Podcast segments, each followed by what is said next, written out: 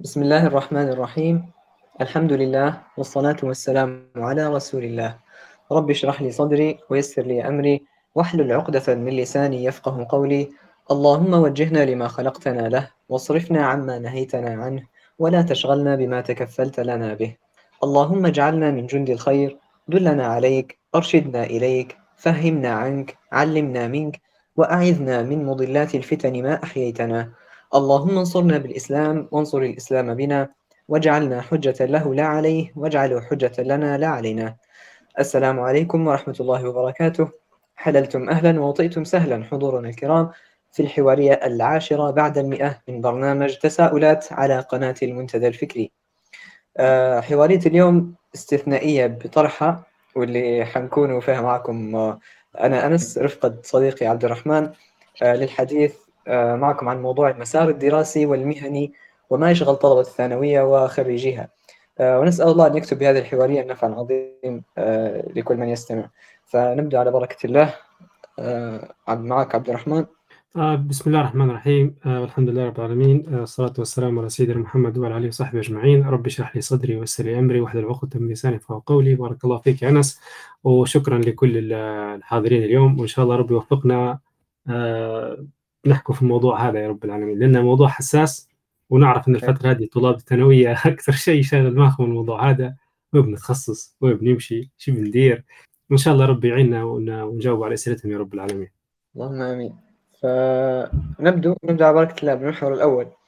أه تحديات الطالب بعد إكمال الثانوية. هي أصلا أه يعني شنو شن كانت الثانوية برأيك؟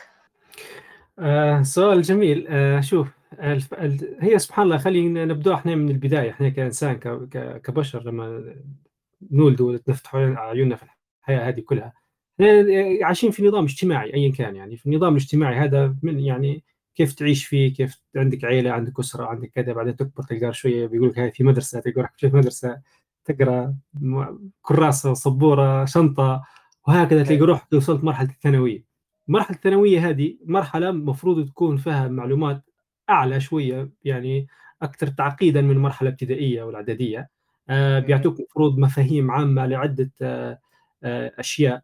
يعني يعني أنا فرضا واحد بيدرس ثانوية عامة حياخذ معلومات يعني في الرياضيات وفي الدين وفي الأدب وفي جغرافيا في علوم حياة يعني نقول إحنا الأحياء وغيره. بحيث كإنسان تبدأ عندك أنت نظرة عامة على شو قاعد يصير في حواليك المفروض هذه الفترة الثانويه تأهلك نوعا ما إلى مرحلة متخصصة أكثر.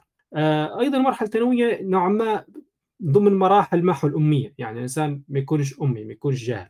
فهي تتبع تلك المرحلة. لهذا في معظم دول العالم المرحلة الابتدائية والإعدادية والثانوية مرحلة إلزامية آه للطلاب. وفي لا في ياخذ بس مرحله الإعدادية وغيرها. فالمرحلة الثانوية المفترض منها أن الإنسان يطلع عنده مدركات جيدة. يعني يقدر يشتغل. يعني لدرجة أنه في آه، في كثير من الدول ممكن حتى إحنا ليبيا منها. يعني على الأقل تكون عندك شهادة ثانوية باش تقدر تشتغل. يعني باش يوظفك يقول لك نبي شهادة ثانوية. إيه. حتى تشتغل في الجامعة يقول لك نبي شهادة ثانوية. ما أثبت لي إنك أنت فت المرحلة هذه. تمام؟ بغض النظر تو إيه. على مرجعيتها من وين جت وش عارف شنو هذاك قصة ثانية. بس الخلاصة ولما نتكلم على التحديات اللي تواجه الطالب بعد الثانوية هو أنه جزء كبير من التحديات هو أنه كان في بيئة مصطنعة ما هيش طبيعية. شنو البيئة المصطنعة هنا؟ إن هي أن الطالب يعني زي ما نقول إحنا يوكلوا فيه بالكشك. يعني الابله جايبة كل شيء. بالقدر الكافي أيوه بالضبط. قاعد هو ما عندهش ذاك القرار الشخصي. قاعد أنا ما عنديش القرارات المصيرية. أنا قاعد زيني زي باقي الطلاب مشيت للثانوية آه نقرأ زيني زيهم نفس المنهج. ما زال ما عنديش هذاك القرار الخاص. لهذا هي تو السؤال شوية مرهق للطلاب. الثانويه حاسس نفسه بيطلع من القفص زي العصفور بيطلع من مش عارف وين بيطير. فشوية أنا حاسس إنه في خطورة. لو لو لو اختار غلط بعد. لو كذا. لأن مش لأن في الثانوية فيش يلا كنا نقرأ الثانوية فيش حاجة اسمها اخترت ولا ما اخترتش يعني. اللهم إذا كان مثلا أدبي وعلمي حاجة زي تو. آه أو إنه اقرا معهد متوسط. آه مثلا إيه يعني في في الجانب هذا. في كثير من الطلاب. فالتحدي الأول اللي يواجه الطلاب. إن هنا إنك أنت آه تعتقد نفسك إنك أنت والله تخرجت من الثانوية وقريت ودرت الامتحانات الصعبة فجأة يصطدم بالواقع. معلومات مش نفس المعلومات اللي كان يقرأ فيها. طريقة لو فرضنا بيمشي جامعة ولا كلية كده لا دكتور مش معدل عليك دب راسك عندك شيتات برا خذهم من المصور واقرا بتقرأ وأنا في كتاب وأنا كيف كيف بندير؟ أنا مش متعود على الشيء هذا يعني أنا متعود إن عندي كتاب نروح به منهج دراسي لا أنت ما ما عندكش الشيء هذا كيف تتصرف؟ هذه واحدة من التحديات اللي راح تواجه طالب الثانوي من التحديات اللي بتواجهها في الفترة هذه هي كثرة الآراء بيسمع أبوه يقول شيء وأمه وأخوته وأصحابه خش هذه خش كلية هذه خش المجال هذا. بيسمع هلبة يعني اراء شتته لأن ما عادش يعرف.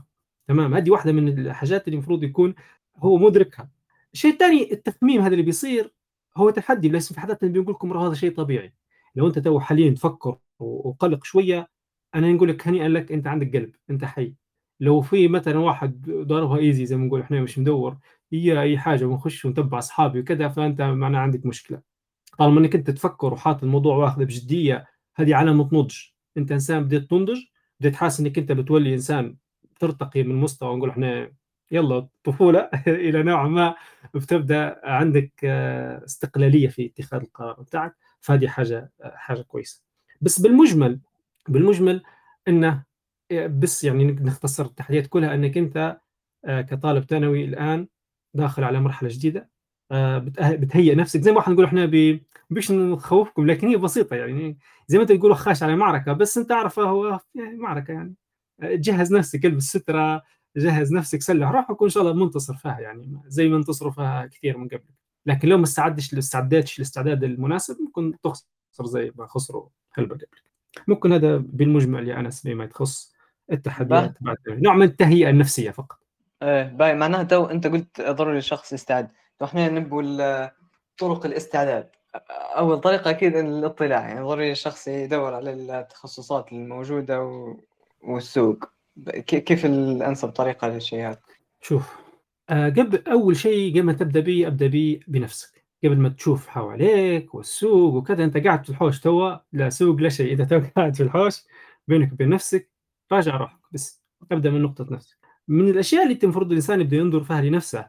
هو يبدأ يحاول نوعا ما يسأل لنفسه الأسئلة الوجودية زي ما نقول إحنا.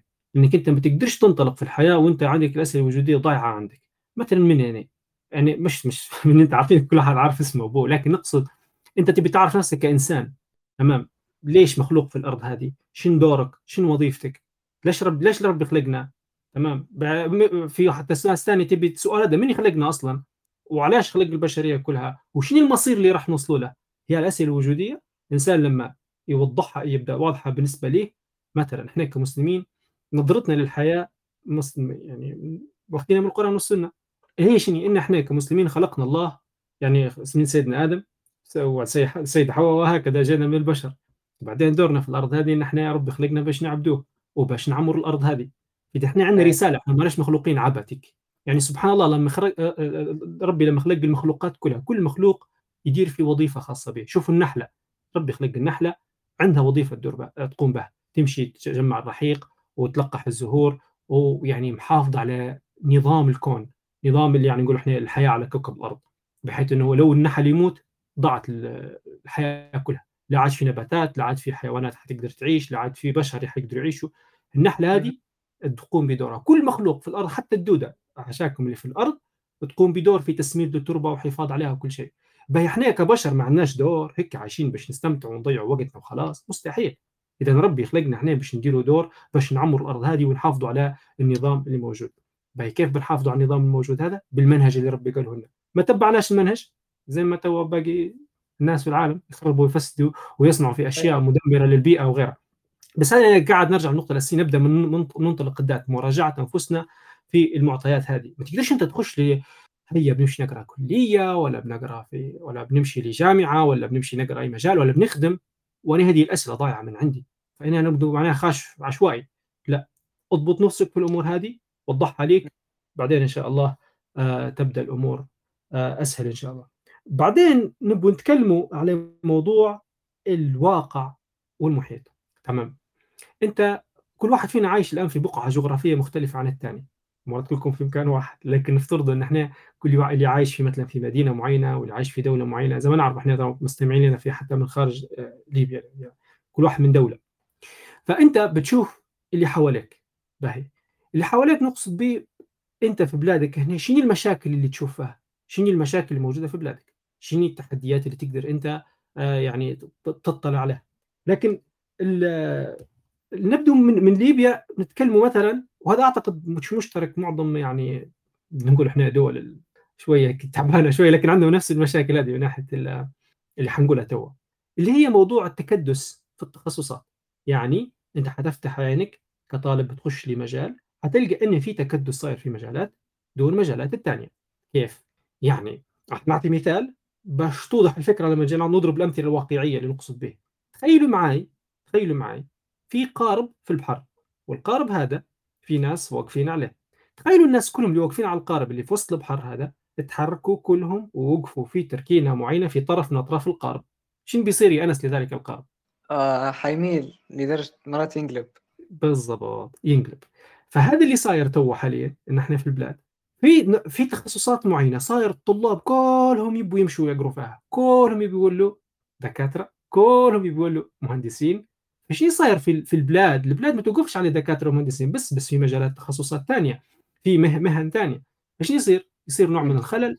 الفراغ ذاك اللي يترك من قبل الناس أصحاب المعرفة والعلم والأذكياء. أنا طبعا الكلام من وجه فيه راهو عادة للناس الذكية والناس اللي عندها اهتمام. لو كلها تهجر المجالات الثانية وتقعد مركزة في مكان واحد إذا هنا حيصير فراغ حيصيب خلل في البلاد. هذا أحد التحديات اللي في محيطنا على الطالب الثانوي الآن يكون مدرك لها. من الأشياء الثانية اللي هي بنتكلم على سبب من أسباب الخلل هذا. ليش صار ليش صار التكدس هو؟ صار صار التكدس هذا في وجهة نظري من أحد الأسباب. يعني أنا ما عندي درتش بحث علمي بالموضوع لكن هذا باب الاستقراء هيك للواقع. إنه في آه في دفع مجتمعي تجاه المجالات هذه. تلقى مثلا الأب والأم يبوا حلم حياتهم ان بنتهم ولا ولدهم يكونوا أطباء ولا مهندسين. والمجتمع كذلك حتى هم صغيرين. آه شو بتولد تكبر؟ دكتور المهندس حتى الأمثلة اللي فيها كلها تصب في المجالات هذه. وكأنه الحياة ومستقبلها والحياة الهنيئة والرائعة ما تكونش إلا بالمجالين هذه وهذه مغالطة كبيرة الحق. ليش؟ لأن الحياة ما توقفش زي ما قلنا إحنا على مجالين هذول بس.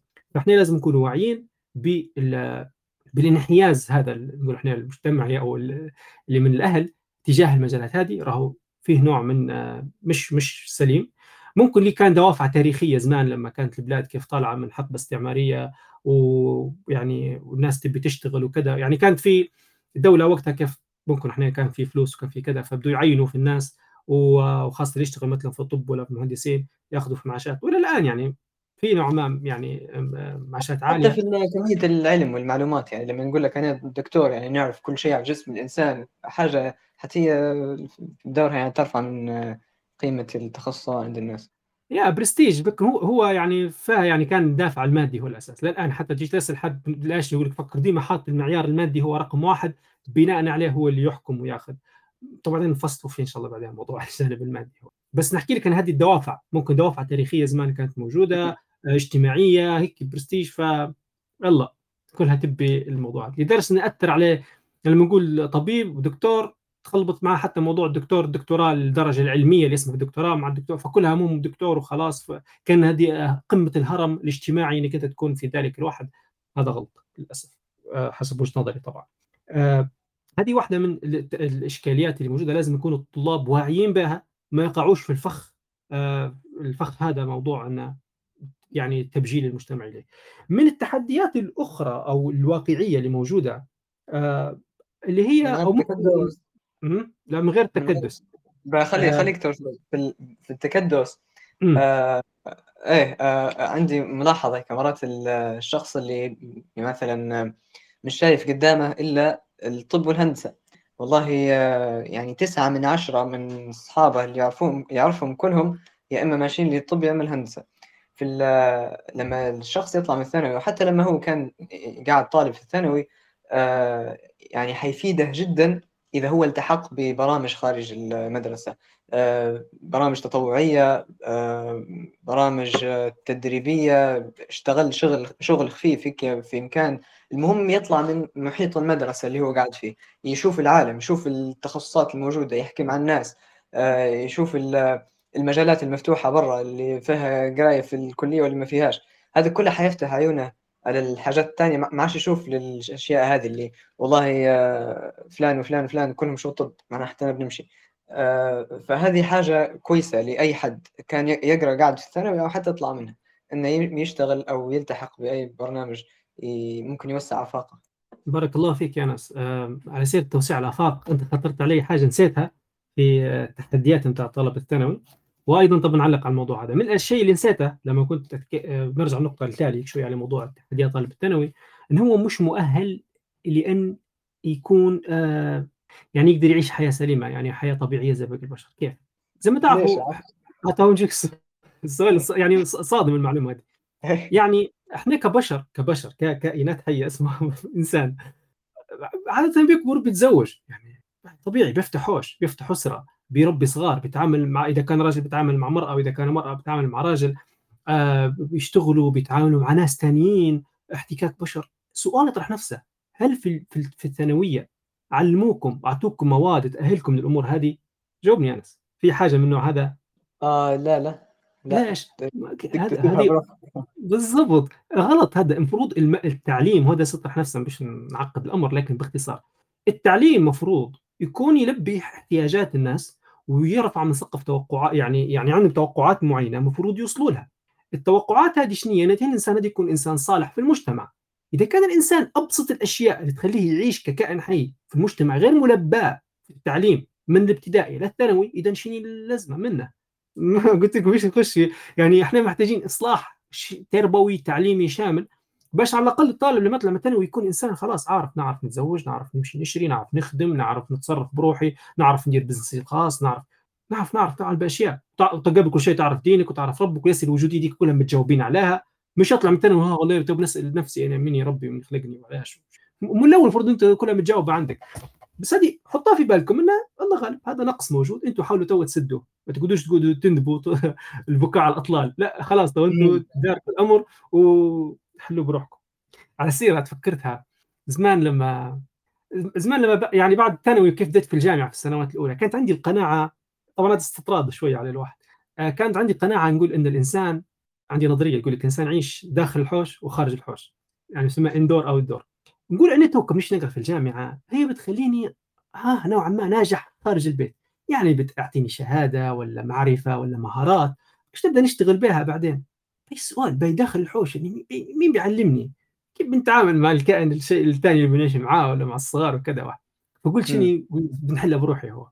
مشيت كنت نشتري في كتب آه تاع الجيب هذيك الصغيرة بتاع كيف تتعامل مع المرأة وعقل الرجل وعقل المرأة والتربية وامور زاده آه لا مش في خمس دقائق لا نقرأ آه.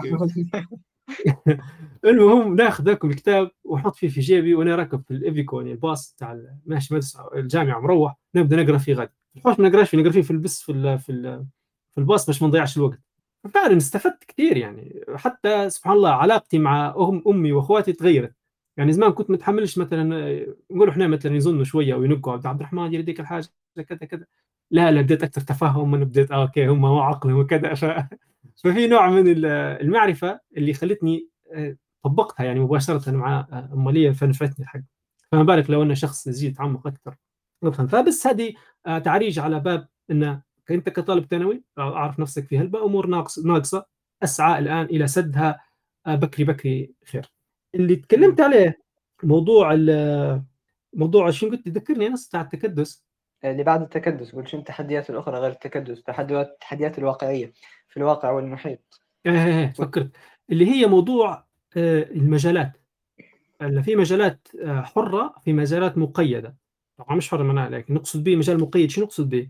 إن العامل فيه يتطلب أن الدولة تعينك. يتطلب أن الدولة أو ال system الإداري هو يوظفك لأن ما تقدرش تشتغل فيه بروحك وما تقدرش تفتح business ك الخاص بسهولة. مثلا في مجالات معقدة شوية هيك فلازم الدولة توظفك فيها. ففي حالتنا إحنا مثلا تو في بلادنا قاعد قاعد شوي الأمر مش مستقر ونتمنى إن شاء الله ربي يستقر الأمر على في أسرع وقت وتبدأ عندنا يعني دولة وحكومة ونظام مرتب لكن في الحالة اللي حالتنا صعبة شوية المضطربة ما تربطش نفسك الآن بحاجة تراجع الدولة بس توظفك عليها. حتقعد أنت دائما تحت يعني نقول إحنا تحت تحكمهم.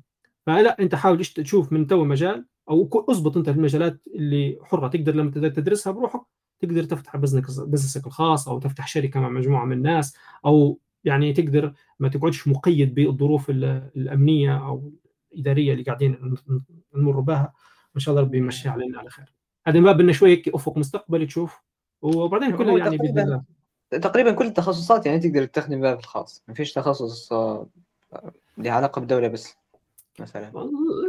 في في في. يعني على سبيل المثال فرضا آه، مثلا أمور آه، تتعلق مثلا نقول إحنا بجغرافيا ونظم معلومات جغرافية. آه، إيه سهل. في شركات خاصة تخدم في الموضوع. إيه. ممكن صح صح صح. إيه. ف- فهذا ممكن صح مزبوط فتقدر تدير بالضبط. يعني مش مهم إنه يبعد عن التخصصات اللي لها علاقة بالدولة وإنما ما يركزش عليها نهائيا الدولة تو. بالضبط. هذه هذا بيت القصيده بتاعي. أنا ما عرفتش نجيبها بشكل مناسب. يعني بتربط يعني إحنا عندنا من هاي ضفاء من ضمن التحديات المجتمعية أو الواقع إنه قاعدين عندهم نظرة بتاع كن أنت المستقبل بتاعك ضروري تتعين في الدولة. يعني كانت تحصلش هذاك التعيين وملفك ينزل ويبدأ معاشك ينزل من الدولة. انت هنا قاعد ما ضمنتش نفسك لدرجة انه حتى بعض الناس لما يجوا بيتزوجوا شباب يجوا يقولوا لهم آه آه عندك متعين أنت في دولة؟ كان مش متعين ما يعطوش بنته يعني شنو عمل خاص شنو كذا؟ لا. فيشرط عليهم إنه ضروري تكون أنت متعين. فهذا هذه يعني هذا شيء. فالفكرة. إنه العمل تو الآن العمل الخاص أو العمل ال- اللي أنت تكون مبدع فيه مرات الإنسان يكون فيه مستقر ومرتاح وافاق مفتوحة قدامه أكثر من موضوع الدولة. غير بس إيه. موضوع التعيين حطه على جنب. مش نطولوا فيه. تمام. آه. آه، بس تذكير يعني آه، آه، الأسئلة المكتوبة نشوف فيها وال- والمشاركات كذلك. آه، إذا أي حد عنده آه، سؤال ومشاركة في المحورين اللي آه، كملناهم توا ما كملناش المحور الثاني. آه، أعتقد إحنا كملنا بنخش المحور الثالث إن شاء الله. به ممكن نفتح مشاركات للمحور الثاني بقى يلا ناخذ شوية مشاركات عادي. به. أو آه، ناخذ أسئلة. شوف شوف أنت المناسب أنا ترى ما عنديش مشكلة. الأسئلة المكتوبة مش آه، آه، مش ما زال مش في المحاور الأولى ما هي؟ على ان نكملوا خير. إيه إحنا مرات ف- نجاوب عليها أثناء الحديث يعني فهمت كيف؟ ما فيش داعي ت- نكرره. تمام. به. نجو بعدين لمحور اللي يتكلم على القيم والهوية ومفاهيم جوهرية. شو نقصد بموضوع القيم؟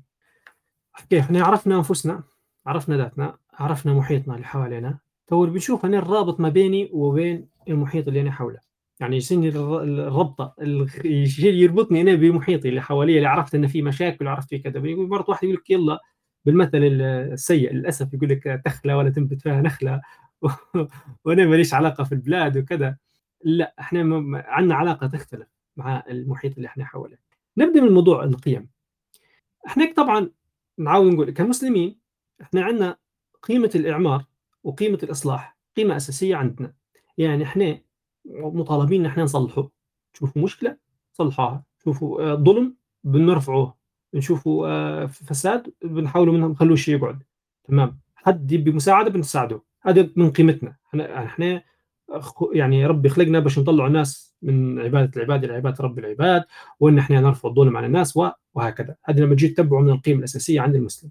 لما تقولي بأن مسلم سلبي ولا هو مسلم ما يدورش وما يعدلش ما تركبش. هذه قيمة أساسية عندنا. من القيم الأساسية عندنا نحن نبحثوا عن الحق. يعني إحنا لما بندرسوا أي مجال ولا بنقروا أي حاجة ولا بنخدموا أي شيء نبغوا نحققوا الحق أعلى ما يمكن. نسعوا فيه بنبذلوا فيه المهج. يعني نشوف سبحان الله تاريخنا وحضارتنا اللي مبنت على يعني العصر الذهبي اللي كان يعني قوي كانوا العلماء يقطعوا في الأميال على خاطر حديث وعلى خاطر معلومة وعلى خاطر كتاب وكانوا يكتبوا في الكتابات رمز زي تو إحنا PDF ونزل. لا كان يجي كتاب يقع يكتب بيده ليش استعب هذا كله ويكتب ويدقق كل شيء لأن قيمة الحق؟ قيمة الع... انه هو يكون معلومة دقيقة ويتحروا فيها. هذه بنت عندنا علماء بنت عندنا آه شيء عظيم جدا. لو إحنا بدينا لا فوتها يا مش أي حاجة لا مش عارف شنو هذا ما يمشيش ما يمشيش معنا. إحنا ضروري هذه من القيم الجوهرية عندنا. آه من القيم اللي عندنا الأساسية اللي هي مثلا موضوع الجماعة. الجماعة الجماعة الجماعة تحتها 20000 خط. فكرة انه ال- ال- الفردانية الآن نعيش فيها العصر الحالي ال- المادي. آه، طبعا هذا أنا خطر على بالي لازم ندير مقدمات لكن خايف تطوال هلبة الحواريه لكن ال ال الآن في زي ما نقول إحنا العالم الآن مهيمن عليه الفكر الغربي. الفكر الغربي المادي اللي هو يعني جاي من بعد بعد ما يعني سقطت ال- يعني الدولة الإسلامية يعني من باب إنه يعني سنة الله في الكون لما الناس تركت الهدي وتركت المنهج فسنه الله لا تحابي أحد يعني. تبعت المنهج تنجح ما تبعتهاش تسقط. فهذا اللي صار. ولما انت تفشل بيسلط عليك أعدائك وبيسلط عليك كذا. فإحنا نعتبر قاعدين في مرحلة إن الأعداء متسلطين علينا فكريا وعسكريا وكل شيء. من ضمن التسلط هذا هو التسلط الفكري أو التسلط ال ال ال يعني نقول إحنا نظرتنا للحياة. فكرة المدرسة ونظامها الحالي وتمشي ثمانية وتروح كذا ويعني كلها كلها بجي تتبعوه قاعدين هي عبارة عن تبعات أو منتجات غربية فكر غربي مادي. ينظر الإنسان انه هو مادة يسعى لأجل المادة يعني من هو يحرك فيه الدافع المادي باش هو ياخذ فلوس باش هو كذا. آه، سوق العمل يعني النجاح في سوق العمل هو أهم شيء عندهم. لكن إحنا كمسلمين لا. إحنا نؤمن إن في حياة آخرة وإن إحنا عندنا ماناش مادة فقط إحنا مادة وروح إحنا جسد وعقل وروح. إن إحنا عندنا يوم القيامة بنتحاسبوا على أعمالنا عايشين في الدنيا دار ابتلاء المفهوم هذا كله. هذا يختلف جدا عن المنظور الغربي. فلا تجيش أنت تجيب لي كتابات وتجيب لي نظريات من الغرب وتجي تسلطها علينا. لا إحنا بعض الشباب حاسين في تيه. وضايع عليهم البوصله حاسين في تناقض. يعني إحنا في ديننا يقول شيء والنصائح اللي تجينا من الغادي شيء ثاني فصار تضارب. فبس نرجع لنقطة القيم. قلت أنا الجماعة وتحتها 20000 خط. لأن هذه قيمة الجماعة تختلف مع القيمة الغربية اللي مع الحياة العصرية. الآن هي قيمة الفردانية أو بما يعرف الانديفيدواليزم. هي الف... الإنسان ي... في, في الانديفيدواليزم أو الفردانية الإنسان يبحث يسعى للخلاص الفردي. انني بننفذ بجلدي وخلاص. ما عادش يهمني. ما يهمنيش الناس ما يهمنيش مجتمعي ما يهمنيش الناس. أنا وبس الأنانية تمام؟ ويغذي فيها طبعا معها نقول إحنا الكبر أو الإيجو. يعني وتلاحظوا حتى تلقوا مثلا لما يقول لك النجوم ولا مش شنو في ال social media وال influencer وكذا ديما قايم خشمة فوق ويصوروا فيه وأضواء عليه وأنت ديما تحاول تبان تكون مشهور. هذه من الأمور الغ... يعني تتعارض جدا مع قيمنا هي قيمة الجماعة. وهذه تتجلى بشكل واضح لما نجي نشوف في الصلاة. كيف أن الله عز وجل يحثنا على صلاه الجماعة كيف نحن أمورنا كلها تكون في جماعة نصيموا مع بعضنا نصلوا مع بعضنا آه، آه، وطبعا الرسول صلى الله عليه وسلم وصانا بالجماعة يعني لما يوصفنا بالجماعة ويشبه الشخص اللي خارج الجماعة زي الغنم القاسيه يجاه الديب ياكلها ولا آه، فالفكرة أن إحنا لازم نلتزموا بالجماعة فهذه القيمة تخليك ديما تفكر. كيف أنا كيف أنا ننصر كيف أنا نعين مجتمعي كيف نعين الناس اللي حواليه كيف نساعد الشباب كيف نساعد الصغار كيف نساعد وا وا وا تقعدش تنظر لنفسك بس. تنظر للخلاص الجماعي وليس الفردي. هذه من القيم اللي حبيت نعطيها شوية تاكيد لانها حتساعدنا بعدين حتساعد الشخص في اختيار قراره في التخصص والمجال اللي بده يدرسه. آه, آه، أنا متعلق. إيه آه من, من القيم الأخرى أيضا آه إذا قا إذا شنو قامت القيامة وفي يد أحدكم فسيلة آه، فإن استطاع أن يغرسها فليغرسها. آه، فهذه حتى ناخذوها كقيمة إن الإنسان ما يدورش بس المربحة الشخصي. هو هو فعلا هو مربحة الشخصي لكن في عنده مربح شخصي آه، في في دار الآخرة. حتى هو يحسب له حساب وما يعني ما لا يحقر هذا الأعمال اللي تقعد له في في الآخرة. لأنه قصدي الدنيا زايلة. فلو أنا لقيت مثلا آه، عمل أو تخصص باهي نقدر نخدم به الجانبين الديني والدنيوي. فأنا ربحت ربحت الزوز. آه، لكن ما نقدرش نحسب ال يعني الرغبات يعني الدنيوية بس بدون ونهمل الثاني بالضبط. وهذا أنت القيمة أنس ممكن إذا كان بصح لي ترجمتها اللي نقول إحنا قيمة السعي. إن إحنا مطالبين بالسعي. مش بالنتيجة. إحنا نتيجة على الله عز وجل. إحنا نسعى نسعى نبذل الجهد يعني عملية يعني السعي قال الله تعالى وأن ليس للإنسان إلا ما سعى. وأن سعيه سوف يرى. يعني سعيك أنت يا إنسان اللي بتدير أي جهد تبي تبذله. طبعا في الإخلاص وطبعا هذه القيمة نفسها أنت كنت إنك تكون مخلص لله عز وجل مخلص لي في العبادة. أنت تدير في كل اليمين يدير فيه لله. بس أنت سعيك هذاك اللي تحرك فيه وجهدك اللي تدير فيه عند ربي ما يضيعش. وسبحان الله هذه سنه من سنن الله في الكون. حتى الغير مسلم حتى الكافر كذا لما يسعى ويبذل ينال يشوف النتيجة بتاعها تتحقق غالبا طبعا في في, في الجانب هو. الفكرة إن إحنا مطالبين بالسعي. ومثالك بارك الله فيك يا أنس إن موضوع إحنا حتى لو قامت القيامة خلاص خلاص قامت عندك فسيلة برا اغرسها.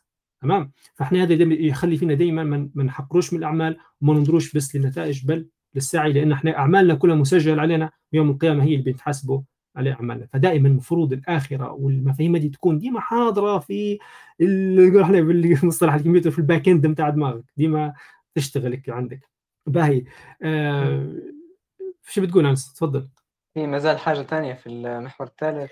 والله شوف هذا إحنا قاعدين نحطه في القيم اللي blockات اللي بنبنوا عليها يعني نحطه في الأرضية. باهي مش ننطلقه. بعدين نجي لموضوع الهوية. هويتي أنا هي شنو شنو يميزني أنا على باقي الناس؟ شنو يميزني أنا على باقي الشعوب والأمم؟ إحنا طبعا هويتنا إحنا مسلمين. الهوية بتاعتنا هذه زي ما حكيت عن موضوع القيم هذه بنصطبغ بها صبغتنا يعني صبغة الله إحنا ميزتنا بأخلاقنا بسلوكياتنا بالامور دي كلها. تمام؟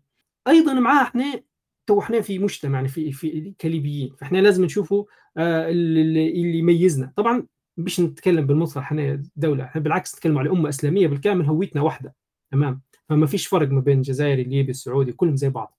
من من منطلق ان إحنا هويتنا اسلاميه بس أنت بتشوف اللي أنت وين أنت عايش بالضبط.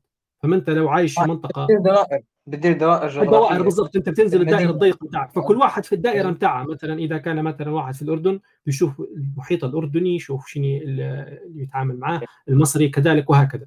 فبنضرب بس مثال لأن في, في بلادنا في ليبيا. نشوف الهوية بتاعتنا إن هي يعني زي ما قلنا إحنا إسلامية مرتبطة بالجغرافيا طب نتكلم شوية شوية حبتين على الجغرافيا اللي هي حتخلينا نفكر بعدين كويس. أنا يعني عايش في دولة عندها قريب 2000 حوالي أقل شوي من 2000 كيلومتر على البحر ساحل. عندنا بلاد كبيرة فيها صحراء فيها معادن فيها ثروات بالأمور هذه. عندنا مناطق يعني مناخية مختلفة بين الشرق الشرق الليبي اللي فيه الدنيا الخضراء وفي المروج زي المرج آه، ودرنا مثلا. بين إحنا في المنطقة الغربية شوية في عندنا جبال حتى غادي عندهم جبال لكن نقصد شوية شوية كجافه شوية كذا. آه، في عندنا تنوع تمشي مثلا زي غدامس والصحراء وسبها تختلف على فأنت هذه تحطها طب قول لي مش طرح بتاع الهوية الشخصية كنت تحطها في بالك في مخيلتك. أنا عيب عيب عيب كبير إن واحد يعيش في منطقة مش عارف مش فاهم جغرافيتها. قرايه جغرافيه مهمة جدا. تفهم أنت بلادك شنو فيها شنو ما فيهاش شنو مناخها شنو طقسها. يعني أعطيك مثال مثال بسيط. للجهل بالأمور هذه كيف يأثر على حياتنا. يعني تخيل واحد بيبني حوش بيبني حوش. هو ماشي قاعد شاف في النت هيك لقى design كويس لحوش. عجبني مشى دار له download حمله مشى للمهندس بالله يبني لي الحوش هذا. جابناه له. هذا الحوش لا يتناسب مع المناخ الليبي لا يتناسب مع درجة الحرارة اللي إحنا فيها. ما يتناسبش بكل ويلقى روحه الحوش مولي كوشة وحالة وما يمشيش معانا. بعدين انت عندك مشكلة في إحنا مثلا دولة ماشي مثلا نقول إحنا المياه العادية متوفرة عندنا مياه الشرب. يعني نحفر في أبار ونحفر في كذا. فأنت هذه الأمور الجغرافية اللي في بيئتك تأثر عليك في اختياراتك. في اختياراتك مثلا في تخصص في اختياراتك في آه، بتبني شيء لروحك بتجري حاجة اهتمامات معينة.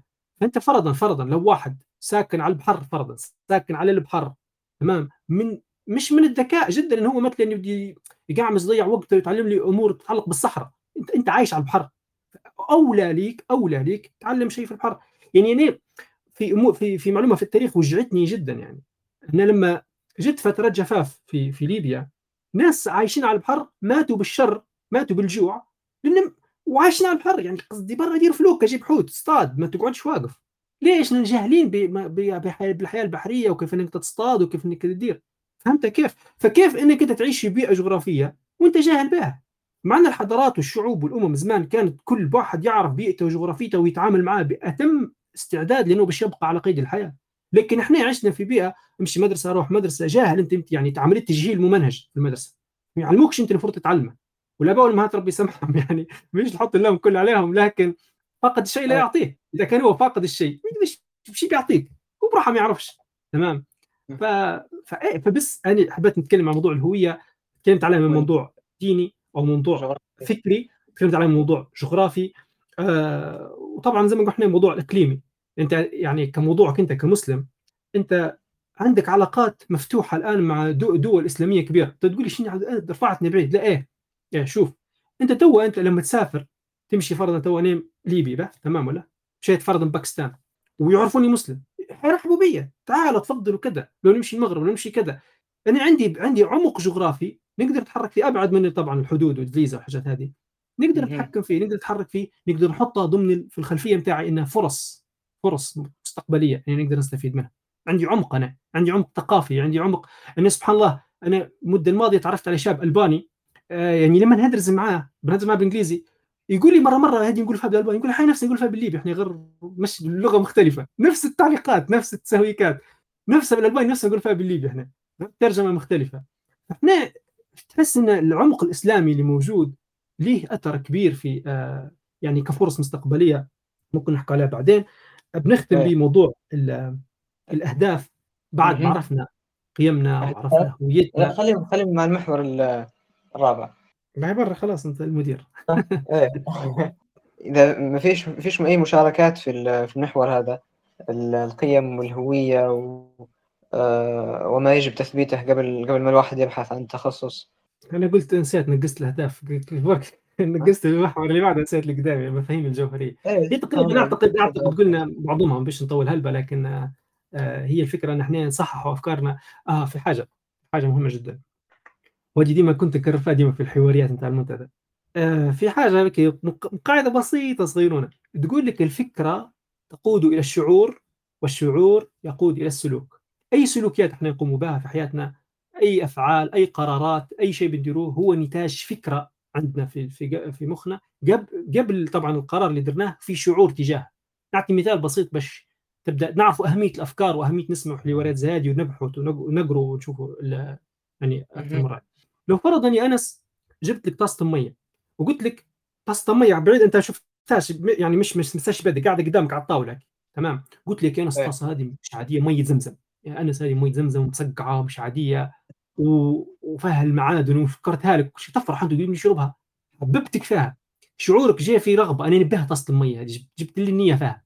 فأنت تلقائيا حتمد يدك وبتشربها. أنت تحركت الآن. في سلوك قمت به. يعني كده تبي تشرب طاسة المية. إذا شو صار؟ زرعت في عقلك فكرة. خليت شعورك قلبك يميل لتلك الشيء اللي إنك تديره. جوارحك إيديك تحركت إنك تشرب تلك الطاسه المية. نفس الطاسة نفسها قبل ما تشربها جيت قلت لك لا أنس تقريبا شفت واحد بكري حط فيها حاجة ممكن فيها سمرة راهو مش عارف واحد هذاك مش ممكن شككتك فيها طاسة الميه قلت لك فيها سم وقلت لك مش عارف شنو كذا شنو درت أنا هنا؟ الفكرة ثانية حطيتها في دماغك خليت قلبك وشعورك تجاه تلك الطاسة يتغير من من شعور الحب والرغبة إلى شعور الإشمئزاز والقرف إنك ما عادش تبي تشرب طاسة الميه إلى أن سلوكك حيتغير. تقول لي ما نبيهاش ما فيش حتى تكسرها الطاسة ولا تبزعها ولا تدير اللي بتديرها ما عادش تباها شوف قوة الفكرة فكرتين. فكرة خلتك تحب الحاجة وترغب فيها وفكرة حطيتها في دماغك خلتك تنفر من الشيء وتكرهه. خلينا ناخذ الفكرة هذه نسقطها على حياتنا الآن على اختياراتنا اللي بنختارها على أي شيء أي, شيء بنديروه. حتى حتلاحظوا أن في أفكار كانت عندنا مرات مش منتبهين لها افكار انزرعت فينا عن طريق الأهل عن طريق التلفزيون عن طريق أفلام مسلسلات رسومات و و و و و عد وغلطوا من المصادر اللي إحنا صغيرين كبرنا نتعرضوا لها تزرع فينا أفكار ما قعمزناش مرة مع روحنا هل هذه الفكرة صح ولا غلط؟ بي من وين المصدر الصحيح للفكرة؟ بياني على أساس بنيت فرضيتي هذه؟ لازم محتاجين نثبتوا من أفكارنا ونراجعوا روحنا باش ما نجيش نحكم على تخصص معين. لا لا ما فيش مستقبل. لا هذا المجال مليح في مستقبل. أنت من قال لك إن المستقبل عندك ولا عند حد أي حد. المستقبل بيد الله عز وجل. مش بيدك ولا بيده وكل مجال من مجالات الحياة هو مهم. كل مجال من مجالات الحياة يمس الإنسان هو مهم. يعني أنا كم نضرب أمثلة يعني تم الحلقة ونضرب تس أمثلة. بس حنضرب أمثلة. يعني إحنا كبشر مش نحتاجوا يعني خلي ديك عارفين بتاع تبي حد يعينك مش دكتور عرفناه. خلاص. انت مثلا عندك ابنك صغير مرة تبي تعرف المدرسة تبي يعلم حد مش تبي معلم كويس ليه؟ باهي انت التعليم هذا مش تبي مثل حد يحط منهج كويس ليه؟ تمام. انت تمشي سيارتك عطلت مش تبي حد يصلحها. انت باي انت تبي مثلا شوف انت اسأل نفسك كل يوم انت شوف قديش مشكلة تبي حل. باي التليفون قطع في الحوش ما عندكش نت مش تبي حد يصلحها على النت هذا. باي انت تبي اختراع جديد باش يحل لك مشكلتك. باي مين بيخترع الاختراع؟ هو. فانت ديما شوف لحياتك شوف الفضل للناس اللي انت باي تاكل وتشرب من وين جاتك الخضرة؟ من زرعها؟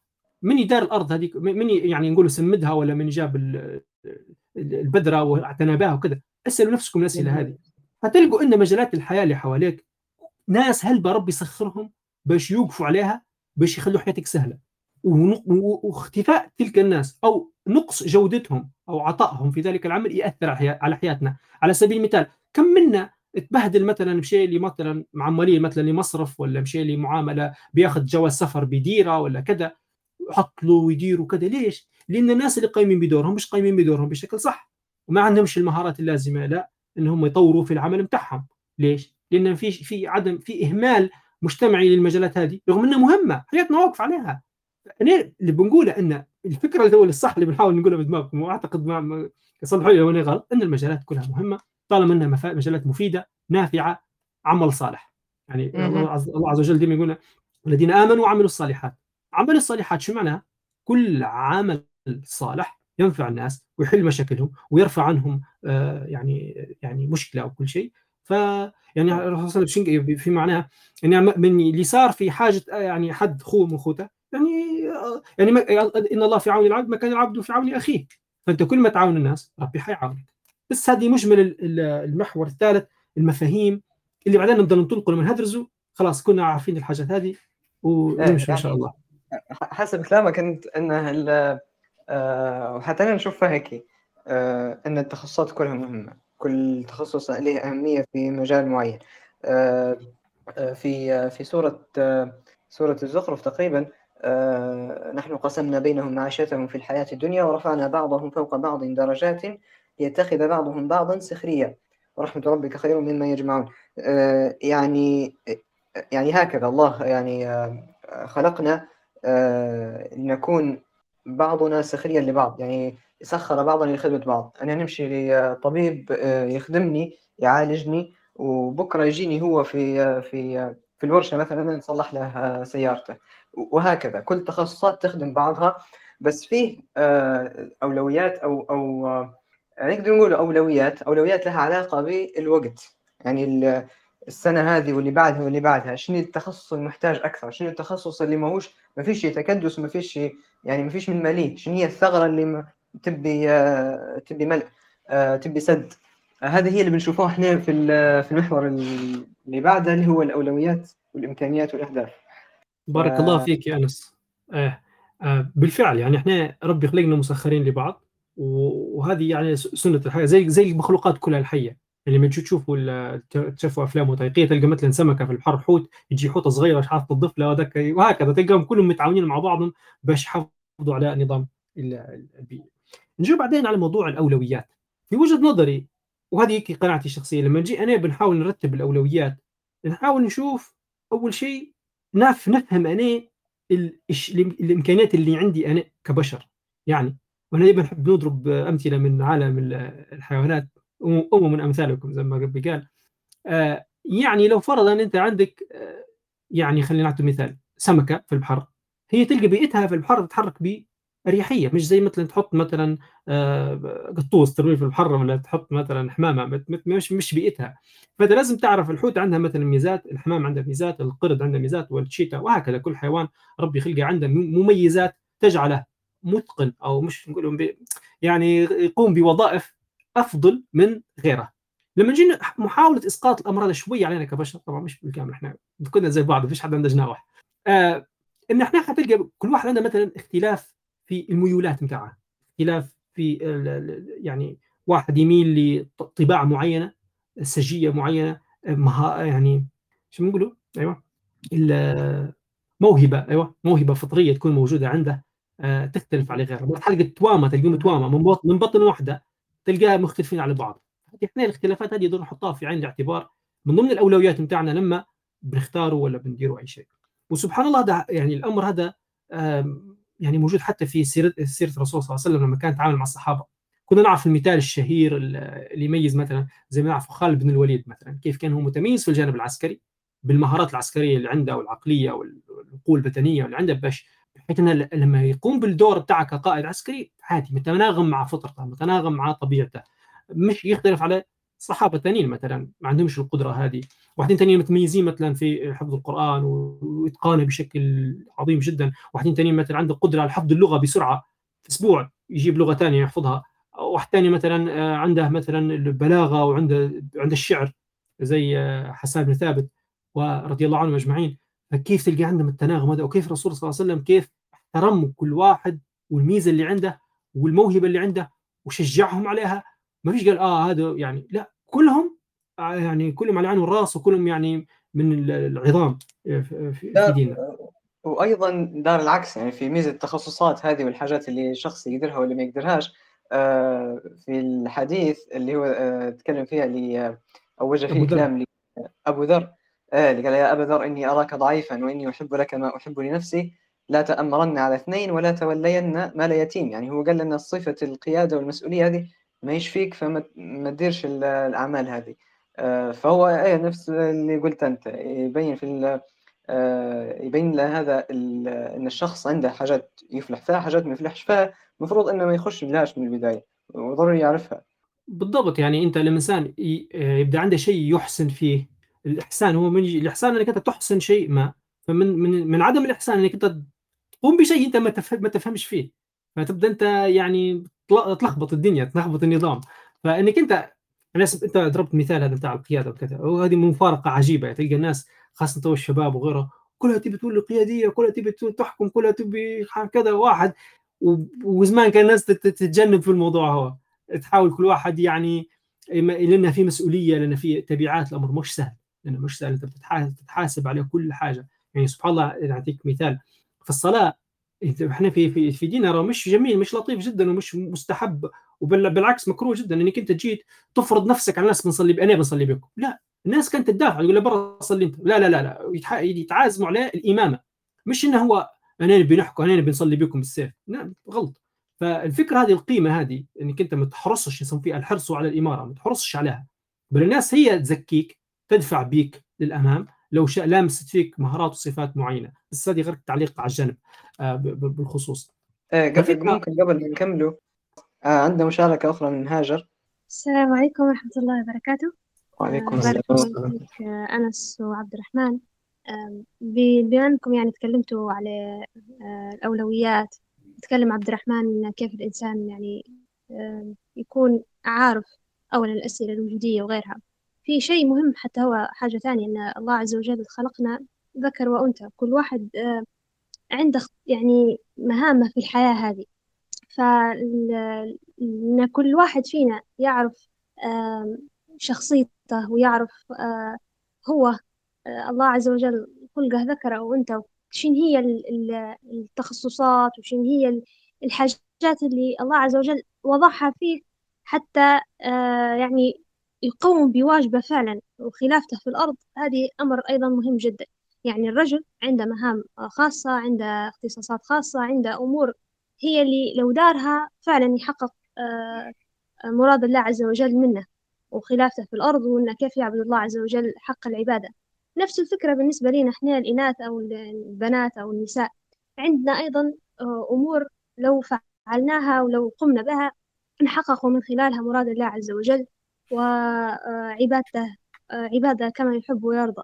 فإن إحنا أنا كأنت نفهم أنا شن هي الأشياء اللي شن هي التخصصات اللي تناسبني. واللي أنا فعلا لو أنا تخصصت فيها نسد ثغر تحتاجه تحتاجني الأمة فيه هذا أمر مهم جدا. يعني ديما في أكثر من يعني في المحاضرات يوجهوا هلبة الأنظار ناحية هذا الأمر إنه يا نساء شوفوا التخصصات اللي فعلا أنتم لو يعني تخصصتوا فيها فعلا أنتم حتفكوا عنا ثقل كبير. يعني في هذه التخصصات ممكن أنا مش نضرب مئة أمثلة ولكن فهم آه، فهم فهمي أنا كأنثى فهمي أنا ك ك كما خلقني الله عز وجل آه، من خلاله نقدر فعلا آه، نريح حال دماغي من فكرة إن أنا شو نخش وشو ندير وشو نشوف. إن الإنسان في الأخير خلق الله عز وجل ليعبده. فإنك أنت تحاول إنك تمشي بنفس هذا الخط وإنك أنت فعلا حتى تحيد هواك. ممكن أنا تكون عندي رغبة إني نخش في شيء معين ولكن الشيء هذايا ممكن ما نحققش من خلاله. عبادة الله عز وجل حق عبادته وإننا فعلا نكون آآ آه، آآ آه، يعني خليفة الله في الأرض بالطريقة الصحيحة والمضبوطة. ولكن في تخصص ثاني أو في مجال ثاني أو في اهتمامات أخرى لو أنا فعلا اهتميت بها فعلا أنا ذاك الوقت آه نكون حققت مراد الله عز وجل وفعلا أنا في الأخير إحنا شنو مركزنا؟ أو شنو الهدف منا؟ أو شنو الغاية من وجودنا؟ هي أن إحنا نخلو مركزنا الله عز وجل. فكل شيء كل رغباتنا وكل أهدافنا هي مفروض تصب في رضا الله عز وجل. ففهم كل جنس آه، من المخلوقات شنو يتماشى معاه حتى هو أمر مهم جدا. هذا بعد ما الإنسان يفهم. شخصيته ويفهم كل الأشياء اللي اللي المفروض هو يرتبها في أولوياته يجي هذه ال- الأولوية الثانية اللي فعلا آه، محتاجين إن إحنا نشوفوا لها وننظروا لها وناخذوها بعين الاعتبار. آه، بارك الله فيكم وهذه المداخلة اللي حبيت ندخلها. شكرا. بارك الله فيك يا يسر. آه، فيه مشاركة ممكن نعقب بها. هي يعني توافق كلام هاجر في في مجمله. مشاركة من علي. يقول لك عند الحديث عن القيم والمفاهيم الجوهرية نتطرق لقضية أن المسلم ينبغي أن يعيش عبدا لله وداعيا إليه ويعيش وفق منهج منهج الله. وهذه قضية جوهرية آه، فلو يدرس مجالا يؤدي به إلى نهاية المطاف للعمل في مجال يتعارض مع هذه القيمة آه، كالتخصصات المرتبطة بمنظومة الحكم الجوهري آه، والقانون الغربية والمتعارضة تعارضا جوهريا مع نظم الإسلام في الحكم والقانون. آه، اللهم إلا من باب آه، ال- المعرفة والإدراك والفهم للاستفادة آه، في نطاق معين أو تلك المتعلقة بالفنون مثلا والتي هي في أغلب المؤسسات التعليمية قائمة على نفس المنظومة الغربية أو الليبرالية لا تلك النابعة من الهوية الإسلامية. والمنبثقة منها لو تعرجون على هذا الجانب. بارك الله فيكم. بارك الله فيك أستاذ علي. هي فعلا يعني أي شيء إذا نقول لك إعمار الأرض المفروض أنه لا يتعارض مع يعني هدفنا الأساسي و- وهدف وجودنا هنا واللي هو تحقيق العبودية لله. إذا تعارض آه، إعمار الأرض تعارض مع تحقيق العبودية لله بأي طريقة والانتماء آه، فهنا خلاص يعني آه، نوقف عليه. مش لازم نعمره الأرض إذا كانت بتتعارض مع الشيء هذا. شو بتقول عليه الكلام هذا يا عبد الرحمن؟ إن شاء الله. ده خلي تو نخليه على جنب. هذا بشوية كي تتوسع. ممكن تاخذ مشاركة ثانية تقريبا ولا في حد رافع اليد له. به قبل ما نكمل ناخذ آخر مشاركة قبل ما نمشي المحور اللي بعده أو الكلام اللي بعده آه، من آه، مروة. آه، تفضلي يا مروة. المايك مفتوح تقريبا. آه تمام. آه مش عارف الأستاذ هاجر تكلمت على نعلمش هل تقصد إن كل شخص يعرف التخصص اللي هو يتماشى معاه أو هو كجنس؟ يعني مثلا إن ذكر أو أنثى وما ذلك إنه يعرف التخصص اللي هو يمشي معاه حقيقة يعني الموضوع هذا نحس فيه يصير يعني واجد ويعني إحنا بالذات إحنا في المجتمع بتاعنا مثلا جيت تتكلم يعني حاجة متعودة هي واجد بس تتكلم عليها. إن مثلا جو مثلا نقولوا هذه بنت تبي تدخل هندسة أو مثلا أيضا تخصصات أخرى مرات هي أساسا هي هذا الشيء اللي حتنفع فيه وهذا الشيء حتنفع البلاد في به وتنفع المجتمع به ولكن مثلا المجتمع أو المحيط يقعد يقول لها لا هذا تخصص ذكور وما إلى ذلك. فهنا نحس أصلا مرات أنت يعني لمجرد أنك تسيب تخصص معين مرات أنت أصلا يعني كل إنسان في فائدة في مكان معين فهي مرات أصلا فائدتها في هذا المكان اللي هم أصلا حربوا حربوها عشان ما تدخلهاش. بارك الله فيك يا مروة. آه، حنعلق طبعا الموضوع اللي اثارته هاجر موضوع مهم جدا وبارك الله فيها إنها هي لفتت لي الانتباه ليه وعندي ما احكي فيه إن شاء الله. إحنا طبعا خلي باش نربط الكلام ببعض أنا تكلمت في البداية على موضوع الأولويات قلنا نبدا بالذات نبدا بأنفسنا. المواهب اللي موجودة عندنا إدراكنا لها وضربنا أمثلة أن نرى هذا أمر طبيعي نحن نكون مختلفين. آه، هذا طبعا باش يكسر صورة نمطية للأسف عند بعض الأهالي يقارنوا في الناس ببعضهم. يعني من مشاكل التعليم والمعروفة مع- مع- معتبرة يعني مش نقول لك معتبر قصدي معترف بها عالميا ان مشكلة في المنظومة التعليمية الحالية هي معرف بالستاندردايزيشن أو التنميط أو إن إحنا ماشيين في قوالب واحدة. يعني إحنا طلاب من مختلف يعني الخلفيات آه، الهويات المهارات و و و يجي يحطونا في فصل يلا عندكم امتحان واحد ورقة 50 سؤال جاوب يا رجل ما زي بعضنا في الموضوع هذا. يعني زي انت تجيب مثلا يعني حاجاكم تجيب قطوسة وتجيب حوتة وتجيب قرد تقول لهم هي من يتسلق الشجرة. ظلم هيك يعني في القرد بيتسلقها في, ثواني لكن الحوتة مسكينة بتحس نفسها غبية. والقطو ولا الحمامه مش عارف كيف بتحس روحها. فإحنا اختلافنا هذا النظام التعليمي يجبر فينا إن إحنا نتقولب بقوالب واحدة. نحاكموا بعضنا ونقارنوا أنا شوف أنا جبت 70% أنت 90% وقعدنا نقيسوا في بعضنا بمنظومة رقمية. أنا تفكر فيها لما جات تفكر فيها لما جات الجامعة في سنة الإعداد. لما ندرسوا في الأسبوع الأول ما مش مش نسمك. ولا من وين أنت؟ قديش نسبتك؟ آه 93 آه 70 آه كذا. والتسعينات يتكلطوا يعني يجمعوا مع بعضهم يديروا جروب إحنا جماعة التسعينات ويشوفوا يقيموا في خشمهم والثانيين آه أنتم ط- تتكون نوع من الطبقية كنا إحنا في الهند طبقات يعني كاستس يعني معينة. هذا طبعا غلط يعني. كيف أنت تقعد تقول بنفسك بقوالب رقمية؟ أنا كذا كذا. ليش؟ لأن إحنا طلعنا من منظومة تعليمية سستمتنا برمجتنا إن إحنا لا لا نفاضلوا في بعضنا مش بالتقوى والعمل الصالح لا. بكم جبت أنت درجات في الامتحان؟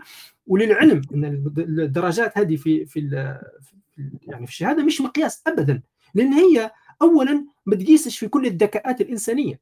الدك... يعني إنسان عنده يعني زي ما قلنا إحنا المهارات والمواهب يعني شتى في مهارات بدنية مهارات يعني فنية مهارات إبداعية يعني تعد وغلط لغوية في اللي عنده مهارات منطقية وهكذا وهكذا حسب ما العلماء يجتهدوا في الموضوع. هو الفيديو المشهور ذاك الورقه لا تمثلني ورقة.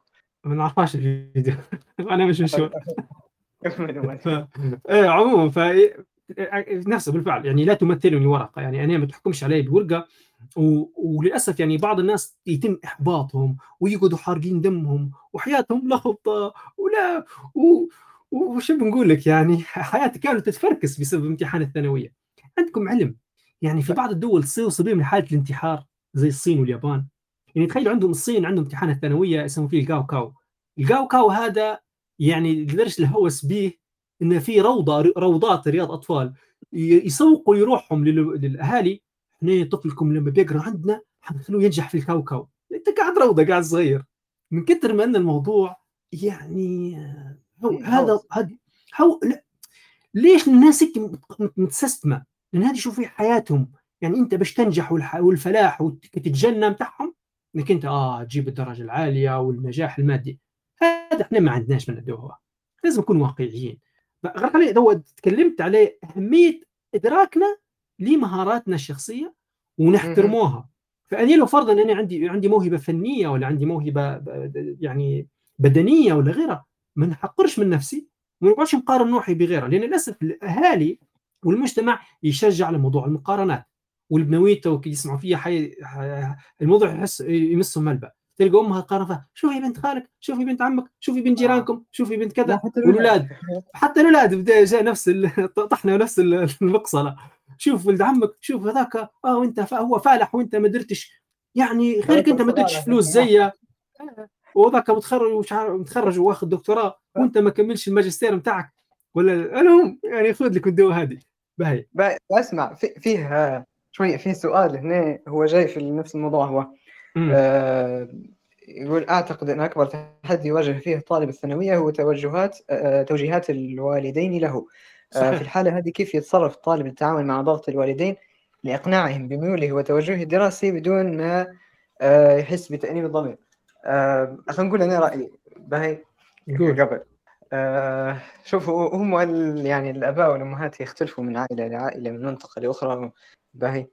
فهذا شيء يرجع لكن بالمجمل هيك الأنسب حل نشوف فيه إنه يشوف أي شخص صار له الموقف هو بيقنع والديه إنه يشوف شخص آخر بالغ بنفس المستوى الاجتماعي مع الوالدين عمه أو خاله أو أي شيء أو أي شخص أو معلم ليه أو هيك يشوفه هو اللي يحاول يقنع لكن بس يقنعه يقنعه معناها ب بحجج مقنعة بحجج واقعية ومش أي كلام والله أنا نبي هيك وخلاص. لا شوف حجج مقنعة واقعية وتكلم شخص كبير زي ما قلت بنفس المستوى الاجتماعي عليهم عمك أو أي معلم. نشوف فيه أنسب حل اللي يمشي مع الجميع يعني على الغالبية. مش عارف إذا كان ممكن كان مش عارف إذا كان استعجلت شوي في كلامي وكذا حصلنا فسحة فراغك في النهاية ممكن أحكي لهم قصتي. لأن شوية اللي يعرف يعرف قصة تاعي ممكن يستفيد من خاصة طلبة الثانوية. خلاف لو لو حصلنا وقت نحكيها في الأخير. ولا كان هذا ما لكن خلينا مش نبيش نبي نحاول نخلي الحواريه هذه يطلعوا منها بمفاهيم مختلفة على السابق. آه باتوني بنتكلم على النقطة اللي طرحتها هاجر بشويه بيتوسع وكلام شوي حساس. تمام. موضوع الاختلاف ما بين الجنسين. الذكر وأنثى. قبل ما نتكلم في الموضوع هذا خلي نحي ننفض شوية غبرة على بعض العقول آه بسبب في بعض الناس أنا متأكد متأثرين ومن غير ما يشعروا من غير ما يشعروا بما يعرف بالمساواه الجندرية والجن نظرية الجندر والأمور هي. لازم نطرح الموضوع لأنه هو يعني عميق جدا ومرتبط جدا بموضوع اختيار التخصصات ويشتغلوا عليه.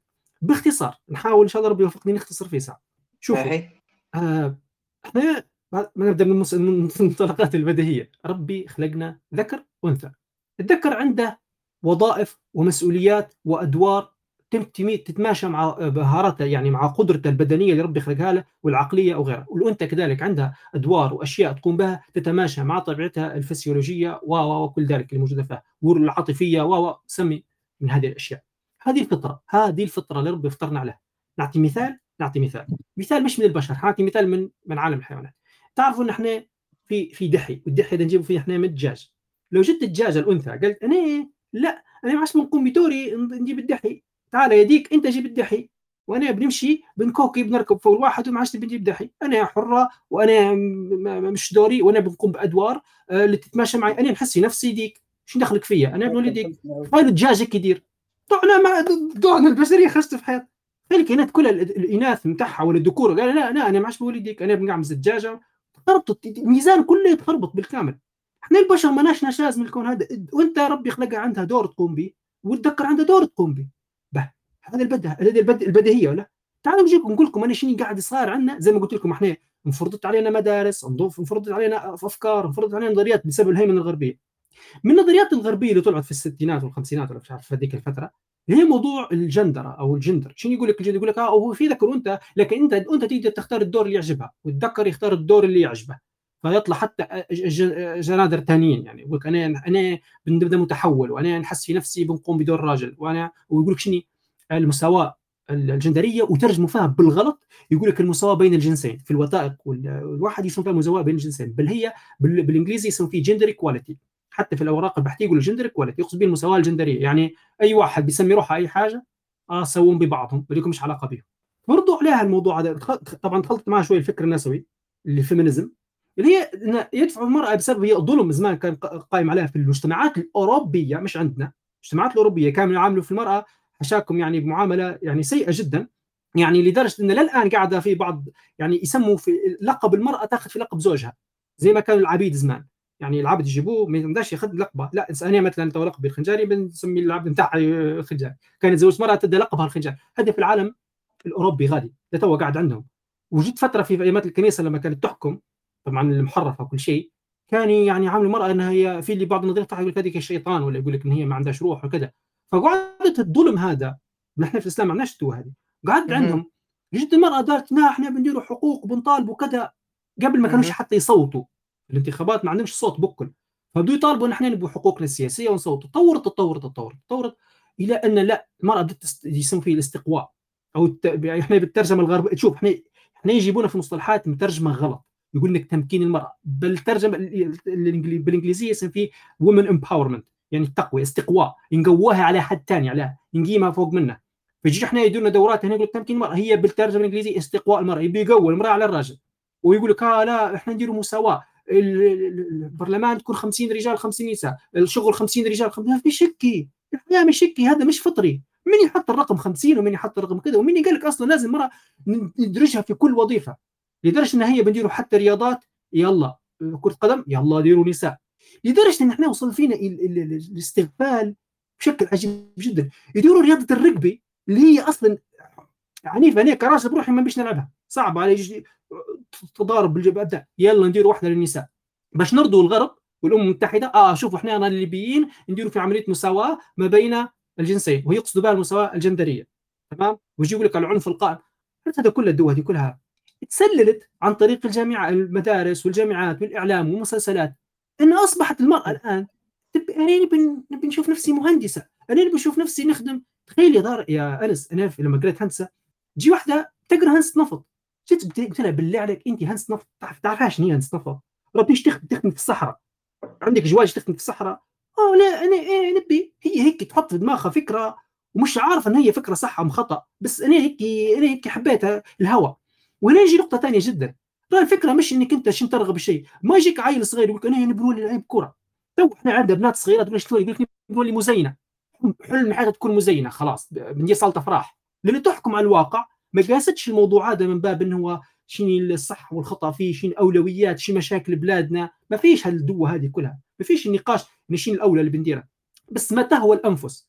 وهذه مشكلة. إحنا في ديننا يعني يحث فينا إن إحنا ما نتبعوش هوى النفس. لأن هو النفس مرات أنت ما تعرفش شنو كان يغذي فيه. مرات يغذي فيه الشيطان مرات يغذي فيه جهلك. أنت الجهل بروحه يعمل إنسان ويخليه آه نبي ديك الحاجة. غير قاعمس آه افهم شوف راه ما يمشيش معاك. راه أفهم أنت أدوارك أفهم دورك اللي ربي خلقك ليه. لا تلقى في الإعلام والإنترنت والميديا والنمط السائد يشجع فيهم. بس في نقطة مهمة جدا. في مجتمعاتنا يصير صح ظلم إيه، صح في يصير ظلم موجود يعني خاصة يصير على الإناث في بلادنا بسبب جهل آه وما فيش ما فيش تطبيق للقيم الإسلامية.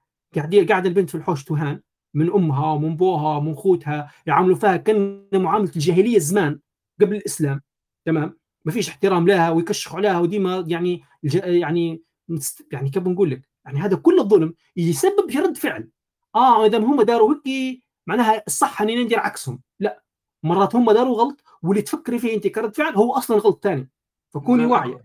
بالضبط بديش رد فعل لأن هم ضغطوا علي مش غدا فأنا زي ما مثلا إذا المجتمع ما يبيناش نقروا هذاك التخصص آه معناها المجتمع آه ما يبوناش نقروا مثلا آه يلا نحن بنمشي نقروا هانس شيك انت افهم أول حاجة الهندسه شنو ولا المجالات شنو فأنا قاعد اتكلم بما مش مش حنجامل حد أنا أقول في كلام واقعي. من باب أنا قريت تخصص في الهندسة شفت مجالات آه، قريت فيها يعني عندي احتكاك بمعظم التخصصات الهندسية اللي كانت موجودة.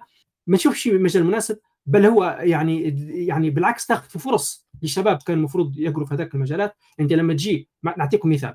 هندسة جيولوجيا. هندسة جيولوجيا. إيش معنى هندسه جيولوجيا؟ أنا هذا متعلق بالأرض. بيمشي بيديروا الصخور بيديروا اختبارات وبيديروا كذا وفي يطلع في طلوع وفي رحلات وفي مش عارف شنو. البنت تقول أنا لا نبي نكون هيك أنت أول حاجة هذا في طلوع في احتكاك في اختلاط هلبة في يعني بشكل ما يناسبش الأنثى. نكذب على روحنا ولا شيء تخصصات زي هذه فيها أعمال في مختبر في مكان عالي. لو كان شوف لو كان إحنا يعني إحنا يعني شو يعني كيف بنقول لك؟ يعني هل إحنا فعلا خلاص ضاقت فينا الحال ما عادش عندنا مو المشكلة أنا قاعد أقول لك إن في صاير تكدس. من ضمن التكدس إنه يبدو في أنت مجال هو المفروض يناسب فئة معينة من الناس يجوا ذاكم يدعكوك عليه بل هو ومسيب المجالات اللي أصلا تبي إناث في الموضوع. يعني في مجالات تبي إناث هلبة وفايتينها ما يمشوش فيها. لدرجة إنه صار نقص فيهم وصار عندنا خلل. ليش؟ ان الإناث ما عادش يمشون لا أنت بلاش يا راجل؟ أنت إحنا خلينا نتكلم بواقعية وبشفافية. واللي زي ما نقول اللي بيزعل بيزعل اللي يرضى يرضى. إحنا ترى إيش سبب مشا... يعني مش... مشاكلنا. إحنا عندنا مشاكل اجتماعية تربويه كبيرة. سببها وهذه مش في بلادنا في مستوى العالم يتكلم عليها. موضوع النسوية ودفع النساء اللي يدخلوا سوق العمل تمام؟ كله باش يزيدوا الأرباح ودفع الضرائب وكذا لأن يشوفوا في مرأة كيف قاعدة في الحوش هذه شيء ولا ويكرهوا المرأة إنها تكون في الحوش ديما يقللوا من شأن ربة البيت يقللوا من شأن الأم. ديما مطيحين بها الأم مع ان هي الدور اللي بتقوم به والجهد اللي بتبذله في التعلم هي باش تتعلم نفسها بتربي صغارها بتضبط البيت الداخلي وزارة الداخلية نسمها كيف تضبط المنظومة الداخلية باش تطلع لك يعني أب وصغار وكذا يعني يقود العالم.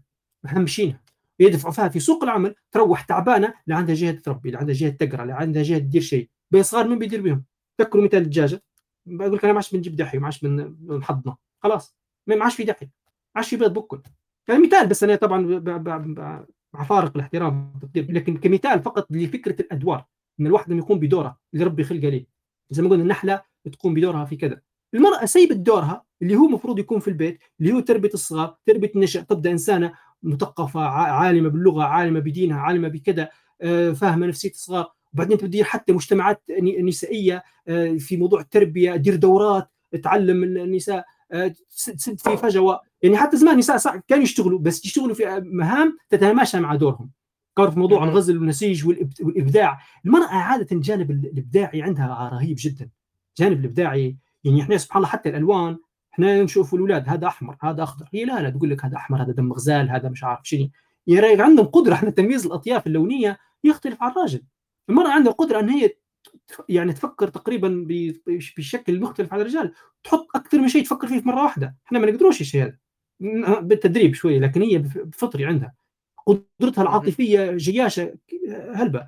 فانا تو سرحت شوية في الموضوع لكن هذا مهم جدا للبنات تعرفوا دورهم. باش تقعدش ماشية تزاحم في الأولاد في حاجة وبعدين هم يشتغلوا هي في الأخير تقول لك آه عندي شهادة. هذه صارت. وحكيت مع طالبة زميلة لي. قالت لي تعال اشرح لي ديك الحاجة. قلت لها تفضلي جي تفضلي اللي تبي كذا كل شيء. بعدين يجي طيب بالله عليك أنت لما تخرج بتديري قلت له هو ما عندي شهادة.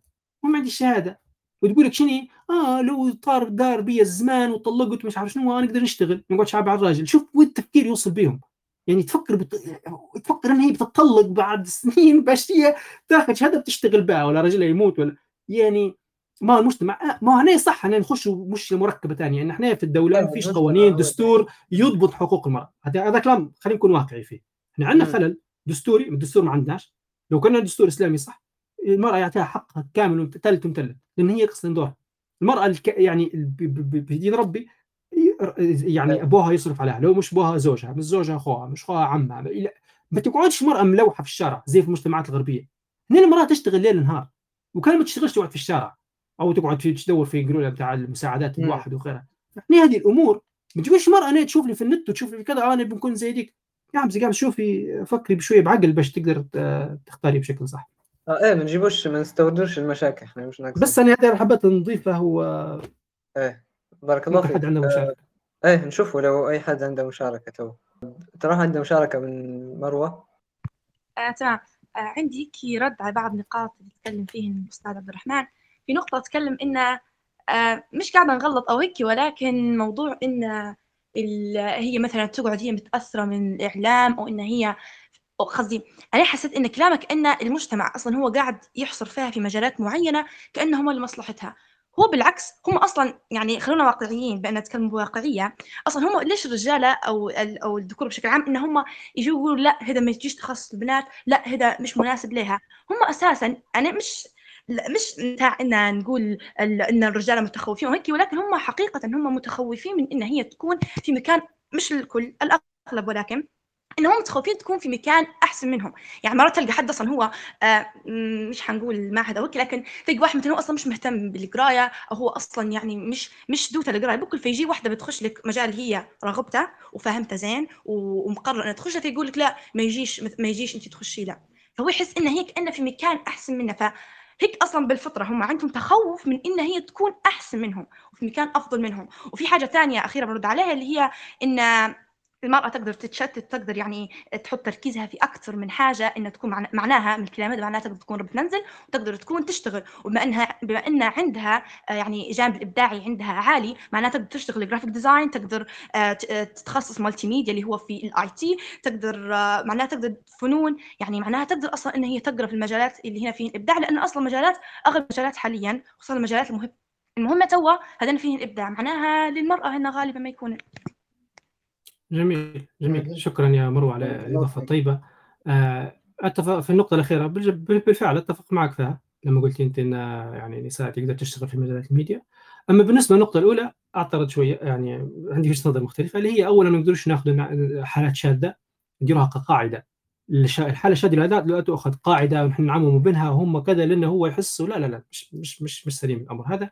آه شيء ثاني اللي هي موضوع أنه آه باش تكون هي خير منا وكذا. إذا كان هذا التفكير من الأساس نحن باش نكون خير ومش خير معناها إحنا عندنا خلل أصلا في المنظومة القيمية من الأساس آه اللي هو ما بيش يعني واضح. يعني الفكرة ما نقعدش هنا آه، فكره التنافس وال... وأنا خير منك. خير مني. ده هذا ضعنا إحنا معناها نفس رجعنا نفس المربع الأول وكذا. وبعدين فكره المجتمع يدفع المرأة في حاجة اسمها في شيء اسمه الدفع المجتمعي الطبيعي والفطري وفي مرات دفع مجتمعي غلط.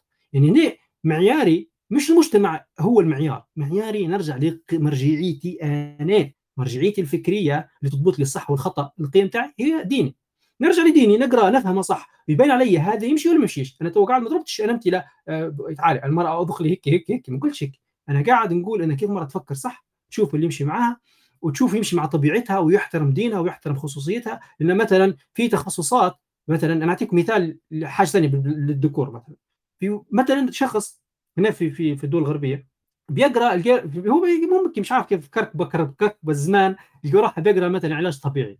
علاج طبيعي بيقراه في الدول الغربية. لما تقرأ علاج طبيعي أنت في دول غربية برا أنت بتضطر بتدير بتقامس بتدير مساج وبتدير حاجات اللي بنسوين بتقرأ ما يوقف ما قدرش يكمل. فهنا في عائق قدامه دينه يمنع إن هو بيقامس بيدير مساج ل- ل- لامراه ما يمشيش الحال يعني أنت دي- دينك يمنع. أنت بدور ممكن طريقة ثانية تتعلمها مع رجالة كذا ثاني إيه فأنت هنا بتشوف بتراعي مكانك وطريقه المكان تتعلم فيه. فأنا ما فيش حاجة اسمها أبيض وأسود يا هيك يا هيك. أنت بتشوف بما يلائمك بالظروف اللي انت موجود فيها تتقي الله قدر المستطاع وباش انت تتعلم. وفي في الأخير ما, ما, ما, ما تحطش نفسك في موضوع فتنة وتضر نفسك بالخصوص. بس هذا اللي حبيت نعلق عليه. وبس هذه كمفهوم باش الواحد يعرف لما يختار يراعي النقاط هذه. خلاص ننتقل لل وين وقفنا إحنا في المحاور اللي هي اعطيتني شوية بريك راح أتنفس هيك بارك بارك الله فيك. باهي. خلينا نشوف إحنا آه. الأولويات الأولويات والإمكانيات والأهداف.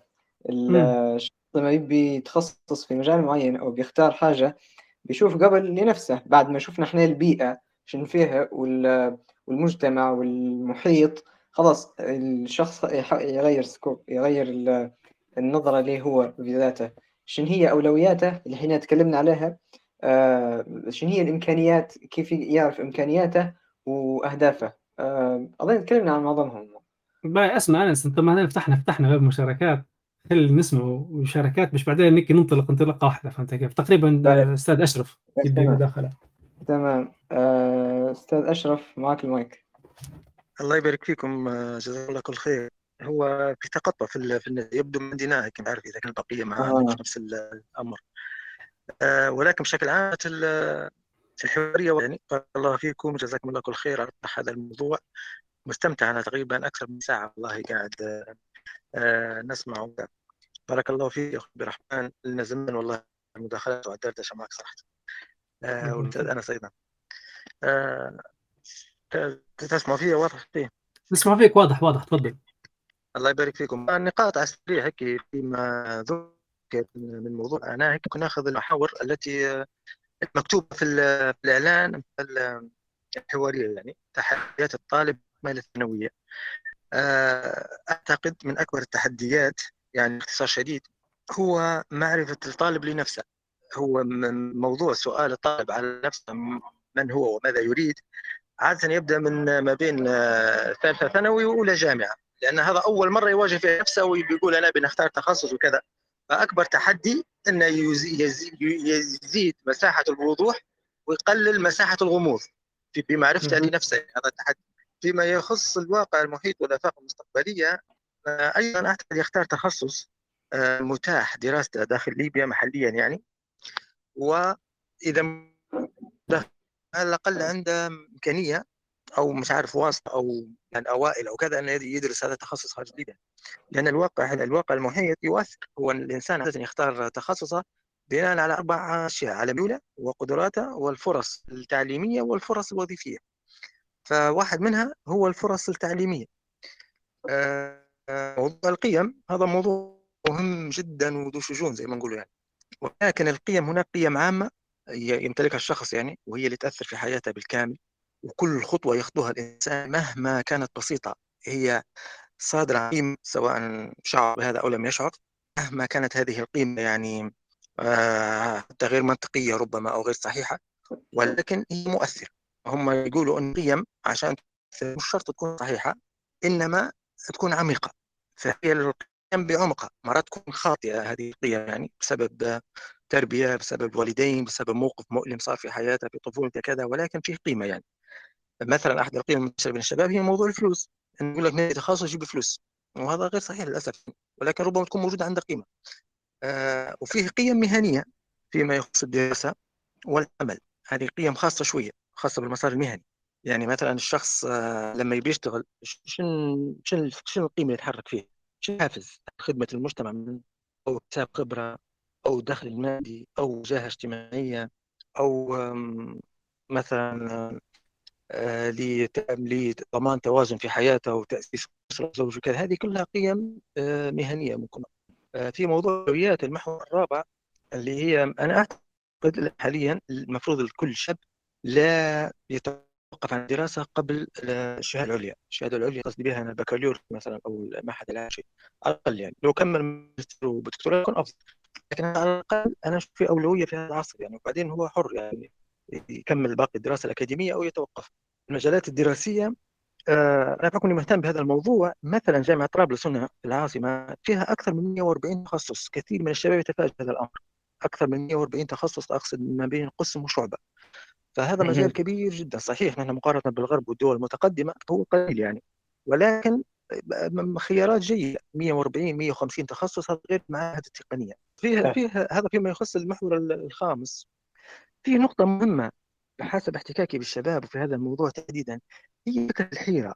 هناك بعض الشباب لاحظت وجوده كبير صراحة للشباب يتوقع أن المفروض لما يخرج من الثانوية أو حتى لما يكون ثانية ثانوي ثالثة ثانوي أو ربما أولى جامعة ثانية جامعة أن المفروض ما يكونش محتار. هذا غير صحيح غير صحيح. الأصل في هذه المرحلة تحديدا هو الاستثناء هو انك تكون غير محتار وتكون منطلق وتكون عارف مسارك وواقف الأمور امامك فيفرض إن على كل شاب يعني إذا كان محتار فيحذر ويأكد إنه هو مش وحده. وقلنا غالب الناس عايشين في الحياة خاصة فترة العشرينات مش عارف هو من بالضبط ومش عارف هو يبي وهذا في الحياة واضح. هذا الأصل للبشر خاصة في العشرينات. فنحتاج يعني نهد قليلا وبأس إنه يختار تقليه لو وجد فيه إشكال ممكن يغير لاحقا أو ربما يتخصص في شيء وبعدين يغير. زي ما صار مثلا عبد الرحمن الآن كان في هندسة وانتقل للقياده التعليمية والأمور هذه.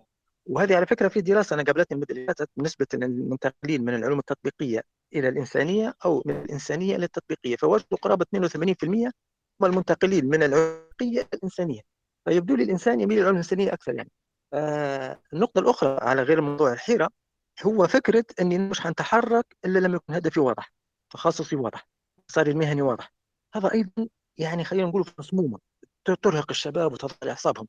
غير صحيح هو مش حيكون في وضوح إلا بالحركة. بمعنى أنا ما نرجعش الرؤية أمامي تكون واضحة فيما يخص التخصص والمسار عشان نتحرك لا أنت تحرك عشان تكون واضحة. فرق كبير جدا. الناس اللي الشباب اللي ينتظر يقول لك أنا بس نمشي.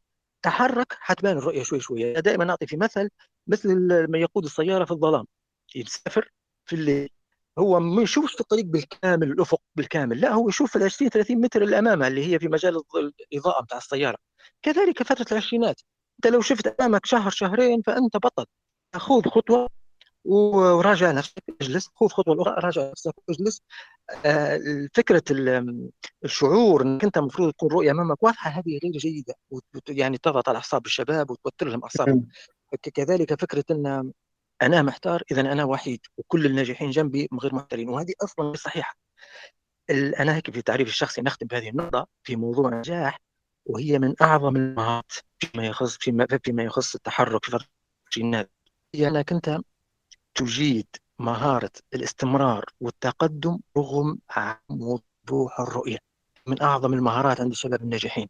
عشان هيك ناس كثر الشباب يشوف فيهم ناجحين ومنطلقين ويعتقدوا إنهم عارفين شنو من من تخصص ومن مسار في حياتهم وهو غير بمعنى الشخص الناجح مش دليل على إنه هو يعرف شنو يبي بالضبط لا هو عنده مهارة استمرار رغم عدم وضوح الصورة أمامه عنده المهارة هذه فقط. باهي الشاب الآخر ما يتحركش يعتقد أن الناجح آه، رؤيته واضحة فهو نجح. لا غير صحيح. هو والله أنا نحتاج حتى بشباب يعني قدوات ومشاهير ربما في السوشيال ميديا وكذا يعانوا من فكرة الربكة شوية الضبابية شوية وكذا. فهذه أفكار على السريع حاولت نطرحهم بارك الله فيكم. جزاكم الله كل خير على تحت الفرصة. الله يبارك فيك. أفكار آه، جميلة والله. آه، خاصة الفكرة الأخيرة كون الشخص يعني ضروري إنه هي آه، إذا كان هو يفكر في موضوع التخصصات هذا وحاس روحه إنه في مشكلة هذا ما هوش شيء يعني سيء بالعكس هذا شيء جيد إنه هو يفكر في في الحاجة. ما هوش يتبع في في مثلا صاحبي والله مشى لي هندسة خلاص نمشي هندسة ما أفضل لا ما دام فيه مشكلة حاس بها هو ما عرفش شنو يختار معناه كويس معناه هو بعد يفكر ويبي آه، يختار عن عن قناعة وعن تفكير مش تبع بس. فبارك الله فيك. نعم آه بارك الله فيك. صحيح هي هي هي نقول لك شيء معلش نختم بشكل سريع. هي الحياة فصول. كل فصل ينتهي بأسئلة. الإجابات هذه الأسئلة يكون محل فصل جديد أول فصل يتعرض إليه الإنسان هو في بعد خروجه من ثالثة ثانوي. يصطدم بجدار من أنا ماذا أريد؟ وهذا السؤال وهذه الأسئلة لا تنتهي لا تنتهي لا تنتهي يا شباب. حتى عمرك 60 70 سنة لا تنتهي بكل معنى الكلمة. تسأل من أنا من ناحية التخصص. ماذا أريد؟ ماذا سأدرس؟ ثم العمل. ثم الزواج. عندما يعني يفكر الشخص في الزواج حيقول من أنا؟ ماذا أريد؟ ما هي مواصفات زوجتي؟ بعدها الأب كأب. من أنا؟ ماذا أريد كأب؟ ماذا أريد كأبنائي؟ وهكذا. آه، آه، بارك الله فيك. آه، معنا فاطمة. السلام عليكم. وعليكم السلام ورحمة الله. آه، أهلا أنس وعبد الرحمن. بارك الله فيكم على هالبث أولا عندي تعميم على النقطة اللي حكيتها مروة في البداية على التخوف أو الخوف الرجل يكون المرأة أحسن منا. فأنا نقول نظري في كون المجتمع محافظ وإسلامي وديننا. فنحس النظرة هذه ما عندناش. ففكرة إن الرجال قوامون على النساء. فالشيء هذا هو اللي يخلي نظرة الرجل لينا كمرأة ف كمرأة في الدين ومن ناحية ما فيش فكرة التنافس بيناتنا. ولا في ولا في الأصح إنه يكون آه، المهم قلت نرجع لكلامي. فنحس فهمتي إن أنا كمثلا مثال التخصص اللي حطوه كتخصص هندسة النفط مثلا أنا لو قلت بنقرأ ويجي رفض من بويا من أخويا من أي شخص يعني في حياتي من ناحية إنه يكون من جنس الذكور فأنا نتقبل النصيحة هذه أو النقد ده مش على أساس إنه هو مثلا ما يحبش يشوفني في أفضل مكان أو ما يحبش يشوفني أفضل أفضل شيء أو أفضل تخصص نكون فيه. فلا فنشوف أنا من نظرة إن أنا الرجل هذا اللي معايا في الحوش واللي هو اللي مساندني ده مرآة لي للعالم الخارج من الجنس الآخر وكيف نتعامل معهم فكذا فناخذ من ناحية هذه من الفكر هذا. فأنا نحس إن قصة التنافس دي لا ما ما فيش. وتاني حاجة من ناحية التخصص إن الواحد يضم تخصصه مع هوايته. فنحس لو واحد اكتشف هوايته كموهبة من مثلا كإحنا كبنات طبخ من فن رسم من إلقاء كتابة. فلو يبحث عن تخصصه مع ضمن هوايته ويجمع بين اثنين نحس إنه يجمع بين الإبداع فشيء مهم وحلو إن الواحد يجمع بين هوايته وتخصصه بارك الله فيك يا فاطمة صحتي وحنعلق على حن... حنعرج على الموضوع هذا. أنس ممكن تو خلينا نكملوا باقي ال- الكلام وحنعرج إن شاء الله على النقاط اللي ذكروها. تمام؟ طبعا ما شاء الله نشبتوني اليوم. خلتوني هالبكلاني بنقولها. بس بارك الله فيكم يعني مداخلات كلها طيبة حتى يعني أستاذ أشرف ومروة وفاطمة كلهم يعني بارك الله فيكم. باهي نتنفس. okay. نبدأ بموضوع آه الرؤية اللي تكلم عليها أستاذ أشرف. أنا شوي كي ها نعترض شوية. آه لكن اعتراض جميل جدا تو نبينها كيف. أنا كإنسان تو حاليا لما نتحرك الرؤية عندي واضحة. ما فيش حاجة اسمها الضباب ضباب ممكن جزئي جزئي تو في الدنيا في الأمور هذه. بس أنا عندي رؤية واضحة. رؤية واضحة من وين جبتها؟ الرؤية هذه من وين جبتها؟ جبتها من كلام ربي. ربي قال في القرآن من عمل صالحا من ذكر أو أنثى وهو مؤمن فلنحيينه حياة طيبة ولنجزينهم أجرهم بأحسن ما كانوا يعملون. إحنا كمسلمين رؤيتنا واضحة. إحنا الدنيا هي دار ابتلاء أنت بتعمل عمل صالح ايا كان العمل الصالح تتوكل على الله. وحنتكلم توا بشوية بموضوع الرؤية الإسلامية في الحياة كيف تكون. أي مجال حتدرسه حتلقاها هي مصاحباتك. في النهاية طبعا جدا أنت عندك الجنة. طبعا الجنه يا نار أختار. أنت دي رؤيه واضحه هي عندك هيك هي هيك. أنت بتختار. تمام. بناء على كل خطوة في حياتك بتديرها هي بتبين لك. أما الضبابية اللي نحكوا عليها إحنا اللي هي موضوع علم الغيب. طبيعي إحنا علم الغيب ما عندناش ما نعرفوش شيء. ما نعرفوش إحنا غدوة شنو بيصير حياتنا شنو بيصير. فهذا علم الغيب. مشكلة الشباب الآن اللي مرات يحسوا بموضوع اكتئاب وضيق وكذا وممكن تو الأخصائيين النفسيين معنا إن مرات تبدا موضوع ال overthinking أو التفكير المبالغ فيه أو نقول إحنا التفكير الزايد عن الحد. اللي هو شنو بيحمل عبء المستقبل كله فوق كاهله ويحس إنه كيف أنا بندي؟ لا أنت ما تفكرش في انت شين بيصير. مش شورك مش ليك الامر مش مسؤوليتك. الأمر المستقبلي شو بيصير وتفاصيله هذا بعلم, الغيب. أنت عليك فقط. شوف نقطتك أنت اللي واقف منها. اختار القرار الصحيح اللي يتوافق للشيء اللي يرضى عليه ربي وتوكل. مف- مفهوم التوكل عليه مش ديك قلت 10 خطوط عليه 100000 خط.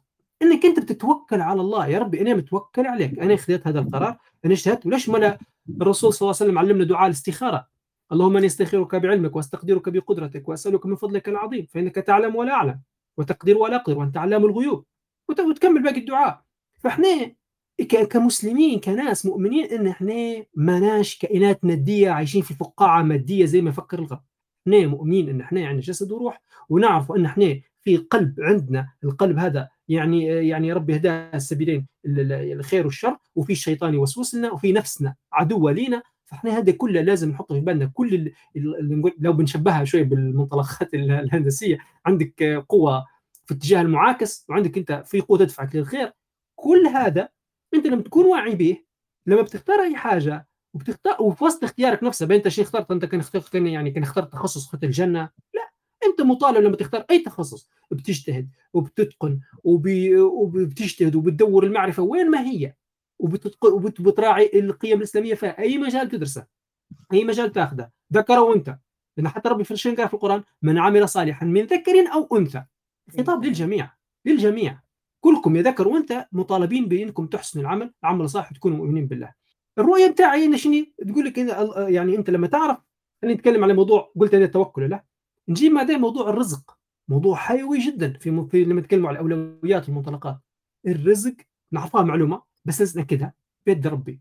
مش بيد حد. وفي السماء رزقكم وما توعدون. أي مجال تدرسه تتقن فيه تحسن فيه تتقي الله فيه. ومن يتق الله يجعل له مخرجا ويرزقه من حيث لا يحتسب. يعني هذه منطلقات أساسية. أنت مش تقول آه بندرس ذاك التخصص. أنا لو مش عارف أنا سنحكي قصتي تو ولا خليها بعدين لأن هذيك حتكون شاملة لبعض الأشياء اللي مرت بها ودروس ممكن خير من الكلام اللي نقول فيه كله يعني نعطيك الزبدة كلها إن شاء الله. بس لكن لازم نحط شوية نوضح الواضحات باش تبدأ الأمور سليمة.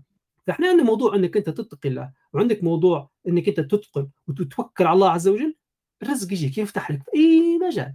وسبحان الله تو حاليا القصص موجودة وسهلة. تلقى كل الإنسان اللي اثقل في مجال تلقاه طباخ. أحسن في الطبخ وكل شيء أصبح يعني متمكن في مجاله. آه، صلاح معين أصبح رقم في في مجاله. آه، عالم باحث كل شيء. تلقوا ديما الرزق يجي له عنده وعايش متوى وحاجة ثانية المفاضلة يعني الحياة شنو ربي قال في القرآن؟ فلنحيينه حياة طيبة. الحياة الطيبه مش معناه أنت تكون عندك ملياردير وفلوس هلبة وسيارات لا الحياة الطيبه الرسول صلى الله عليه وسلم كان يدعي يقول اللهم يعني بمعنى اللهم ارزقني يعني يعني يجعل رزقي كفافا. شو معناه كفافا؟ إن رزقك يكفيك. مش هلبة يقعد لك عندك فلوس زايدات فضلات عندك حاصل فيهم ولا ناقص عليك بحيث تضطر تمد يدك للناس وتقعد. لا. كفافا يلبي احتياجاتك متطلباتك بالضبط. وتعيش مرتاح. أنت تكون مرتاح زوجتك مرتاحة صغارك مرتاحين اماليك مرتاحين ما فيش أمور منغصة. حياة طيبة. مين ما يبيش حياة طيبة. لكن إحنا مشكلتنا لما معاييرنا ملخبطة. نبدو نقيسوا فيها بمعايير مش لينا. آه نبدو هنا مش عاجبنا شيء وما عادش عندنا القناعة وما عادش راضيين بولا حاجة. نجي بعدين للقصه أنا تو تكلمت على موضوع الرؤية وتكلمت على موضوع المفهوم الإسلامي في الموضوع هو. نجي بعدين حنتكلم تو شوية على العلوم. العلوم بصفة عامة. طب نخش عشان على شط البحر. نبدأ نتكلم في العلوم والتخصصات والمجالات. خلينا نبدأ بالتقسيم المتعارف عليه يعني في العالم الآن في المنظور الغربي حنبدأ به. إن العلوم تنقسم نوع تقريبا إلى نوعين. في علوم تتمحور حول الإنسان وعلوم تتمحور حول المادة أو الأرض مثلا المادة خلينا نقول المادة أو الأرض خلينا نقول الأرض بالذات نعرف نعرج عليها لتتمحور حول الإنسان العلوم هذه دورها تحاول تساعدنا نجاوبوا على الأسئلة اللي تتعلق بالإنسان. نعطي أمثلة. مثلا أنا عندي سؤال واجهني أنا كيف كيف نربي الإنسان؟ كيف هذا الطفل لما يجي من بطن أمه ويكبر ولا الطفل اللي كيف بنربيه فيطلع علم اسمه علم التربية. باهي أنا الإنسان هذا البشر نبي أنا نعرف كيف ندير لهم آه، ننظم الحلقات ما بينهم بين بعضهم. تطلع حاجة اسمها علم القانون. لو لا أنا الإنسان هذا نبي أنا نتحكم في المجتمعات البشرية هذه. باش أنا نخليهم مثلا نفهم الديناميكية بتاعهم آه تلقى روحك تدرس علم الاجتماع باهي أنا نقدر بنعرف التاريخ بتاعهم زمان شو يديروا البشر هذو الناس. تقرا علم تاريخ وهكذا. تلقى أنت عندك علوم. يجي علم الإدارة. شو علم الإدارة؟ أنت بيجاوب لك على السؤال كيف أن عندك مجموعة من الناس في في مؤسسة واحدة بتنظم عملهم بينهم وبين بعضهم الأفراد هذه باش تحصل النتائج المرغوبة. تلقى علم إدارة. لا لا خلينا نوسع شوية السكيل والمساحة. لا لا بشر مجموعة كبيرة بنتحكم في قراراتهم وكذا. تلقى روحك علم سياسة. وهكذا. وهلم مجرة من العلوم اللي تحاول تجاوب أسئلة تتعلق بالإنسان. في علوم ثانية تتمحور حول الأرض. فمثلا أنا الأرض هذه نشوف لها شنو هي شكلها الأرض من برا؟ شنو هو شنو شنو العلم يدرس؟ آه نبي نفهم أنا شنو التضاريس وشكل تلقى تقرا علم الجغرافيا. هي جيوغرافي لا أنا لا لا لا, لا بنجي على الأرض هيك بنغوص فيها تلقى راح تقرأ جيولوجيا علم الأرض نفسه يعني لا بعدين واحد ثاني يقول نركب نركب شوية فوق نطلع على الفضاء تلقى راح تدرس علم الأرصاد الجوية. واحد ثاني يقول لك لا لا أنا بنقب بكل تلقى راح تقرا علم الفلك. واحد ثاني يقول لك لا أنا بنقرأ الحيوانات اللي تعيش على الأرض نقرأ علم الحيوان.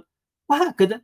بقى تقول لي بقى عندي مواد عندي لقيت معادن في الأرض هذه نبي نشغلهم مع بعضهم نديرهم تلقى روحك. تقرا مثلا هندسة كيف إنك بتشغل الأمور هذه مع بعضها بتدرس أنت مثلا آه شنو عد واغلط. نرجع على سيرة الإنسان. أنت تقول لي باي جبنا هندسة باش الأمور معدلة. باني هذا الإنسان بنعالج عندنا مرض. بتقرا روحك بتقرا علم الطب. باش تحل مشاكل في جسم الإنسان باش تعالجها في الموضوع هو. وهكذا. هذا النظره الثنائيه هذه. هذا في المنظور الغربي أو المنظور اللي مش مش لينا. اللي لينا شنو اللي لينا الإسلامي؟ عندنا بعد ثالث. هو زوز عندنا نفس الزوز هذا عندنا إحنا بس زايدين عليهم بعنصر ثالث. الدائرة الثالثة أو العنصر الثالث اللي هو الوحي اللي هو الوحي اللي هو العلم اللي جاي من ربي عز وجل اللي هو خارج الأرض وخارج الكون وخارج كذا جاي من خارج منظومتنا المادية. هذا اسمه الوحي. الوحي طبعا عندنا إحنا كلام الله عز وجل اللي هو القرآن واللي هو زمان قبلها كانت الكتب السماوية اللي ربنا أرسلها على الرسل والأنبياء. والرسل الانبياء نفسهم اللي رب الله عز وجل أرسلهم جايين بعلم جايين برسالة من عند الله عز وجل. يعني يعني تخ... نبيكم تتأملوا شوية بس كلمة رسول الله إيش معناها؟ رسول مرسول من عند ربي. الله باعته لنا إحنا باش يوجهنا باش يعلمنا باش يبي علم فالأنبياء والرسل لما جو للأقوام والبشر صلوات الله وسلامه عليهم جايين بعلم من ربي. هذا العلم محتاج حد يتخصص فيه يفهمه. شنو معانيه؟ شنو مقاصده؟ فأنا فرضا القرآن. بين القرآن نبي نبي نبي, نعرف نقراه صح؟ تلقى علم التجويد. أنا نبي نفهم الكلمات الغريبة فيه يطلع لك علم غريب القرآن. أنا نبي نفهم مثلا الإعجاز اللي فيه يطلع لك علم إعجاز القرآن. يعني لا نبي نفهم معاني تاع علم التفسير. علماء متخصصين في التفسير مش يعني شيء بسيط. جي الحديث النبوية اللي نقول إحنا السيرة سيرة الرسول صلى الله عليه وسلم القدوة النموذج. الموديل اللي إحنا بنتبعوه من خطواتنا بتتبعه. بالضبط ناخذ من الهدي والحكمة. به بايشيني اللي كيف كان السيرة بتاعه تقرأ علم في علم الحديث بعدين علم الحديث فرع منه علوم ثانية باهي مين قال هذا الحديث صح ولا غلط؟ في علم الجرح والتعديل علم وهكذا. تلقى أنت مجموعة علوم تحل المشكلة دي وفي علوم مساعدة. بين كيف بنفهم الزوز تبي تقرأ لغة عربية. اللغة العربية ذاك الوقت لغة القرن السابع الميلادي. فأنت تبي تفهم اللغة هذيك كيف كانت العرب يتكلموا هذا علم اللغة العربية. تبي تفك المعاني. وهكذا وهكذا وهكذا. هذه علوم. به هذه العلوم كلها الثلاثة العلوم تتمركز حول الأرض وعلوم تتمركز حول الوحي وعلوم تتمركز حول الإنسان. كلها إذا كانت النية فيها والمقصد إن إحنا نبو نرضي الله عز وجل وبنعمر الأرض كلها علوم نافعة. أي واحد يتخصص في هذا المجال بارك الله فيه. لو إنه هو ينوي بذلك إنه هو كذا. ولازم طبعا يكون عندنا إحنا إلمام بيهم بشكل عام كلهم هم بشكل عام هيك والتخصص هذاك للناس اللي بتتخصص فيه يفضل قصدي من باب الثقافة العامة فما تجيش واحد يقول أنا لا متخصص في علم في الأرض ماليش علاقة بالوحي لا عاد يقرا القرآن لا ما تجيش من هذا الهداية لك وسبحان الله الثلاثة هادو مرتبطات ببعض مش مخصوص مش مفصولات يعني الوحي علم الوحي لما تفهم مراد الله عز وجل شو معنى مراد الله؟ معناه ربي شنو يبي منا؟ يعني يعني انت يعني اللي المثل الأعلى بنضرب المثل هذا باش توصل الفكرة. تخيل انت في شركة المدير بتاع الشركة أو المدير الأعلى من فوق يبي منك مهام تنفذها. انت تخيل انت ما تبيش تنفذ المهام اللي قال لك عليها المدير بتنفذها. شو بيصير للشركة؟ أو انت شو بيصير لك انت أصلا؟ انت مرتين الزوج أو انت مش حتاخذ معاشك أو تتم طردك أو تاخذ عقوبة. تمام؟ لأنك أنت ما قمتش بدورك لكن لما تعرف أصلا مدير الشركة يقول لك دير الموضوع هذا وأنت حتاخذ بونس وتاخذ جوائز وتاخذ أشياء وبيرقي مكانتك وكل شيء أنت حتى من باب الحب والرغبة حتبدا تقبل الموضوع هذا. لأن عرفت أنت كذا. وطبعا موضوع ثاني مهم جدا ان أنت تبي تعرف من هو آه، من هو الله عز وجل. وهذا مهم جدا جدا جدا, جدا. إذا كان أنت ما تعرفش من هو ربي اللي خلقك وخلق العلوم هذه كلها والناس قصدي سهل الإنسان يكتشف العلوم هذه كلها وعلم الإنسان الأسماء كلها. أنت بروحك جاهل به حتحس نفسك ضايع. مهم جدا إنك أنت تتعرف على ربي. هذه نقطة رقم واحد وهذا أهم العلوم. العلماء لما يقسموا في العلوم يقول لك تبي تعرف العلم شنو الشرف بتاعه وأهميته شوفه بشرف المعلوم بتاعه شنو الحاجة اللي تدرسها؟ نعطي مثال هيك صغير باش توضح. هل فرضا بنقارنوا علمين مثلا؟ علم إنك أنت كيف تطيب الدحية. شو العلم اللي فيه؟ الدحية بتطيبها وخلاص. ولا علم إنك أنت كيف تنقذ نفس بشرية. أما أفضل أعمق وأشرف. حتلقى إنك باش تنقذ نفس بشرية أعظم وأشرف لأنك أنت هذا مهم جدا يبي صبر ويبي كذا. ليش؟ انك أنت المعلوم اللي بتتعلمه عملية الإنقاذ أمر شريف وعظيم جدا. فما بالك إن الأمر اللي بتدرسه أو بتبي تتع... تبي تفهمه وتبي تقرأه وكذا إنك بتعرف صفات الله عز وجل. تبي تتعلم تبي تعرف الله من هو شنو صفات شنو يبي منا شنو مطلوب منا في الدنيا. هذا أعظم العلوم. فيقول لك العلوم الإلهية هي أعظم العلوم. بالله عز وجل تبي تفهمه.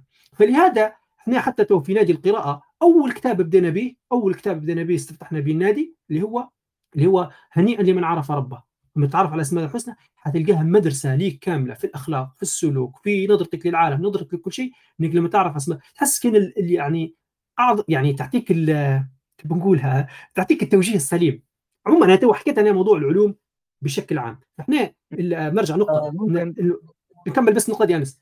لما تعرف أنت مراد الله عز وجل كإنسان هتعرف هذيك العلوم تتمحور حول الإنسان. وبتجاوب الأسئلة بتاعها كيف تدرسها صح؟ كيف تستفيد منها مظبوط؟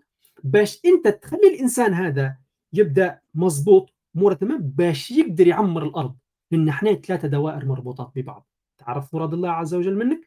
أنت كإنسان تكون إنسان سوي وسليم وتفهم أنت شنو دورك باش تقدر أنت تعمر الأرض بوفق مراد الله عز وجل. وحنضرب مثال. لكيف إحنا المسلمين زمان لما كان في ترابط ما بين العلوم دي كلها داروا حضارة عظيمة جدا. حنضرب مثال لمثال تو عطى الشباب مهتمين بموضوع الهندسة.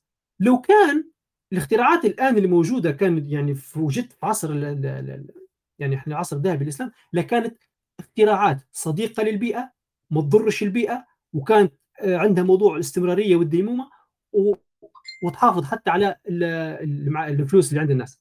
كيف الكلام هو؟ المسلمين لما يجوا يخشوا للعلوم يقتحموها وبيجوا بيتعلموا العلوم ولا بيجوا بي... ينطلقوا من منطلقات وزي ما نقول إحنا بال يقول لك مل... ملامح ملمح يعطيك ملمح تمام؟ اعطي مثال. المسلمين لما يجوا يخشوا لعلم الفلك خشوا لعلم الفلك بعد ملمح قرآني في السؤال يسألونك عن الأهلة قل هي مواقيت للناس والحج. كلمة مواقيت للناس والحج هي اللي شدت المسلمين لما جو خذوا العلوم الفلكية واللي كانت حتى قبلهم موجودة في عند الصينيين ولا عند الهنود ولا عند الإغريق. نقحوها بما ينفع ذلك الغرض اللي هو مواقيت الناس وأنهم يعرفوا مواقيت الحج. ففكرة المواقيت والوقت فأبدعوا فيه فأبطلوا علوم الآن نجوم مسمية باسماء باسمائهم حاجة ثانية المسلمين لما عرفوا إنه آه وجعلنا من الماء كل شيء حي هي الماء سر الماء تلقوه عصب في معظم اختراعاتهم. يخترعوا حاجة تلقى المية خشفة تلقى هذيك الساعة اللي ت... لدرجة للان ما عرفوش كيف يديروا زيها. زي اللي موجودة في القصة تقريبا القصر الحمراء لو مش غلط في إسبانيا ايامات الأندلس. داروا زي الساعة عبارة عن زي 12 أسد هيك يديروا في مية بحيث إنه كل ساعة ذاك الأسد يطلع مية ثانية يوقف. كيف كيف انسوها كيف داروها؟ ولا زي ساعة الفيل اللي دارها الجزري. ساعة كاملة في فيل كبير وفي مية وفي فوق وتحسب في الساعة وتحسب في الوقت قبل الساعات الموجودات الآن. تشتغل عن طريق المية وعلم الحيل آه كانوا يديروا في أشياء بالمية وحاجات زي هذه. فأبدعوا في مجال مش عادي مجال الري وغيره. إحنا كانوا ينطلقوا من منطلقات سليمة عندهم. بس أيضا المنطلقات بتاعنا كان تمنع فينا إن إحنا نخش لعلوم تضيع لنا وقتنا. يعني يسألونك عن الروح قل الروح من أمر ربي وما أوتيتم من العلم إلا قليلا. فيقعدش المسلمين اللي بيدرس مجال يضيع وقت فيه هو ربي قال له الروح من أمر ربي ما تدخلش فيها أمر غيبي خلاص. تتعلمها تعلمها زي ما ربي ذكرها في الوحي خلاص ادرسها من الجانب هو. لكن ما تقولش أنت بعض العلماء للآن قاعدين يضيعوا في أوقاتهم. وابحاث ومراكز بحثية وجامعات في الدول الغربية يبوا يعرفوا شنو داخل الروح بتاع يعني مش مش حتقدر مش مادي مش أمر مادي. هم قاعدين مسكرين رؤوسهم إن الحياة مادية وكل شيء مادي وكل شيء نقدر نقيسوه لا فيها أشياء لا تقاس. فيها أشياء. فأنا بس تكلمت إن شاء الله على موضوع العلوم. لعل النظرة هذه واضحة. باش يعني من الصعب أنا قاعد ندرس كل عادي نقول لكم اليوم في علم كذا. ما عادش نقدر يعني كل مجال. لكن أعطيتكم نوع ما الخريطة العامة باش نوع ما تبدأ الأمور واضحة عندكم. تفضل أنا سامحني على طالب بارك الله فيك. آه باهي تغطية كويسة باهي للتخصصات بعدين. آه تو فيه لو نقدروا نقسموا في تقسيمة أخرى للعلوم آه يعني تدعم التقسيم اللي قلت عليه الثلاثي الوحي إنسان الأرض اللي هي إن إحنا نقدر نقسم علوم ل علوم فرض عين وفرض كفاية. العلوم اللي هي فرض عين علينا إحنا هي العلوم العلم العقيدة والعبادات الحاجات اللي المفروض إن إحنا نديروها كل يوم. ف واجب علينا إذا ما عرفتهاش أنا أنا اثم أنا اثم إذا أنا ما عرفتش كيف نصلي ما عرفتش كيف نصوم. ضروري الحاجات هذه يكون يعني علم أو فرض عين فرض عين على كل مسلم. فروض الكفاية زي العلوم الدنيوية أغلبها فروض كفاية. فضروري انه يكون في كل مجتمع عدد كافي من الناس متخصصين في التخصص هذا. هذا معناه فرض الكفاية إذا كان في نقص هنا يتحول لفرض عين. ضروري يملوه النقص هو. ضروري يكون في العدد الكافي من المتخصصين.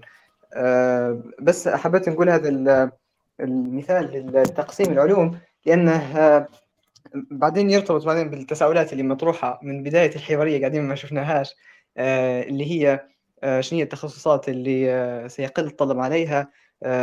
شنو يدير اللي بيطلب تخصصين؟ واحد صعب يعني يبي وقت طويل أو إنه ياخذ تخصص يعني سهل ويقدر يكمله بسرعة باش يبدأ يشتغل. شنو يدير اللي يبي يتخصص في علم دين وعلم دنيا؟ فهذه كلها أسئلة تو حنحاول نعرج عليها مع بعض في المحور الخامس بعون الله. آه شوف قبل كل شيء لما جت كونت بكريكات تكلمت عن العلوم وكذا وثلاثة أصناف وأربع علوم ممكن يجي واحد باله آه قصدك هنا؟ نقرأ لا لا لما يجي نكلموا كلمة علم أنت مرات يكفيك كتاب شد كتاب تقرأه خلاص أنت اخذت المطلوب منك في ذلك العلم زي ما قلت أنس أنت تبي تعرف كيف تصلي خذ كتاب أو تبع في سلسلة على اليوتيوب ولا كذا واقراه وافهمه كويس انت عرفت خلاص أنت كيف تؤدي الموضوع هو وطبقه في حياتك أنت خلاص هذا العلم أنت اكتفيت منه. انت مثلا فرضا واحد بيخش في أمور مثلا تجارية ولا كذا يصير قاعد مزقر كتاب على شنو الأمور الأمور المالية. تقولش أنت تخش على الأمور الماليه وأنت جاهل بها قاعد مزقرها فالعلوم تبدأ فرض عليك فرض عين وفرض كفاية على حسب حالتك. فرضا أنا أنا تو حاليا مانيش ماشي الحج مثلا فرضا. فمش ملزم ملزوم أنا قاعد مستوى نقرأ على الحج. لكن لما أنا تتمكن عندي بنمشي الحج آه لا قاعد ضروري قاعد نقرا كتاب ونتعلم آه شنو يطلب مني في ذلك المجال. أنا لما أتكلم عن العلوم رغم مش معناها العلوم معناها أنت لازم تشدها من آه خلاص لا تكمل إنك أنت تتخصص فيه وتقول لا. أنت يكفيك إنك أنت تاخذ ذلك العلم تفهمه تلم به في كتاب في جلسة تخصص وقت أسبوع خلاص خلاص أنت ألممت شيء المطلوب منك دير وتنتقل للي بعده وللي بعده فهنا آه تقدر. على قدر الحاجة المطلوبة منك. وبعدين التخصص ذاك ذاك عادة اللي راهو أنت بتتكلم وإحنا قاعدين نخربطوا قاعدين نخربطوا بين فكرة إنك تتعلم مجال وبين المهنة اللي بتشتغل بها وبتعيش وبتأكل منها. إحنا قاعدين نربط ان مجال دراسي معناها هناك في فرق بين العلم وبين إنك أنت بتشتغل. ويفضل يفضل إنك أنت طبعا تشتغل فيه حاجة تكون قاريها وفاهمها ما تشتغل على العميان هيك. أنت تكلمت أنا تو قبل شوي على موضوع ان قلنا العلم إنك أنت لازم تفهم أنت في علوم تتعلمها. بس أنت هو أنا هذا السؤال اللي بسأله في بالي يعني بنتخصص. شو يعني بنتخصص فيه؟ شو اللي بنتخصص فيه؟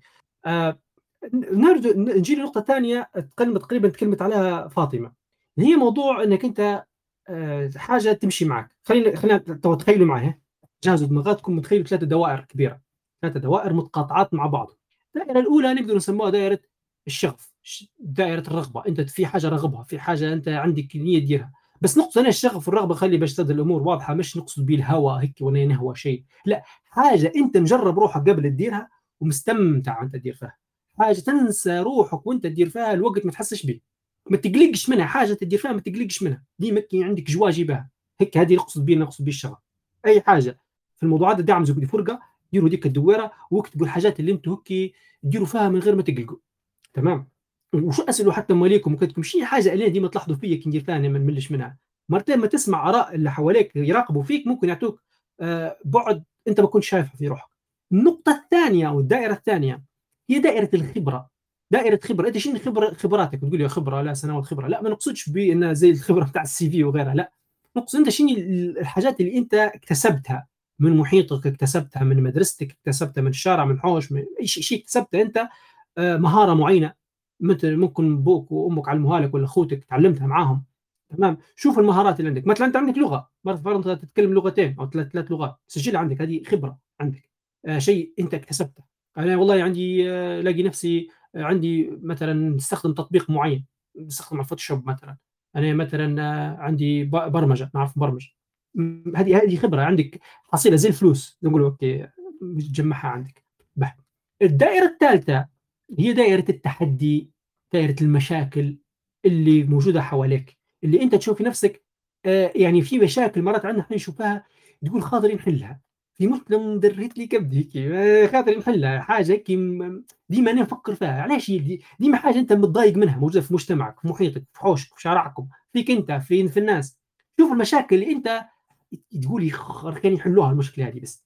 اكتبها اكتبها سجلها عندك المشاكل اللي أنت مضايقاتك في محيطك في مجتمعك في دينك قاعد تكتبهم بلاط هم الثلاثه مع بعضهم.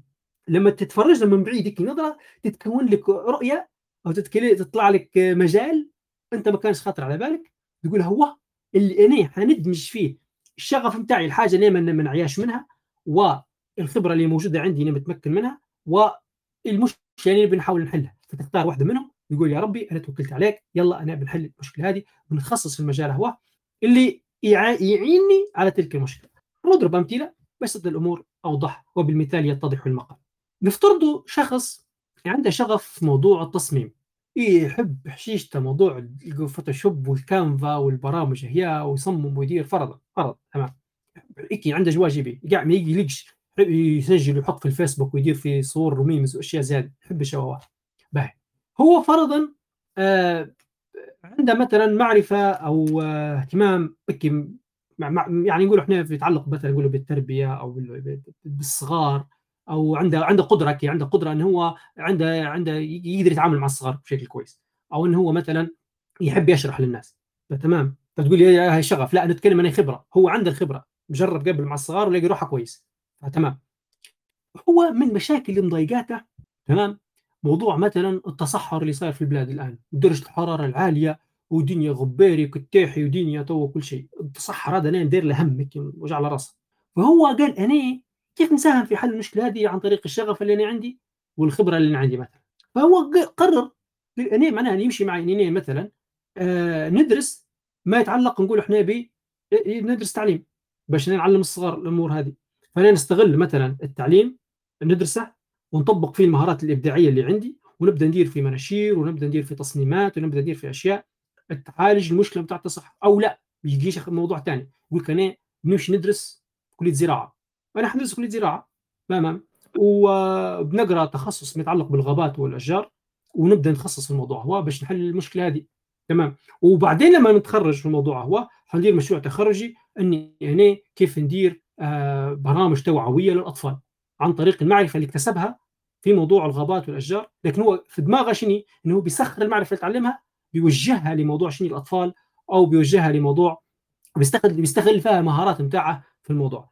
هنا هتلقوا أو يقول لك لا أنا بندرس مثلا بنتعمق أكثر في موضوع الفنون باش أنا نمكن الموهبة بتاعي لكن أنا في بالي ندرس بشكل يعني جانبي على موضوع الأشجار والتصحر وكل شيء نقدر نتمكن من المجالين هما باش نقدر ندمجهم مع بعض.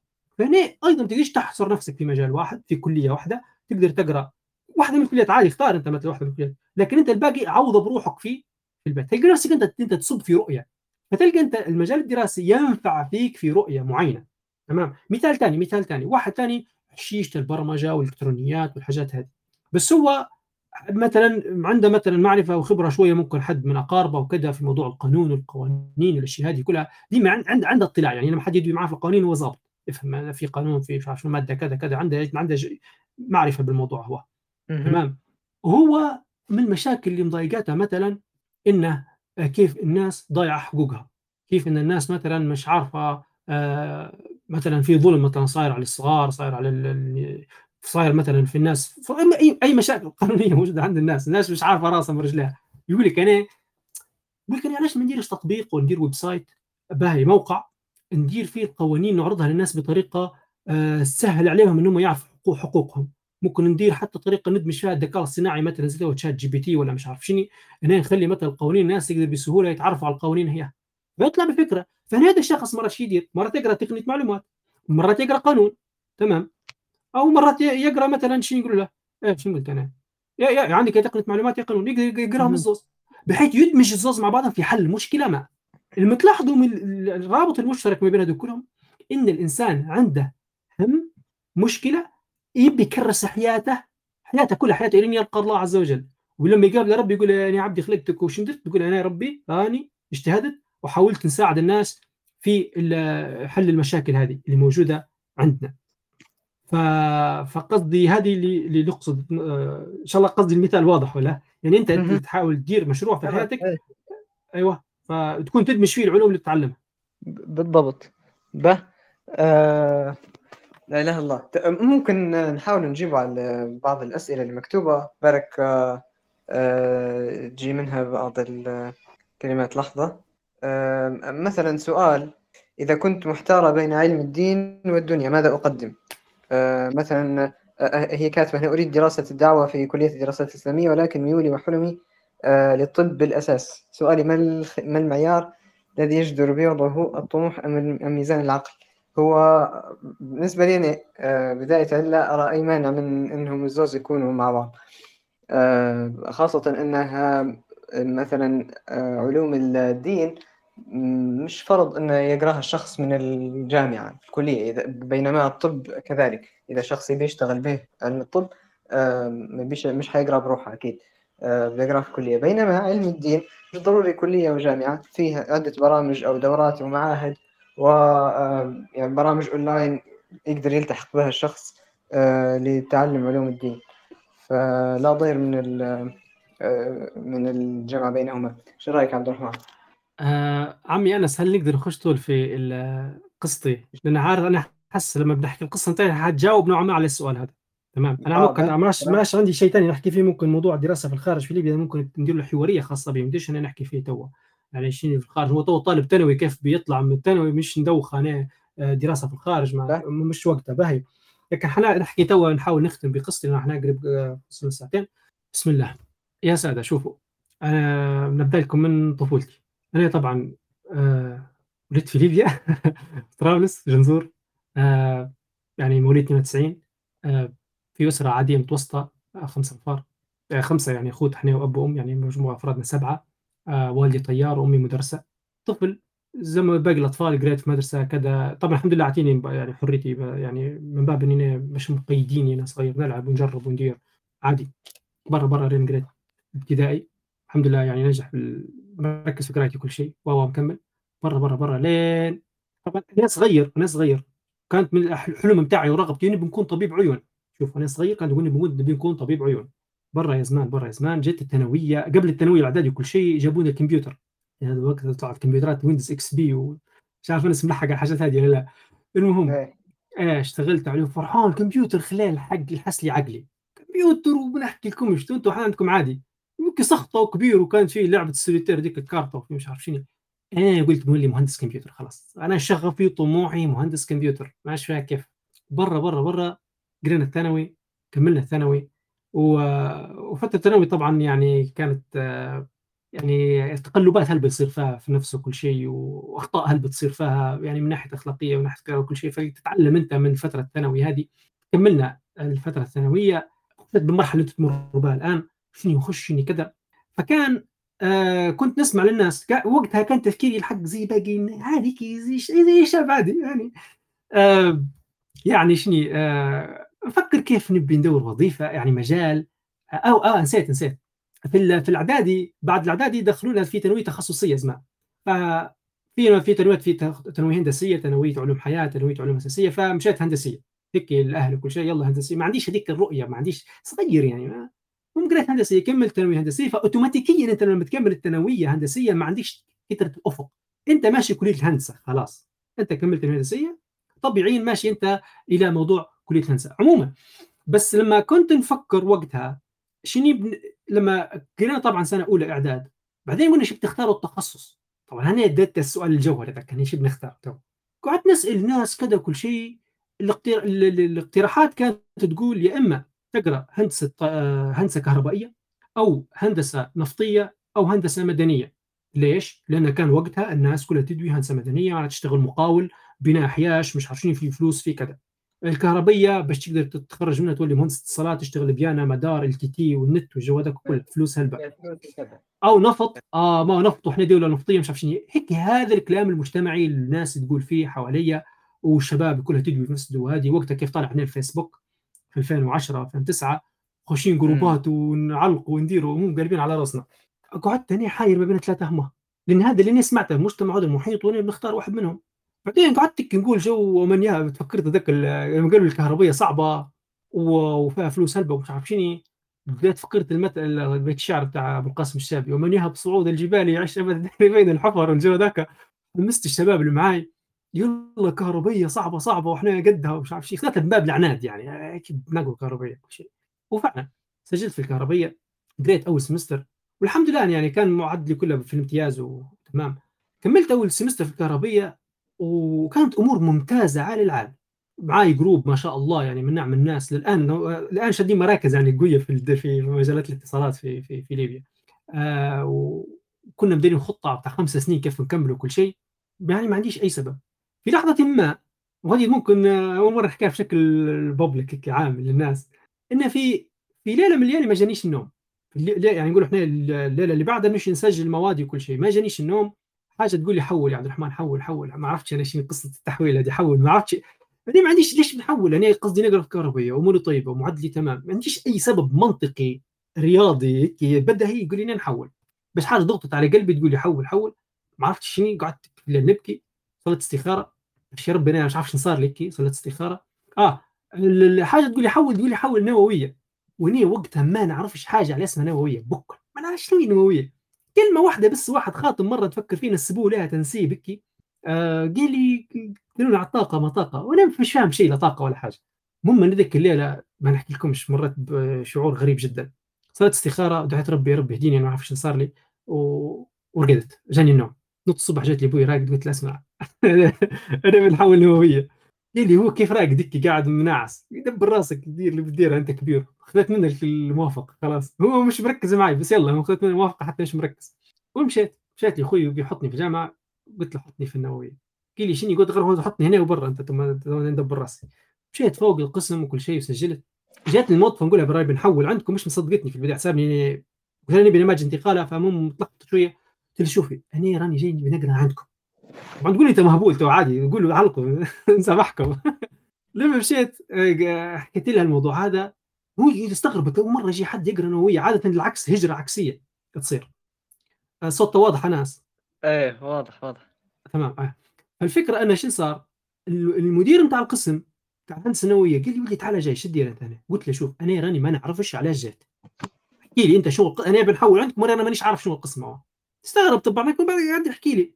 قال لي آه قال لي شوف قال لي ولدي إحنا في ليبيا رانا دولة عايشة بالنفط والنفط سيرى بيتم وإحنا نبغى مصدر بديل للطاقة. الكهرباء بتاعنا معتمد على النفط. لو المية إحنا تو ميتنا عندنا شح في المياه ليبيا تعتبر من دول شحيحة في المياه.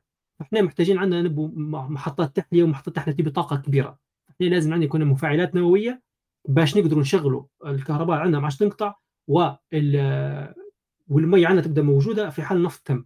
أنا هو قاعد يقول لك ليبيا ونفط ودنيا ومستقبل وكل شيء. أنا زي الميه مسقعة كانت تصب فوق راسي.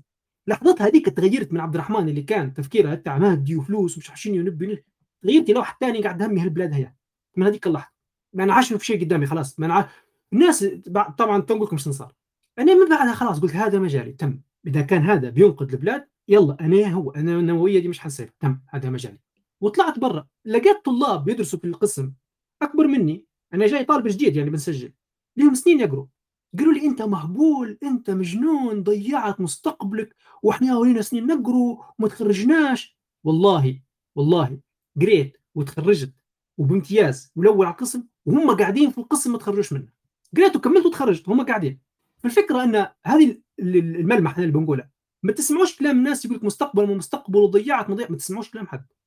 حطوا نقطة أساسية تنطلقوا منها. إذا كان مجال تنطلقوا منه فيه فائدة للبلاد توكلوا على الله. بعدين الله عز وجل يتكفل بكم ويوجهكم الطريق يوريكم المسار الصح. تمام. سجلت نووية. طبعا كلهمش الزوبعة اللي صارت في الحوش؟ بعدين أمي وقصة وأصحابي اللي معاش بيكلمني وأنت خير قدرت وجبت عليه أنا آمنت بالموضوع هو. وقسم كان ما حدش ينظر له. وكان اللي تقول أنا وي تخيل أينشتاين وقنبلة جات قعدت نغير في الفكرة هذه قعدت ندير في ورش عمل. ندير في محاضرات توعويه للطلاب نفهمهم شنو المجال هو وإن مجال اللي مجال الطاقه إنتاج طاقة كهربية وفي مجال إشعاع. إيه مجال إشعاع فيه يخش في مجال الطبي ويحل مشاكل كثيرة يعني في حفظ الأغذية و يعني عالم. قلت له محاضره هذا الموضوع وين قادني؟ قادني إني أنا لفت انتباه جماعة اتحاد الطلبة. وقت هذه دوا في 2012 بعد الثورة هكي وكنا ناشطين طلاب وكنا درنا يعني الاتحادات الأولى يعني.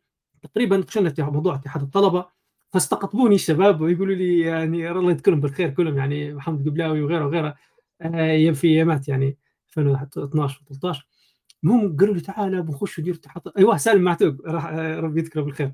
جاي قعد يقول لي تعال خش معنا اتحاد طلبة. قلت له اسمعني أنا جاي نبي نقرأ ما تشتتونيش لا طلاب لا هم يحزنون. قال لي لا كم تخش إيش بيصير وما بيصير وفي فريق ثاني فلعبوا لي على الوتر الحساس موضوع الإنقاذ والحاجات هذيك طول هنا ما قدرتش اقاوم خلاص إذا كان في إنقاذ للكلية وكل يلا أنا بخش ممكن حطوني مساعد ولا حاجة. دفوني رئيس لجنة الإعلام وهنا خلاص شدت مسؤولية وشدينا الفريق ونجحنا في الانتخابات هذه ودرنا حملة انتخابية وكل شيء. المهم بعدين لما خشينا في اتحاد طلبة لقيت نفسي محتك غصبا عني بطلاب من مختلف المجالات. يعني كلية الهندسة فيها حوالي نتكلم في جامعة طرابلس فيها حوالي 13 قسم. تمام. لقيت نفسي محتك بطلاب من الهندسة البحرية هندسة التعدين هندسة الجيولوجيا هندسة الطيران احتكت معاهم. شو تقروا وأنتم شو تديروا؟ شو مجالاتكم هذه؟ لأني أنا حسيت الشعور لما يكون مجال الناس ما تعرفش عليه زي النووية كان الناس تنظر له بنظرة سلبية زي ما كان فكره الفكرة اللي قلت لكم على طاسة المية وغيرها. لما أنت الناس تعطي نظرة سلبية على القسم تبدا أنت شعور شنو هذا القسم؟ اشمئزاز لكن لما أدركت حقيقة الأمر وشفته من الداخل حبيته وقعدت نقول يا ريت الناس كلها تجي تقراه.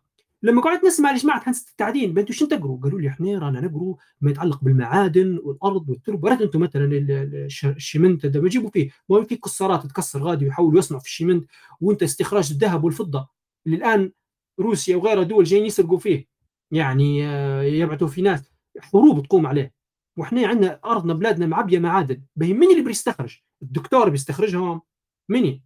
الشرطي بيستخرجهم. ما يبي مهندس معادن. بيمشي يستخرج الموضوع هو. الفكرة والله أنا مجال مليح. تبي خير الشباب يمشوا يشقروا هندسه التعدين كلها ماشيت لي مجالات ثانية أنتم بحرية شو تقروا؟ آه إحنا عندنا منصات بحرية وسفن وتصميم. وإحنا بلاد بحرية إحنا نبوا سفن ونبوا تصميم ونبوا قوارب ونبوا دنيا. وينكم؟ قعدت أنا قعدت شعوري قعدت زي الواحد واقف فك الناس غافلة وغمض عيونها. يا ناس تعالوا مجالات مليحة. خيركم أنتم ما تبوش تقروهم. خيركم قاعدين يعني قاعدين تتبعوا في الناس والأمور المادية. قعد هو يحرك فيا بشكل لا إذا كان أنا اكتشفت هادو بديت زبط زي ما تقال الأستاذ أشرف بدا الضباب ينقشع بديت نشوف في حاجات ثانية تعرفت على كل كلية كلية الهندسة بالكامل عرفت كل تخصصاتها. بعدين مشيت لكليات ثانية مشيت لكلية الزراعه جنبنا كانت جنبنا إحنا نوي الزراعه شو تقروا؟ والله إحنا نقروا في غابات نقروا في نقروا في نقولوا له آه اقتصاد منزلي. طبعا هذا تخصص النسائي. الاقتصاد المنزلي هذا أنا لو امرأة كنت حنقرأ. يعني لو تعرفوا زمان في حاجة يقولها مارتا ستيوارت آه دير في كانت في مجلة ودير في برنامج. موضوع التدبير المنزلي وكيف التنسيق والحوش وكل شيء يقروا فيه قراية علم اسمه اقتصاد منزلي. تطلع واحدة بروفيشنال خارقة في الموضوع هذا. عموما يقروا في مثلا بستنة موضوع البساتين ويقروا في موضوع غابات وأشجار يقروا في إنتاج حيواني متعلق بالألبان. كل ما يتعلق بالغذاء مأكلتنا وشرابنا ونعرف أن هذه المأكلة صحية وتنفعنا وما تنفعناش جماعة الزراعة. مش كل مجال أنا قلبي عيوني عيوني قلوب قلوب. نقول كم نيجي نقسم روحي أكي أك عبد الرحمن صغيرونات كل واحد يقرأ في المجالات هذه. بعدين قعدت معناها كل المجالات الثانية عندهم أمور عظيمة وجميلة جدا إحنا ما مدركين لها. قعدت نقصقص جماعة مشيت لي جامعه ناصر قعدت نسأل فيهم وكذا وكذا. إلى أن في الأخير درت ورقة إن شاء الله نشاركها معاكم. فيها كل تخصصات جامعة طرابلس في ورقة واحدة. شوفوها بين عليكم تخصصات. تقدروا أنتم بعدين تبحثوا عليها في جوجل شنو هي هذه؟ ترسلوا الناس. هم أطلعوا من الصورة النمطية اللي الناس يقولوا لكم عليها هذا ينفع في مستقبل ما فيش مستقبل كذب. كل المجالات فيها مستقبل كل مجالات تحتاجها ليبيا. كلام طبعا على جميع الدول يعني ما نتكلمش عليها في بلادنا بس هذه نقطة. باهي أنا هذا الموضوع ونقول لكم فيه وأنا قاعد نقرأ طالب. ولاهي اتحاد طلبه والمشاكل اللي كانت تصير ويعني موضوع يعني لما كنت في مسؤولية اتحاد طلبه هذه طبعا ملمح ثاني شدوا عندكم. موضوع التطوع التطوع التطوع. لما تكون أنت في جامعة ولا كلية ولا حتى ما تقراش في جامعة ولا كلية حتى أنت بتقرأ في الحوش اونلاين طوع شارك مع الناس. هذه تعلمك الخبرة. أنا تعلمت منها مهارات إدارية تعلمت منها كيف نكتب المراسلات وكيف نتعامل مع الناس وكيف نتعامل مع أصناف مختلفة من الطلاب. يجيك طالب اللي أسلوبه أبصر كيف اللي يجيك وكيف تقدم غيظك وكيف تتحمل وكيف تتواوى قصة هلبة ثانية تتعلمها. في احتكاكك مع الطلاب وكيف تبدأ عندك علاقات تتعامل مع مدراء الجامعة وكيف تنسق ودير برزنتيشنز. وإحنا مرات نديروا مناشطات تبي تقنع أنت مدير الجامعة باش يمولك أو تقنع مدير شركة باش يعطيك تمويل باش تقدر تدير مشروع. هذا كله تعلمناه في اتحاد الطلبة. من الأشياء مثلا نفكر فيها أنا سامحني طولت لكن خلي بنكمل القصة. اللي زمان جت مشكلة مثلا المنحه الطلابية وما عرفوش كيف يحلوا حل وهي تبي من تنظيم بيانات ما بيانات فانا تطوعت وخشيت فيها.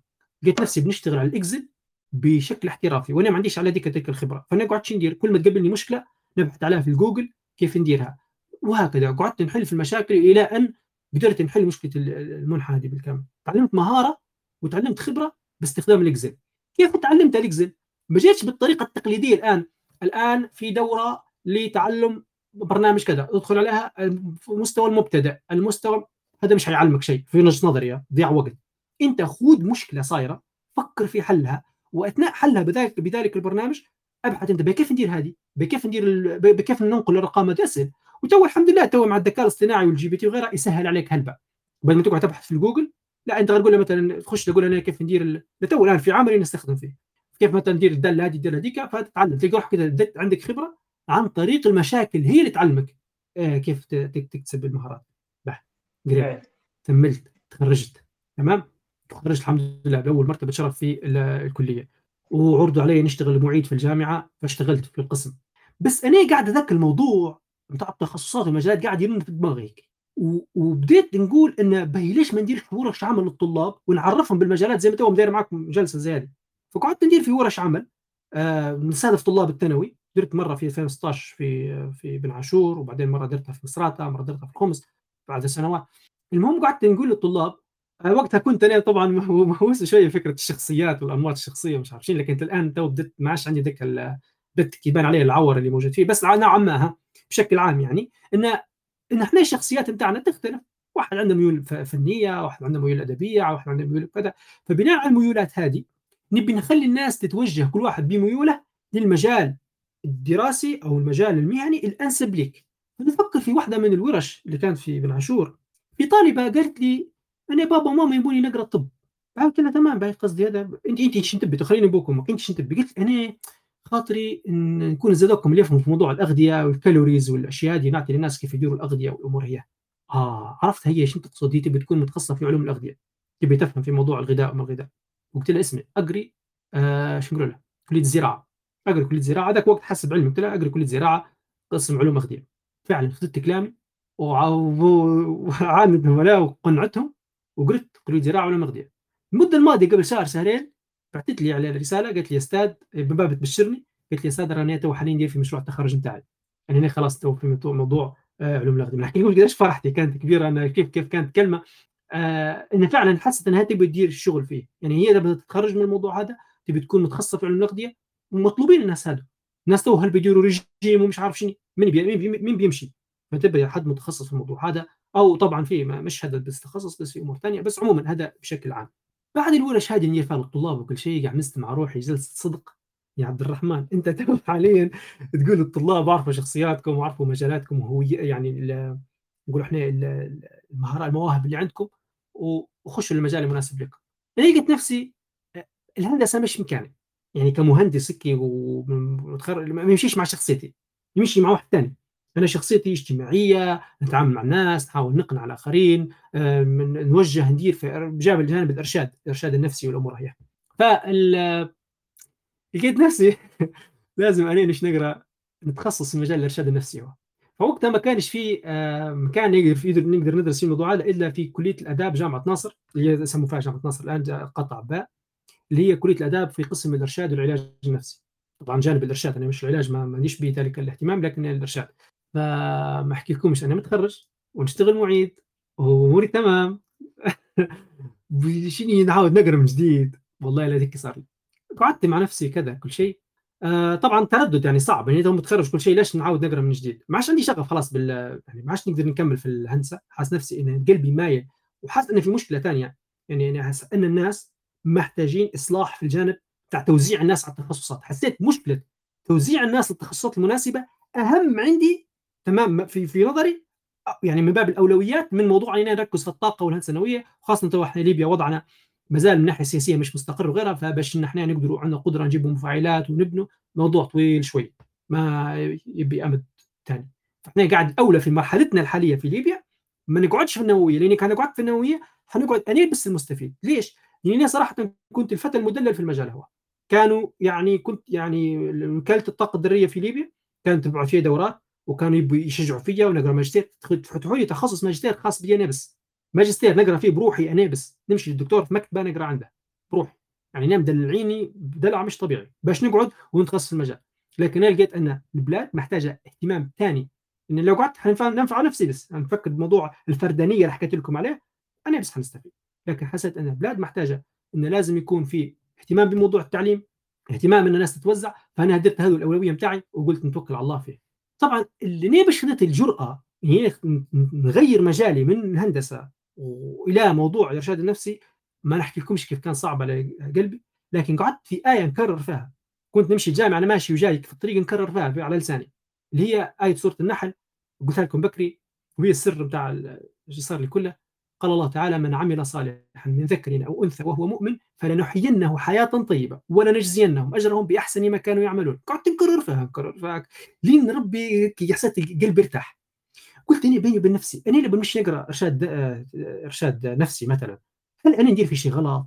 لا. أنا يا ربي أنت عالم بنيتي نبي أنا نصلح ونبي نقرأ هذا مجال عمل خير. دراستي هذا المجال عمل خير. وليش أنا خايف؟ من شنو خايف؟ الرؤيه الضبابية. لا مش رؤيه ضبابيه ربي قال إذا كان هذا عمل صالح بتديره وأنت مؤمن خلاص طمن ربي أعطانا وعد. ربي ما يخلفش وعده ما يخلفش وعده حاشاه نحيينكم حياه طيبة. توكلت على ربي. اليوم اللي بعده تعرف يمشي الدراما اللي مرت بها في الحوش قاعد نبكي وكذا الشعور يعني شعور فقد إني كاني خلاص بنودع الهندسة. السلام عليكم باي هندسة. مع السلامة. راني ماشي مجال ثاني لبست حوايج ومشيت كليه جامعة ناصر. قصدي كلية الأداء كلية الاداب قسم ارشاد نفسي كلمت الدكتور قلت له راني بكذا كذا كذا فرح هو قال لي والله إحنا عندنا عيادات نفسيه كلهم اللي يخدموا معظمهم بنات نب أولاد عنصر شبابي وكذا واحد. وأنا فرحت قام بيك كي لكن امور اداريه ما نعرفهاش كيف المهم مشيت مشيت مشيت وصلت مسجل الجامعة. قال لي راهو ما نقدروش إن أنت كطالب قريت بكالوريوس نفس الجامعة تعود تقرأ بكالوريوس من جديد برا أقراها في جامعة ثانية فقال لي ننصحك بالجامعة المفتوحه أوه مليح. مشيت جامعة مفتوحة ما لقيتش عندهم ارشاد نفسي لقيت عندهم تربية على النفس. فالتربيه على قلت يلا قريب يلا مش بعيد كلها في نفس التربية كلها في إرشاد فقلت يلا نقرأ. نزلت مادة واحدة بس علم نفس العام درستها. ما نحكي لكم شعوري لما أنا أول مرة نحتك بعالم العلوم الإنسانية. كنت فديك أنا دويرة عالم الأرض. فجأة لقيت روحي نقرأ في حاجة تتعلق بعلوم الإنسان ونفهم سلوك الإنسان ومش عارف شنو. كتاب واحد قعدت نقرأ فيه كي استمتعت بيمشي البحر قاعد نقرأ. مو أنا هذاك استمتعت باني نقرا في علم النفس طبعا بعد تو اكتشفت انه مش كل شيء مذكور فيه يعني يتناسب مع قيمنا وكل شيء. لكن إن بشكل عام فتح لي أفق. اني يعني أنا أشوف فعلا أن في علم اسمه علوم إنسانية تتعلق بالنفس الإنسانية وسلوكها وكل شيء. ف... فكان يعني شعور مش عادي. منها جت فكرة باهي ليش ما نقراش ماجستير طول؟ باش ما نقعد نعاود أربع سنين نختصر روح الطريق ونقرأ ماجستير. فقلت خلاص أنا نبي نحاول نقرأ ماجستير في التربية والجانب هو. فقلت يلا شنو الطريق بالي الموضوع هو؟ فشوفوا تلاحظوا القرارات نتاعي كلها بناء على حاجة نبني فيها على حاجة. نبي نقرأ ماجستير في التربيه شنو ندير نبي نقرأ برا مثلا هنا في بلادنا مثلا فرضا ما كنت وقت هيك نفكر. يلا نبي IELTS. قعدت نمشي ناخذ في دورة IELTS وقعدت نقرأ بتاع الإنجليزي هذا. وندير فيه ونفشل. ندير فيه ونفشل. قريب أربع خمس مرات ندير فيه. باش بعدين اجتزته وكنت مقدم محاولة على المنح وكل شيء. الحمد لله إني ما قبلتش ولا واحدة منهم. وكل مرة لما يتم رفضي كنت نقول الحمد لله ونسأل سجود شكر الحمد لله أنا ربي ما فتح ليش في الباب هذا. إلى طبعا خلال الفترة هذه خلال الفترة هذه كنت ناخذ في course في ال في ال في ال IELTS في مدرسة طرف الأغر في بن عاشور. آه طبعا مش باب دعاية باب نحكي بالسرد بس. يعني كنت ناخذ في ال course. كنت في فترة ال break نحصل نهدرز مع المدير شوية. كنت نشارك معاه أفكاري التربوية والتعليمية والحاجات دي كلها. وأثناء إني نهدرز معاه كان في جنبه موظف يخدم يلبس شوي شوي على الكمبيوتر على على ال Word وكذا. وأنا خدمه هذيك اتحاد طلبة والواحد بدات عندي مكنة كبيرة بدأت نشوف الأخطاء من بعيد. قلت له يا أخي ترى شوي نحي نحي. دخلتك قلت له قعدت نعدل ونساوي. تطوع مني قلت له راجل ادير في غلطة وقصدي لو تجي هيك اعدلها هيك نسقها فقعد يشوف المدير إيش رايك تخدم معنا؟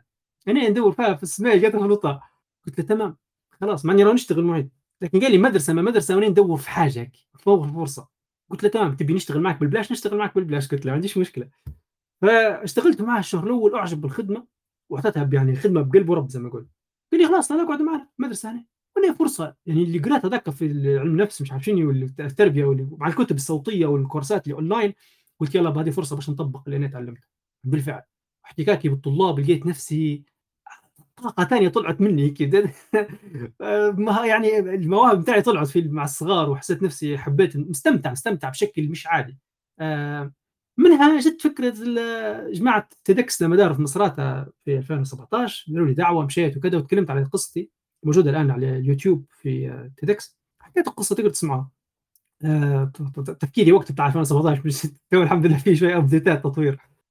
ف فالمهم خدمة المدرسة دي كلها لقيت نفسي خاشي موضوع ثاني موضوع الإدارة المدرسية.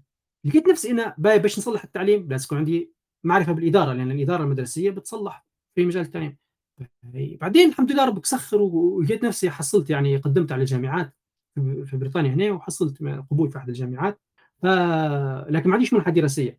فكلمت العيلة يسمعوا تذكر الفلوس اللي تحوش فيهم بتاع الزواج والزواج بنطلع بهم برا. فأنا توكلت على الله وطلعت بهم برا. ف... فأنا سبحان الله لما توكلت على ربي بنطلع وطبعا كان يعني إحنا ماناش يعني ماناش عائلة غنية جدا يعني متوسطة الدخل طبيعي. فتحويشه العمر ديك كل شيء جمعناه وقالوا يلا بنطلع بنطلع به. تطوع يعني كان يعني مغامرة. لكن سبحان الله آه والله يرزق من يشاء بغير حساب. وأنا ماشي. تعرف في واحد يعني قبل كنت مساعدة في حاجة كان عنده مشكلة طوعت ساعدته في شيء. سمع بي مسافر فقال لي لا أنت تمشي غادي برا للقنصلية. ومش عارف شنو. ففتح عيني على موضوع نقول إحنا الضم هذا. ما كنتش عندي بعلم. وآخر كانت آخر فترة مديرين في الضم بعد سكروه خلاص. فسبحان الله كان نصيبي إني مشيت بغادي. السفارة قالوا خلاص يعني تو كان في حاجة نقول لك عليها. وصار الضم والحمد لله يعني وفرت عليه مالية الفلوس. الفكرة إن ربي كاتب الشيء حيصير وما عادش يعني أنت ما حسابها أنت في الأول حتخسر هلبة. ما تعرفش إن ربي كاتب لك يوفر عليك أنت مبلغ ضخم يعني قريب رقم كبير جدا يعني توفر عليه لابوي فكان حاجة كويسة. لكن مصروفي معيشتي كانت على حساب الخاص. أثناء تواجدي هنا طبعا درست في الموضوع هذا أثناء دراستي الجامعية هذا بيجي حواريه ثانية ما نقدر نحكي هنا. اكتشفت طبعا الوهم اللي إحنا عايشين فيه موضوع التعليم وفكرة الماجستيرات والبرة التعليم في الخارج مو زي ما إحنا نتصوره راهو في وهم هلبة صاير. تمام؟ فهذا موضوع ثاني ممكن نخرجه لوقت آخر. بس الفكرة وبنختم باخر حاجة صارت لي. أنا تو أثناء دراستي جت فترة كورونا أنا في كورونا وأنا كنت برا فصار إحنا تسكير على الجامعات وهم تفركست هلبة أمور. أجلت اطروحتي وفي اثناءها اضطريت نخدم. فسبحان الله ربي كيف ربي ساق لي العمل كنت أنا ناوي يا ربي نقول نبي نشتغل في عمل ما نبيش نغضبك فيه لأن هنا في الدول الغربية لو بتشتغل في أماكن في هنا هل باعمال حرام متاحة على على نقول إحنا غير مد إيدك بس تلقى حواليك. انت بتتقي في الموضوع هو. وما تغرقش الأمور المادية لأن راه أنت لو بتخش في امور ماديه تتعارض مع انت حتخسر دينتك وآخرتك. فقعدت نحاول نتقي الله قد ما نقدر في الموضوع. هو إلى أن ربي سبحان الله آه واحدة اتصلت بي معلمة اللي بي ما نعرفهاش كلمتني قالت لي وين تسكن كذا قلت لها راني في المنطقة هذه. قالت لي حاجة جنبكم مدرسة سعودية آه إسلامية مش عارف شنو. مشيت غادي لقيتهم طول يعني مباشرة يوظفوني واداروا لي. أنا ما, ما فهمت شيء. صار سبحان الله يعني بشكل عجيب. اشتغلت معاهم سنة بعدين قلت لهم أنا بنوقف عندي اطروحه الماجستير بنوقف باش نديرها. فوقفت. فأثناء توقيفي هذه باش نلها بدراستي كل شيء جد الحياة غالية طبعا في في لندن وبريطانيا. بديت الفلوس عندي ما عادش في. لدرجة انها خلاص أصبحت على حافة الافلاس وجاي بشيء بيجي شهر رمضان. فبنختم بعد أنا خلاص طولت عارف بس هذه خلينا ختامها مسك إن شاء الله. إنه خلاص يعني كانت الحياة ما عادش فيها كيف. يعني فقلت شهر رمضان بنتعبد فيه الله عز وجل. وبعدين خلاص بعد ندور عمل. طبعا كانوا لما ال CV بتاعي كان موجود في النت في موقع هنا كانوا المدارس الأجنبية توصلوا بي. حاولت نرفض الموضوع هذا لأنها كانت في ما بيش نخش في موضوع اختلاط اختلاط هنا موضوع يا أخي. إلى مع آخر يوم بالضبط في رمضان سبحان الله في شخص جاني في المسجد إحنا نصلي في التراويح كل شيء تعرف علي كيف حالك أنت؟ ما نعرفهاش ما نعرفهاش. اسمي كذا ندرس في مجال كذا كذا. قال لي عندي شركة تعليمية ونخدموا أونلاين ونخدموا على تدريب صيادله ومش عارف شنو قلت رايك تخدم معنا؟ قلت له نعم. شنو وأنا متعلق قلت له أنت قال لي بعض المصطلحات قلت له أني قريتها في في الماجستير في موضوع التعليم الأونلاين ومن الأونلاين. قلت له أنا هذه قريتها نعرفها عندي بها خبرة يعني في خبرة عندي في الموضوع هو. تمام؟ وأنا عندي شغف أيضا بموضوع التعليم والتعليم والتدريب. فخبرة وتجمعوا مع بعض في النقطة هي. فالمهم فقال لي خلاص. اليوم اللي بعدها كلمني وقعت العقد بديت نشتغل. سبحان الله من بعد وأنا كنت في حافة ال... لا لقيت نفسي بنشتغل في خدمه تعرفوا اللي ينفعني شنو هو؟ اللي ينفعني الآن ومخليني متميز في شغلي ولدرجة إن المدير خلاص مكنني قال لي اقعد خلاص وبدا زيد ما فهمت شيء. يعني صار معي تو سبحان غريب. المهارات اللي تعلمتها لما كنت في اتحاد الطلبة لما نشتغل على ال Excel ونحل في المشاكل هي هذيك المهارات اللي تعلمتها الآن هي اللي نشتغل بها. يعني اللي مخليني نشتغل الآن وما متمكن في شغلي هي قدرتي إني تو نحل في المشاكل اللي تتعلق بالبيانات وال data بالموضوع هو. طبعا هذا تو طبعا بالمقابل إحنا نشتغل تو بشكل توازي بشكل تطوعي موضوع المنتدى الفكري هذا وغيره كل شيء. فأنا هذه قصتي حكيتها لكم من البداية لتوا لعل اللي حكيتها هذا تستفيدوا منها نقطة إن الحياة ما هيش خط مستقيم. ما تقدرش أنت كطالب ثانوي تقول أنا بنكون في هذاك المجال. ما تعرفش ربي شنو كاتب لك من قدامك من فرص من تحديات. من أفاق تسافر تقعد تمشي تقرأ تغير أفكارك تتطور مع الوقت هذا حطوه في بالكم. الحياة مش خط مستقيم. كل واحد عنده رحلته الخاصة بسيطة. يعني الله أعلم شيء مازال قدامي ممكن بيصير. لكن اللي في بالي ونيتي قاعد اللي حكيت لكم في البداية ديك الهم الهاجس البلاد قاعد معي. يعني تو بنكمل بنقرأ وبنرجع. مانيش بتاع نفكر بموضوع الهجرة والهروب لا. يعني تو في مرحلة معينة جاي نتعلم عطلت بي الوقت اكتشفت أشياء بنرجع للبلاد. فهذه حطوا في بالكم الكلام اللي قلته اليوم أنا أعتقد ممكن في دروس ممكن تستفيدوا أنا ما أقدرش ان نعرج عليها بالوحدة. سامحني انس سمح سامحوني كلكم إني طولت عليكم لكن لعل الكلام هذا يكون فيه فائده والله أعلم. و... وكان قلت شيء غلط فسامحوني وكان في شيء صح فمن ربي. وهذا هو. بارك الله فيك يا عبد الرحمن.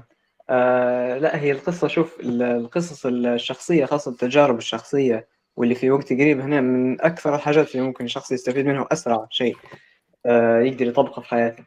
فبارك الله فيك على المشاركة هذه. آه المعبية طبعا ما تشاركوش مع حد سر هذا يقعد بيناتنا. إيش تقعد تشهد به آه إيه لا لا لا حد لمنتكم أنتوا تسمعوه بس هتقعد سر غير اسمي آه إيه يعني حتقعد تصير في اليوتيوب والبودكاست بس. آه من الحاجات اللي اللي لاحظتها في القصة اللي ذكرتها أنت أو من الحاجات اللي حتى من قبل نفكر فيها إن الشخص ضروري يديرها انه هو مع دراسته في الجامعة ممكن يشتغل شغل خفيف ثاني منه يوفر مصروف ويتعلم مهارات سواء مهارات باستخدام الكمبيوتر أو مهارات أخرى يدوية يعني حتفيده لأن هلبة في المستقبل اي ظرف يلقى روحه يلقاها معنا قدامه يستفيد منها. باهي فهذه نقطة مهمة. بعدين عندنا أنت هنا سكرت في موضوع المجالات صح ولا؟ وأنا ما إذا كان حد عنده سؤال بس أنا تو ممكن هذا اللي جاي في بالي. أيوه آه لكن لو عنده سؤال أنا مستعد نجاوب إن شاء الله. لو نعرف طبعا. في من الأسئلة المكتوبة اللي اللي يسألوا على التخصصات اللي هي مطلوبة وكذا أغلب التخصصات المطلوبة توا هي تخصصات تقنية. بعدين ما فيش أي حد يشك فيها صح ولا؟ لا أنا أشك فيها. ترى؟ كيف؟ شوف شوف. أنت تبي قاعد نبيكم يعني كم حد تفكر في مجالات تفكر في الواقع.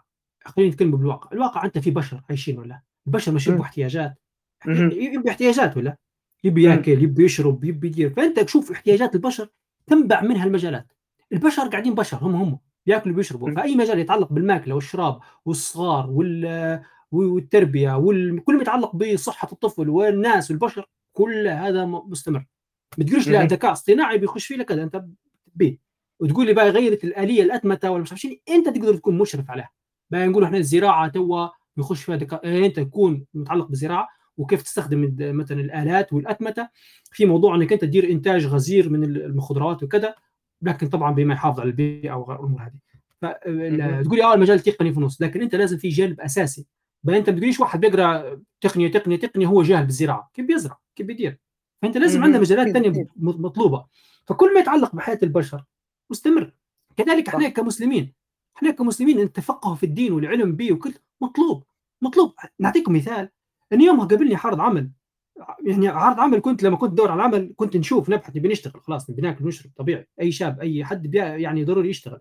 لكن اذا بدك تشتغل في حاجة تفهم فيها فلما مو كنت نبحث كل شيء حاجة تتعلق بي لقيت وظيفة إمام مسجد في أحد المدن. يعني يخلص في ثلاث يعني طالبين وظيفة إمام مسجد معاشه 30000 في السنة يعني وظيفة محترمة جدا يعني أنت باش تشتغلها. لكن شنو الشروط نتاعها؟ يكون حافظ القرآن يكون يعرف فاكهة فاهم في الفقه بيتعلق بأمور الحياة بتاع الناس بتاع زواج وطلاق والحل مشاكل وهكذا الافتاء العام. وين قاعد تسول وين الناس لدرجة إنها في وظيفة شاغرة مش لاقيين من يشتغل وبعدين ثاني حاجة إحنا كمسلمين الآن عدد المسلمين يزيد في العالم. هل ناس الآن تبي تدخل في الإسلام ومش فاهمة شيء تبي من يعلمها؟ إحنا دخلنا على نقص في العلماء وفي المشايخ وفي في المربين وين؟ اذا إحنا في احتياج. بس إحنا قاعدين شو هندسه طب هندسه يا راجل في هلبة أشياء في الدنيا. لازم إحنا نطلع من القوقعة هي يعني اللي حاصرين روحنا فيها فمجال التقني. مجال التقني تو شو صاير؟ يعني في حاجات هو ساتها في مجالات تقدر تستبدل الإنسان بها. مثلا أنا مثلا أمور مثلا تقابل الاستبدال يعني حاجة تقنية. أنا لو ما لقيتش مهندس ليبي نجيب مهندس صيني نجيب مهندس هندي وهذا صار في العالم راه. يعني أنت تو الشركات خلينا نكون بشكل واقعي راه ما يهمهمش أنت بلادك أنت جيب لي مهندس فاهم بشغله في دول متمكنة من مجالات معينة. مثلا زي مثلا على سبيل المثال إستونيا ولا كذا. إستونيا دولة كلها اوتوماتيك يعني كلها يعني كلها رقمية دولة رقمية حكومة رقمية كل شيء رقمي. أنت دوكم متخصصين في المجال نقدر نجيب حد نشتغل نجيبه يعني في عمالة تقدر تستوردها. بس في مجالات ما تقدرش تستورد فيها حد. كل ما يتعلق بعلوم الإنسان بالتربية بالتاريخ بدينك ما تقدرش تستورد. خاصة أنت مثلا التاريخ بتاعنا كيف تستورد حد بيجي يقرأ لك تاريخ تجيب واحد صيني بيقرأ لك التاريخ الليبي لا أنت بتقراه آه. انت يعني فهمت كيف؟ القانون. بتجيب لي واحد ياباني بيدير لك القانون الليبي بيحل لك مشاكل الليبيين ومشاكلهم القانونية. لا أنت تبي شخص ليبي يفهم في الموضوع هو.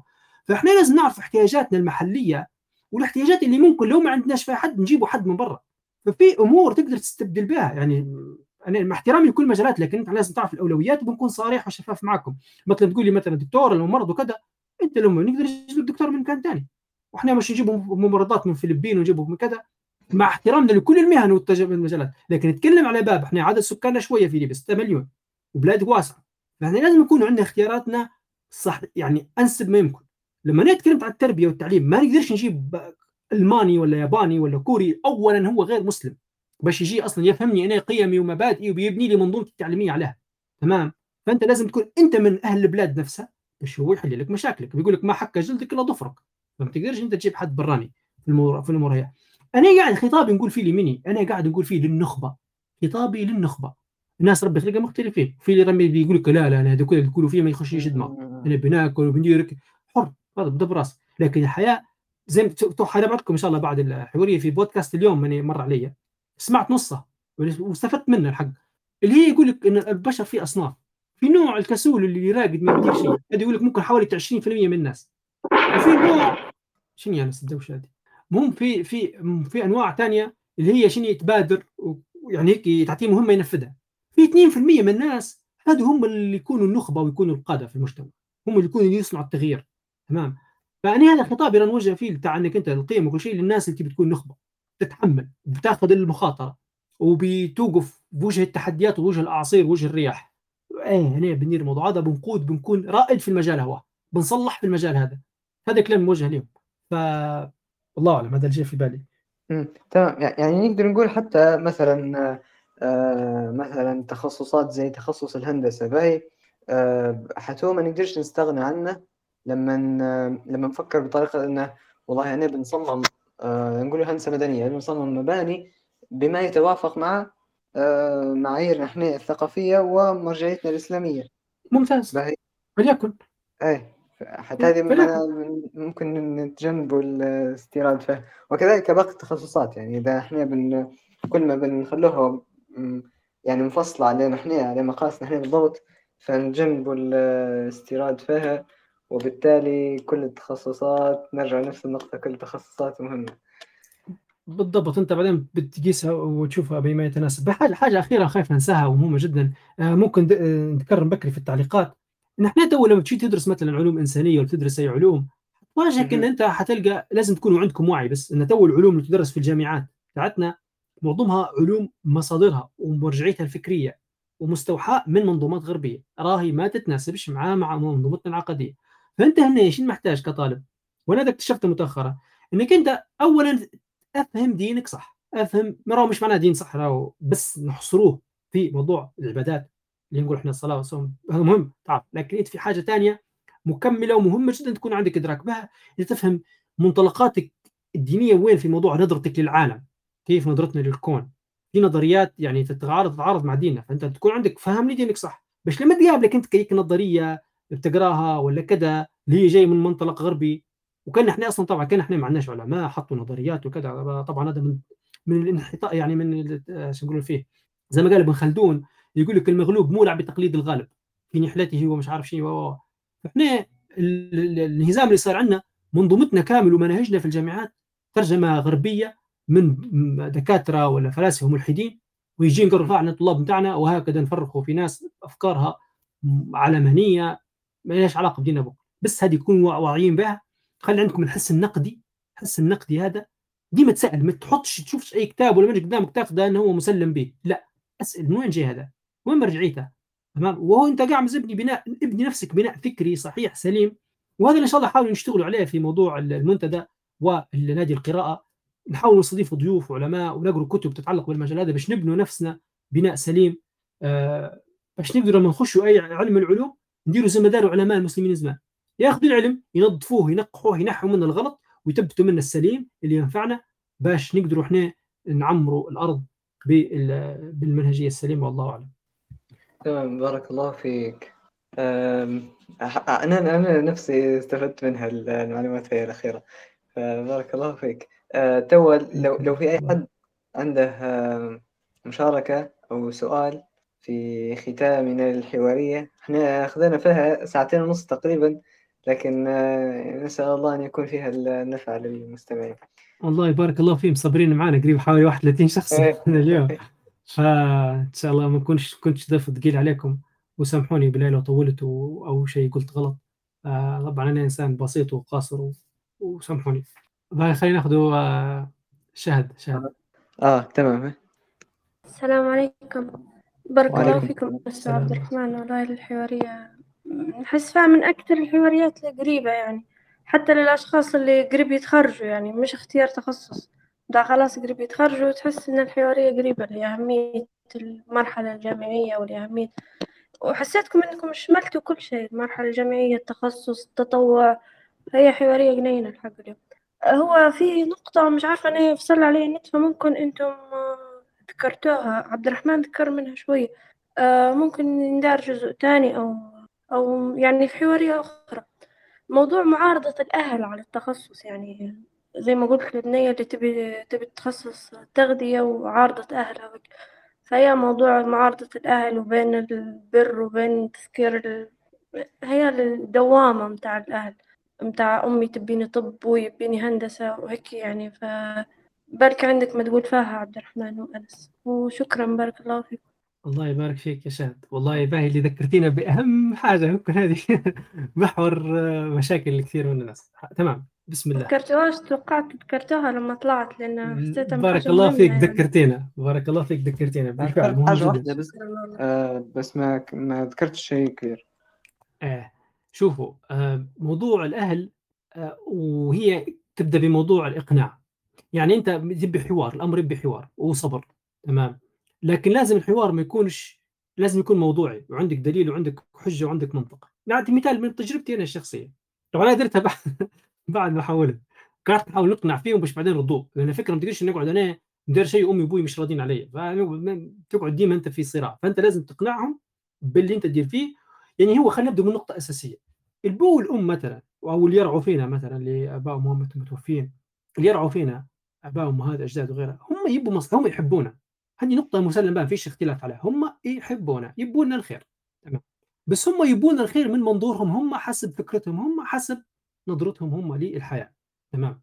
وإحنا إحنا مرات فعلا ما عندناش الخبرة اللي هم عندهم وما شفناش الحياة زي ما هم شافوها. تمام.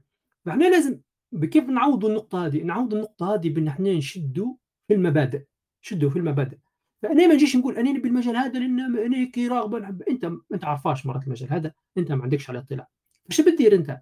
قبل كل شيء أنت أقرأ اطلع دير جهدك في الموضوع هذا. قص قص دير استشير استشير استشير وأبحث في النت وأقرأ. دير يعني دير جهدك في البحث. أو إحنا مشكلتنا قاعدين نبغى ناخذ معلوماتنا بفيديو على اليوتيوب ولا مش عارف. لا لا قاعد أقرأ واقتنع مثال اللي صار معي أنا.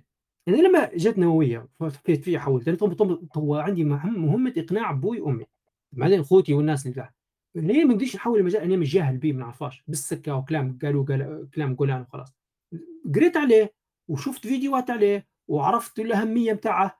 بعدين لما عرفت الأهمية بتاعه وعارف إني نقدر ندير الموضوع هو وعندي أفق في الموضوع هذا نقدر بعدين نتكلم. نقول يا ناس هذا الموضوع مفيد في النقطة هذه. يعني ديما إحنا عندي إجابة لماذا؟ ما تجيش لما توصل لنقطة تقول هيك ما انت عندك أنت في منطقة الخطر. كلمة هيك ما تقولهاش. أو ذات ست ولا هذا هو. ما تقولش أنا هذا هو هيك فقط. هيك دماغي يقول لي. لا لازم يكون عندك إجابة لازم يكون عندك منطق لازم يكون عندك حجة. وبشوي بشوية. وبتحاول جادل وتقنع. ولا يقول لك الكلمة هذه مثلا قالوا لك راي لا تقول لهم لا ما هو هيك هيك ولو سألوك سؤال ما عرفتش تجاوب عليه وقف أبحث ألقى إجابة عليه. لكن ما تصرش أنت على الموضوع بينما هم فرضا اقنعوك وطلعوا نقطتك أنت غلط. لازم تتواضع. لازم تط... لو أنت في مرحلة قاعد أنت تبحث اسمع وخذ النقد وبعدين مرتهم فعلا عندهم راي. من قال أنت دي ما صح؟ مرتهم ما صح. لكن أنت ضروري يكون عندك حجة وبحث. وأنا أقول لكم قاعد أقول لكم فكرة الاطلاع والتوسع في المجال وأنت تعرف ال- توسع عندك في المعلومات يساعدك هلبة على الاقناع. دائما يقول لك في في في القيادة يقول لك مشينا عناصر القوة في القيادة؟ يعني أنت كيف الإنسان يبدأ عنده قائد يؤثر في الأتباع؟ من عناصر القوة العلم. العلم. حتى في في القرآن آه، بسطة في العلم والجسم.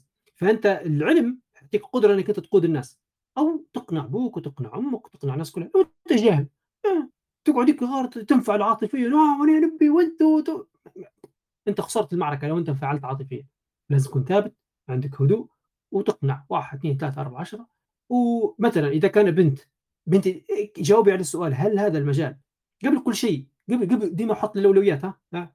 هل هذا المجال؟ أول شيء يرضي ربي. ثاني شيء هل يحل مشكلة موجودة في في حوشكم في بلادكم في كذا هل إن يمشي معاك كطبيعتك طبيعة الدراسة ما تقولش أنا بنقراه وبتقري فيه وبتخش في طريقة يعني بتلقى نفسك في مكان مش مناسب لك مش مريح لك تمام؟ آه، مش حنعطي تعليقات هل أنتم راح تعرفوا كيف إنه يكون مكان مناسب ولا مش مناسب؟ مش حنعلق أرى بس معلومة ثانية بس أنا هذه من أك- حتى في العنوان لو تلاحظوا مش كاتبين موضوع الجامعية الدراسية والدراسية مش لازم تكون جامعة تو هذا كلام صادم لبعض الناس. الدراسه مش لازم تكون جامعة. لازم موضوع نطلع من ثاني. آه، موضوع كبير ثاني لكن بجد أنا أقول لكم من باب التجربة من باب الشوفان راهو العلم مش موضوع جامعة. العلم والمعرفة إن أنت تقدر تحل مشكلة ولا تقدرش تحل مشكلة. للعلم تو أنا الوظائف اللي خدمتهم كلهم. ما فيش مرة تقول هذه الشهادة بتاعي الجامعية. ما حدش شافها أصلا. ما حدش شاف شهادتي الجامعية ولا ال CV تقدر تدير ولا تقدرش تدير. هو يجيب يحطك حتى بتشتغل ويحطك تجريب. تعرف تشتغل ولا ما تعرفش تشتغل. بس. تتكلم عن المهنة والوظيفة. فأنت شهادتك إنت علمك هذاك هو اللي بينفعك. إيش أنت علمت؟ فمرات واحد, واحد أو واحدة ياخذ كورسات أونلاين في الحوش أو يتعلم أو يجرب أو يبتكر يبدأ عند المهارة. أنت مهارتك هذيك أنت تسوق بها روحك. وتو التسويق تقدر أنت عن طريق الفيسبوك تقدر عن- يعني وسائل التواصل الاجتماعي عن طريق يعني word of mouth نقول إحنا بال- بالكلام توصل للناس. و- والرزق بيد ربي ما تخافش. يعني مشكلتنا إحنا قاعدين نحسب إن الرزق بالطريقة. للعلم. أنا لو تو كان تسمعوا أي حد يتكلمكم على ال CV والواحد يقول ديروا account LinkedIn ولا أنا على account LinkedIn ما عنديش. كنت مدايرة ومسحته أنا ما عنديش account LinkedIn ونج- هو الحمد لله ونشتغل الحمد لله اموري طيبة. الفكرة أنتم لازم نطلعوا من ال- ال- الصورة النمطية اللي ديما يقوقعونا فيها. أنا سرحت بيكم شوية. نرجع للنقطة. آه موضوع كيف تقنع الأب والأم. آه يفضل إنك أنت تكتب. تكتب الحجج بتاعك. يعني الحجج بتاعك تكتبها. ما تخليش كل كلامك في دماغك قاعد في ورقه وقلم أو في الكمبيوتر. وتي كأنك أنت بتقابل حد في الدولة في برلمان رئيس دولة بتقنعه إن هذا هو أنا الأنسب لي. تمام؟ لسه أنت قاعد نعاود نقولها. ما تحطش أنت موضوع في دماغك وتحاول تقنع الناس به بل أبحث أنت قبل شوف المناسب ما بين الخيارات وكون صادق مع نفسك. كون صادق مع نفسك. بتقولش آه أنا نحبها لا لا لا. مرات أنت تحبها ما ينفعش بك زي تخيل معي زي طفل صغير يبي يا بابا بابا خذ لي مسدس. ويقول المسدس ما يمشيش معك لا لا نبي مسدس أنا نحب المسدس. يقول المسدس يضرك. لا لا أنا هذا شو تتفاهم معه فيقول اقنعني هي اقنعني المسدس هذا مفيد لك مش حيعرف يجاوب؟ شو بيقول الطفل؟ آه أنا باش نقتل بيه. فهو بيضطر بي- بالإقناع وبالحجه إحنا ربي خلقنا عقل. فكروا به ف... فبس هذا حبيت نقوله إن شاء الله يعني يكون فيه الفائده آسف. علي طالب آه، آه، إضافة آه، الكلمة اللي قلتها بكري أنا باي. لكن إضافة لكلامك إن إذا آه، أنا بنكلم آه، أبوي وأمي بنقنعهم بالشيء بس هم مش مقتنعين بكلامي لأني أنا آم، قاعد كيف طالع من الثانوي يعني ما حتى لو قلت كلام مقنع ما مشكوك فيه. فهنا نقدر أنا نستعين بشخص تاني كبير عمي أو خالي أو أي معلم تاني آه، يكلمهم إذا أنا بعد الخطوات اللي قال عبد الرحمن مقتنع بالشيء واو ومتأكد منه بعد البحث. حاجة ثانية نسيتها هي طرقت على الشهد هي موضوع البر. هو قاعدة في ناس تربط موضوع إن أنا نخش المجال بموضوع البر الوالدين. وجهة نظري؟ وهذا هيك مؤمن به وكذا بر الوالدين ما يتعلقش بموضوع اختيار التخصص. بر الوالدين يتعلق بين احترامي ليهم ويعني أنا يعني كيف نتعامل معاهم وصحبتهم و- وكل ما يتعلق بالإحسان والبر والرحمة بالموضوع هو. لكن إنك أنت تختار تخصص ولا تتزوج واحدة ولا كذا هذا المفروض أنت تتحسب عليه يوم القيامه أنت اختيارك هذا أنت تتحسب عليه. ما تخليش آه، أبوك وأمك يتدخلوا في الموضوع هو. آه تد... تخليهم من باب شنو؟ استشارتهم من باب رضاهم في, ال... في النهاية. لكن أنت ما تخليش الأمر إن لا هم كان قالوا لك خلاص تسكر الموضوع. لا خذ حاور حاور حاور حاور. لعل الله يفتح قلبه مدعي. يعمز بينك وبين في الليل بنتك أنا مؤمن بالموضوع هذا وبحثت واجتهدت ولقيته والله هذا هذا هو المناسب لك ولا هذه البنت مناسبه لك ولا هذا المناسب لك. وابوك وامك واقفين في النص. من غير حجة أو كان عندهم حجة ومنطق نقوله. لا كان عندهم حجة ومنطق نقول لكن هم شعور وإحساس. قاعد في الليل. استخير الله عز وجل وادعي يا ربي السر لعل اليوم اللي بعده تنط تلقى أبوك وامك راضيين عليك ويقول لك تمام ومشي وكل شيء. فأنت اجتهد الموضوع؟ ما يقولكش أنا عاد تدير هيك عناد وتخش في عراك مع أبوك وامك لا هذا مش من البر أنت تحاول ترضيهم لكن في النهاية أعرف أنت هذا المصا... أنت اللي تتحك أنت يعني ما تقولش ما يعطيك مثال. في واحد يقول لك خش مجال مش هدش فيه وفشل فيه كذا يقول لك آه أبوي وأمي قالوا لي. يحط بومة شماعة. لا أنت مسؤول عن اختيارك. في الأخير أنت ما دامك اخترته ما عادش تجيب أبوك وامك في السيره أنت المسؤول أنت تتحمل. ما, ما فهمت كيف؟ ما باش تبدأ إيه. نوضح الأمور بس. أيه بارك الله فيك. آه، إن شاء الله وصلت الإجابة يا شهد. تمام شكرا بارك الله فيك أنس وعبد الرحمن. شكرا. آه. آه، طيب عندنا مشاركة من آه، فاطمة.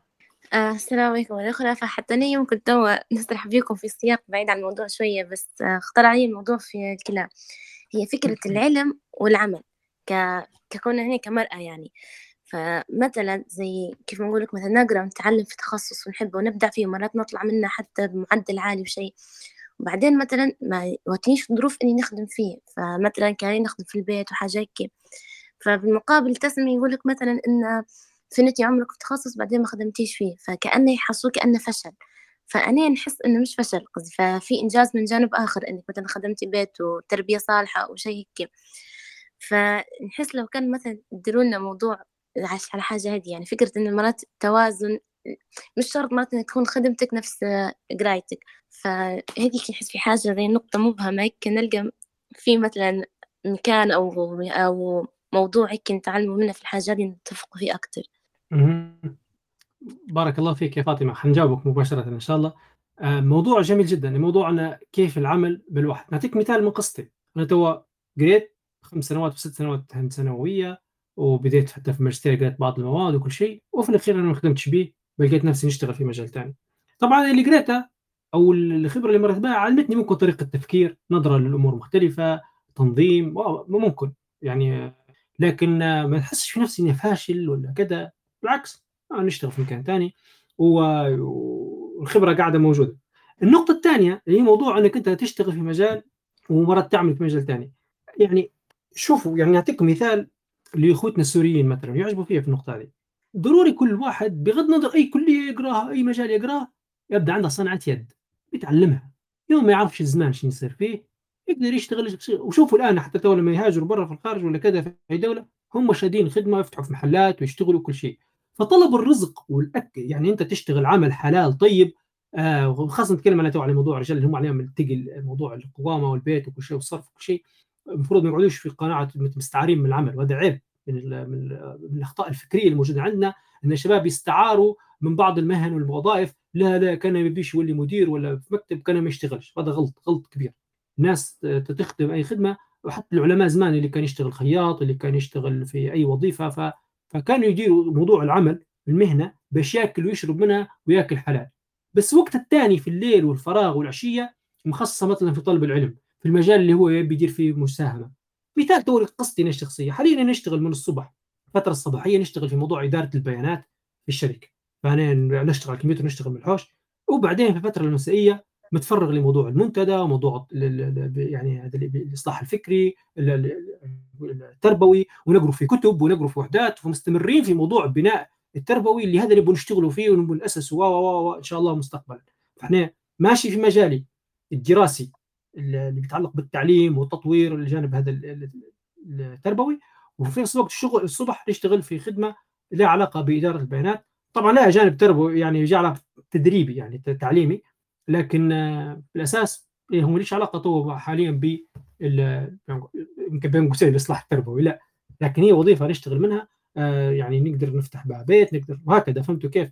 فمش لا لو كانوا الزوز مع بعضهم يا حبذا يا حبذا. يعني انت تشتغل وتدير في نفس الوقت هذه خير الخيرين يعني. والله أعلم. حتى بس المفروض الغاية أن من من العلم يعني أن الواحد ينور بصيرته. مش أكثر من انه لو كان ما حتلاش الفرصة انك كيف ما قلت أنه يقرأ في نفس التخصص اللي يقرأه آه، في وسهل له أنه يخدم في شيء آخر. فأن الغاية من أن العلم المفروض تكون عندنا أن الواحد ينور ببصيرته هذه الاصلا تعرف يا فاطمة شنو هو الأساس؟ الأساس إن إحنا طلب العلم فريضة على كل مسلم وطلب العلم ما يوقفش. إحنا طلب العلم مستمر عندنا لا نموت إحنا العلم ما يوقفش. إحنا فيش واحد يقول مسلم أنا تكرجت ما عادش نقرأ ما عادش نتعلم. غلط. المسلم لين يموت هو بين الكتاب ويقرأ ويطلع ويسمع. يعني سبحان الله الحض على التعليم والعلم ومجالس العلم شكل عظيم جدا في الإسلام. أنا قدامي كاتب حديث حاطه في فرقه معلقها نقرأه لكم.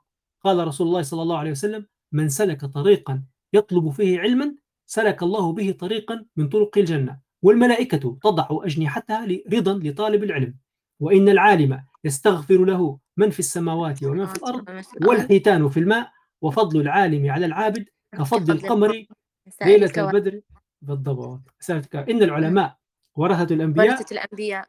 كملي آه لا مش كامل بس إن الأنبياء جميل. إن الأنبياء لم يورثوا شوفوا ركزوا معي. إن الأنبياء لم يورثوا دينارا ولا درهما. سامع شنو اورثوا العلماء؟ واورثوا العلم. فمن أخذه؟ اخذ بحظ وافر والصبر مع العلم والتصبر إن شاء الله. بالضبط.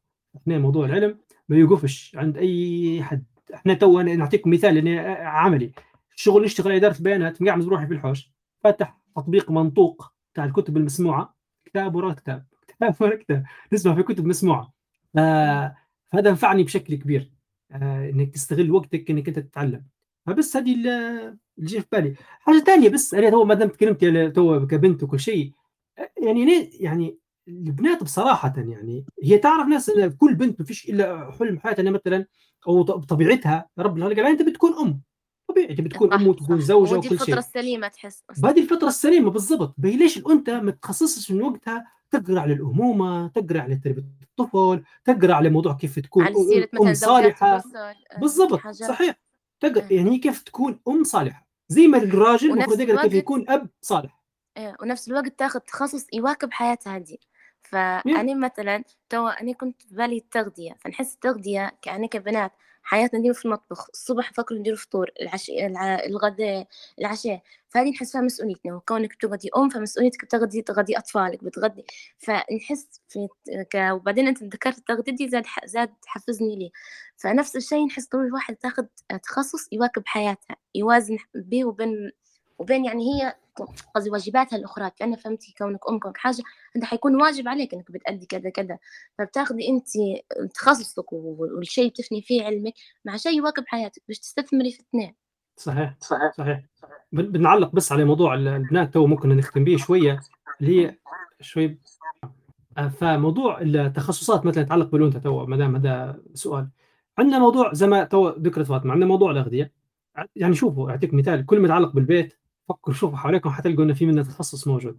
نبدأ مثلا من ما يتعلق بتصميم المنازل تمام؟ تصميم المنازل عندنا موضوع الديكور عندنا موضوع التصميم الداخلي عندنا موضوع التدبير المنزلي الاقتصاد المنزلي اللي حكينا عليه في موضوع الزراعة. عندك موضوع الأغذية آه، موضوع الأطفال كل ما يتعلق بالأطفال كل شيء يتعلق بالأطفال تعليم طب أطفال آه، كل ما له علاقة بالجانب هذا أو موضوع يتعلق بالنساء طب نساء والحاجات هذه كلها مناسب. آه، للمرأة أنها تدرسها آه، طبعا هذا يختلف بالي بعدين حاجة ثانية العلوم تتعلق بعلوم الإنسانيات. مثلا موضوع التربية عندك موضوع اللغات عندك موضوع الفك... الفك... الأمور الفكرية كلها. تقدر المرأة تتخصص فيها. الأمور الأدبية كلها تقدر تتخصص فيها بشكل كبير. تمام؟ ليش؟ لأنها تجينا تقدر تدير بمكنتها في بيتها. إحنا إحنا كشاب تو نتمنى نخدم من الحوش ما اطلع من الحوش. مثلا. لأن لما خدمتي في الحوش نقعد نكون مع الاسره وكل شيء. أو حتى إحنا عادي شباب ليش مشكلة نشتروا حتى في السماء غادي؟ ما ما, ما تحل لكن البنت صعب عليها تمشي خلينا نكون واقعيين. تمشي السياره تبهدل وكذا وتتعرض لمضايقات. وإحنا زي ما تعرف شوية حتى الناحية الأمنية وكذا. فمن من الحكمة واحد فكر في موضوع الواقع اللي إحنا عايشين فيه. تمام؟ والله أعلم هذه هذه وجهة نظري. أنا قاعد أقول لكم نظرتي قاصرة. وشوفوا اللي صح خذوه واللي غلط ما تاخذوش مني. والله أعلم. هذا اللي عندي. بارك الله فيك.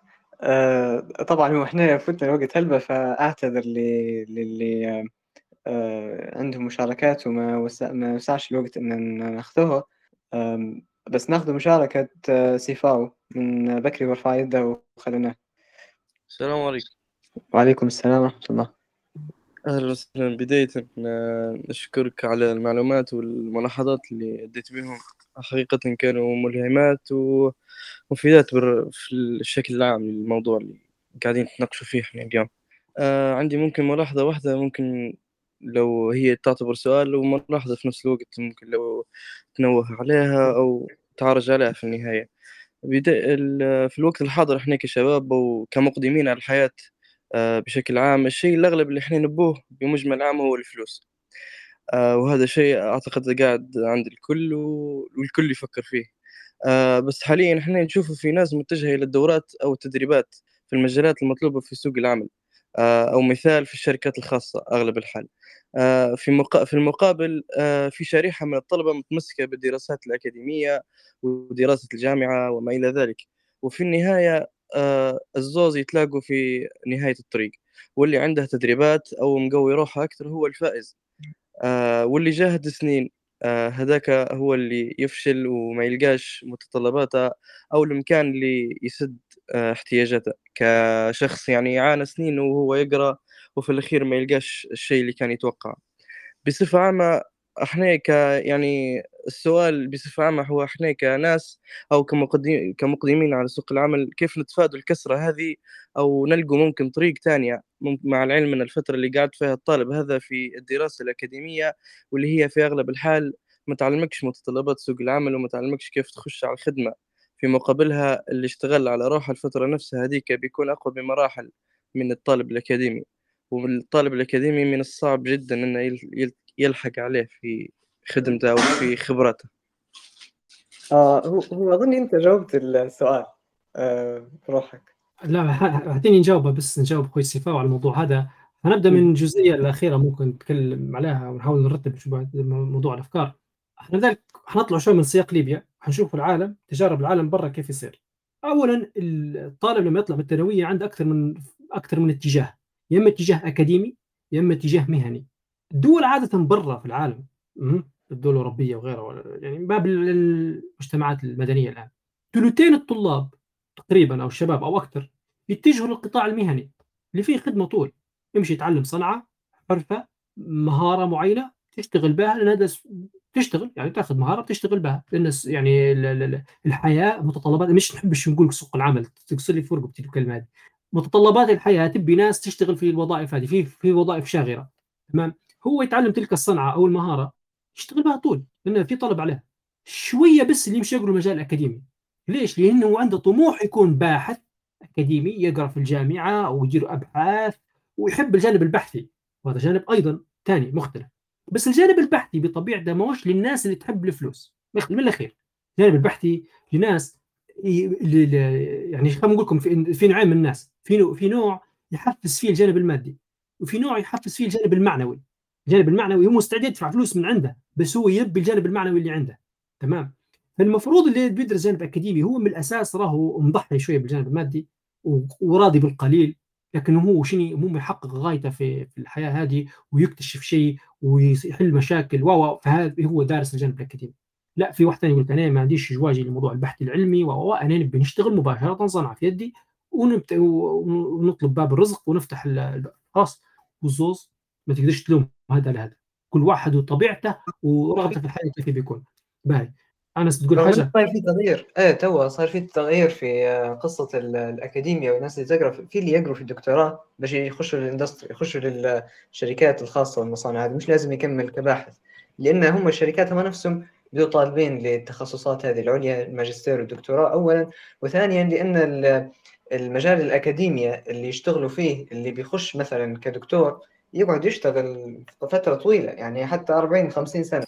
ف... فالإمكان ما يفرغش بسرعة. هل بناس يطلعوا من الأكاديمية؟ والمكان قاعد معبي أصلا. في اللي قاعد يشتغل من 40 سنة مكانه ما ما هوش فاضي للآن. ف... فهنا هل بيبدوا يقروا الآن باهي في الماستر وفي الدكتوراه ويخشوا لل... لل industry طول للشركات الأعمال الخاصة؟ فحتوى آه يعني حتوى خيار ثالث هو ما, ما تقدرش تقول لهم لا خطأ.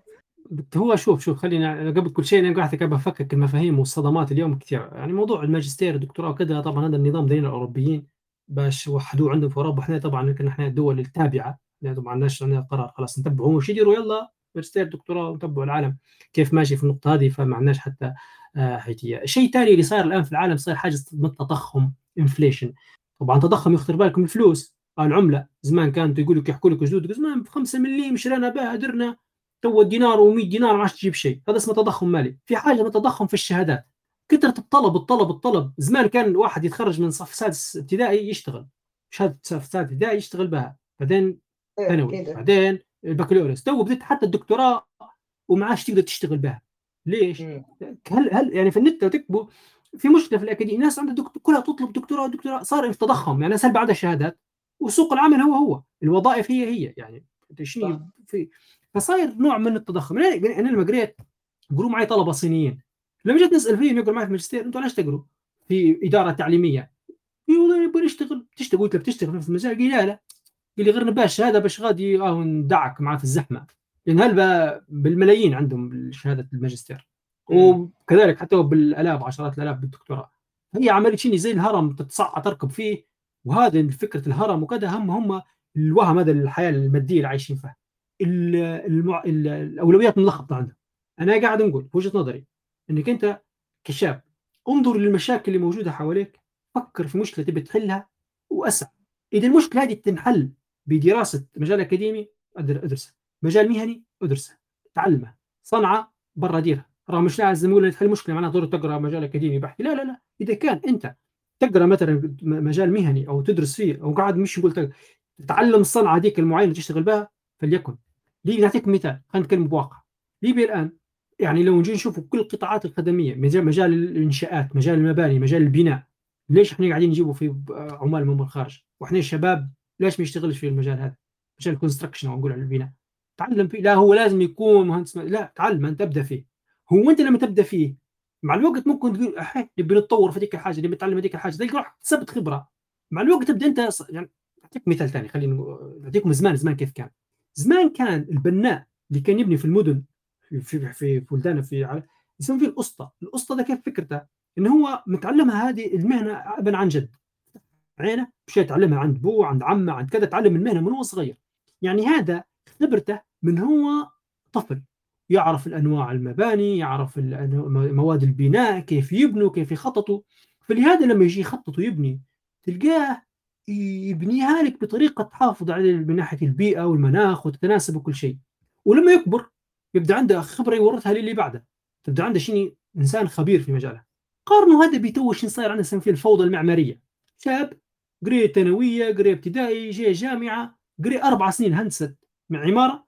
مواد ثلاث أرباعها جاية من مترجمة من الغرب من برا مالهاش علاقة بهويتنا بكذا. يتخرج من هنا يحط لك في ال profile بتاعه مهندس. يفتح مكتب هندسي ويخدم على ال AutoCAD ويخدم على ال R- ال Revit وكذا.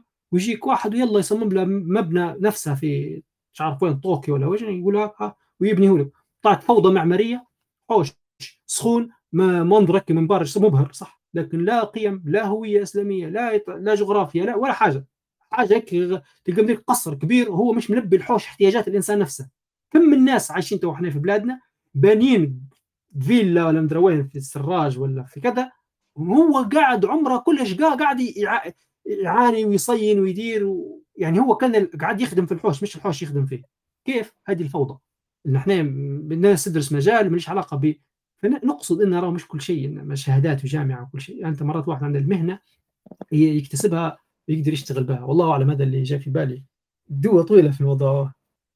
آه إيه هو مش حنسكتك يعني نكمل بس لو حد عنده سؤال ولا حاجة يعني فرصه فرصة حصلت علي. اذا بترقدوا خلاص.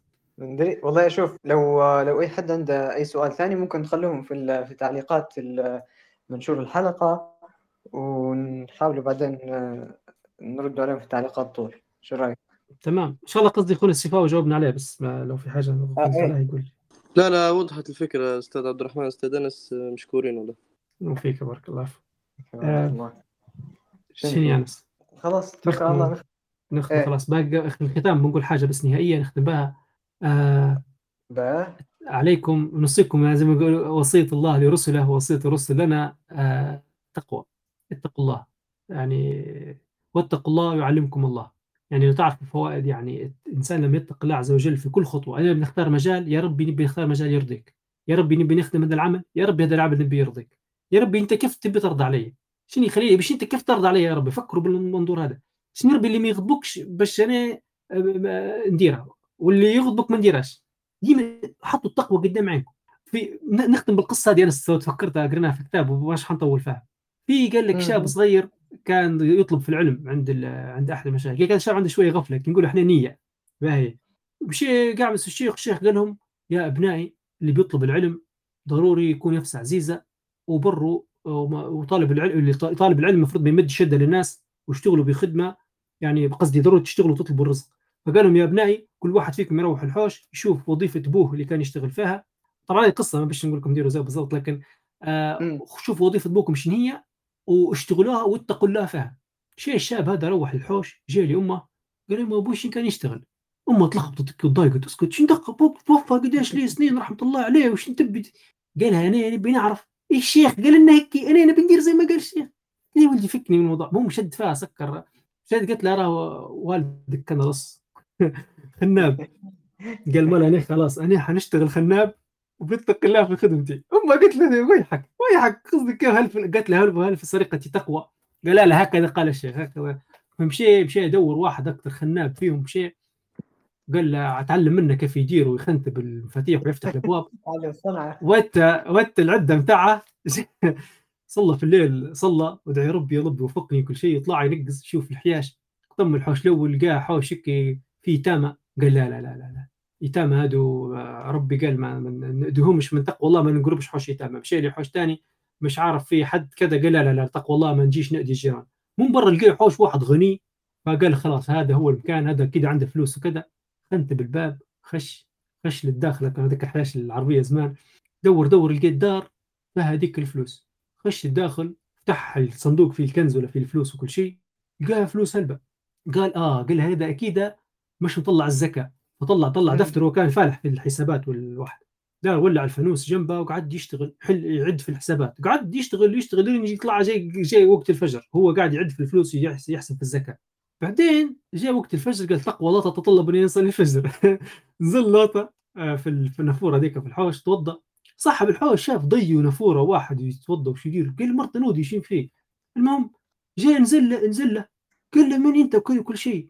قاعد طبعا في الدار وواقف فاتح صندوق وكذا واقف بيصلي. قال لي من أنت؟ قال له اسكت. قال تقوى الله ضبح عليه قال خش صلي ما, ما تكترش دوا وقال له قد قد ما القدام قال له أنت صاحب الحوش فأنت ام بينا.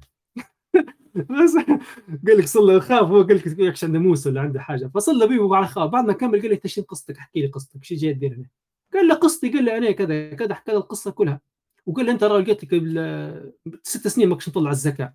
والراجل استغرب قال له انت شنو الموضوع؟ ما حكى له كل شيء وقال له قصته.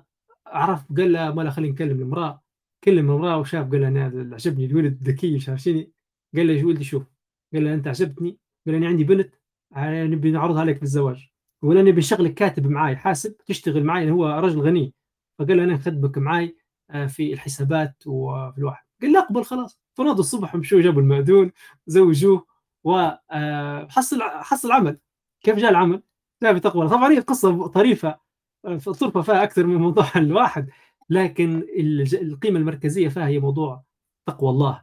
أنا مش نقول لكم لكن هذه ومن اتق الله يجعل له مخرجا. بالله حطوها مقياس عندكم. ما عادش تخافوا من المستقبل. ما عادش تخافوا يقول لكم راهو ما فيش فلوس فيش مجال. اتق الله وهذه هي اللي حبيت نختم بها. آسف جدا على الاطاله بارك الله فيك. آه إن شاء الله تكون يعني الحوارية نافعة لكل من استمع وشارك فبارك الله فيكم. آه فنختم بكفارة المجلس. سبحانك اللهم وبحمدك. نشهد أن لا إله إلا أنت. نستغفرك ونتوب إليك. بسم الله الرحمن الرحيم. والعصر إن الإنسان لفي خسر. إلا الذين آمنوا وعملوا الصالحات وتواصوا بالحق وتواصوا بالصبر. آه بارك الله فيكم جميعا ضيوفا ومستمعين. آه نلقاكم في حواريات قادمة. والسلام عليكم ورحمة الله وبركاته.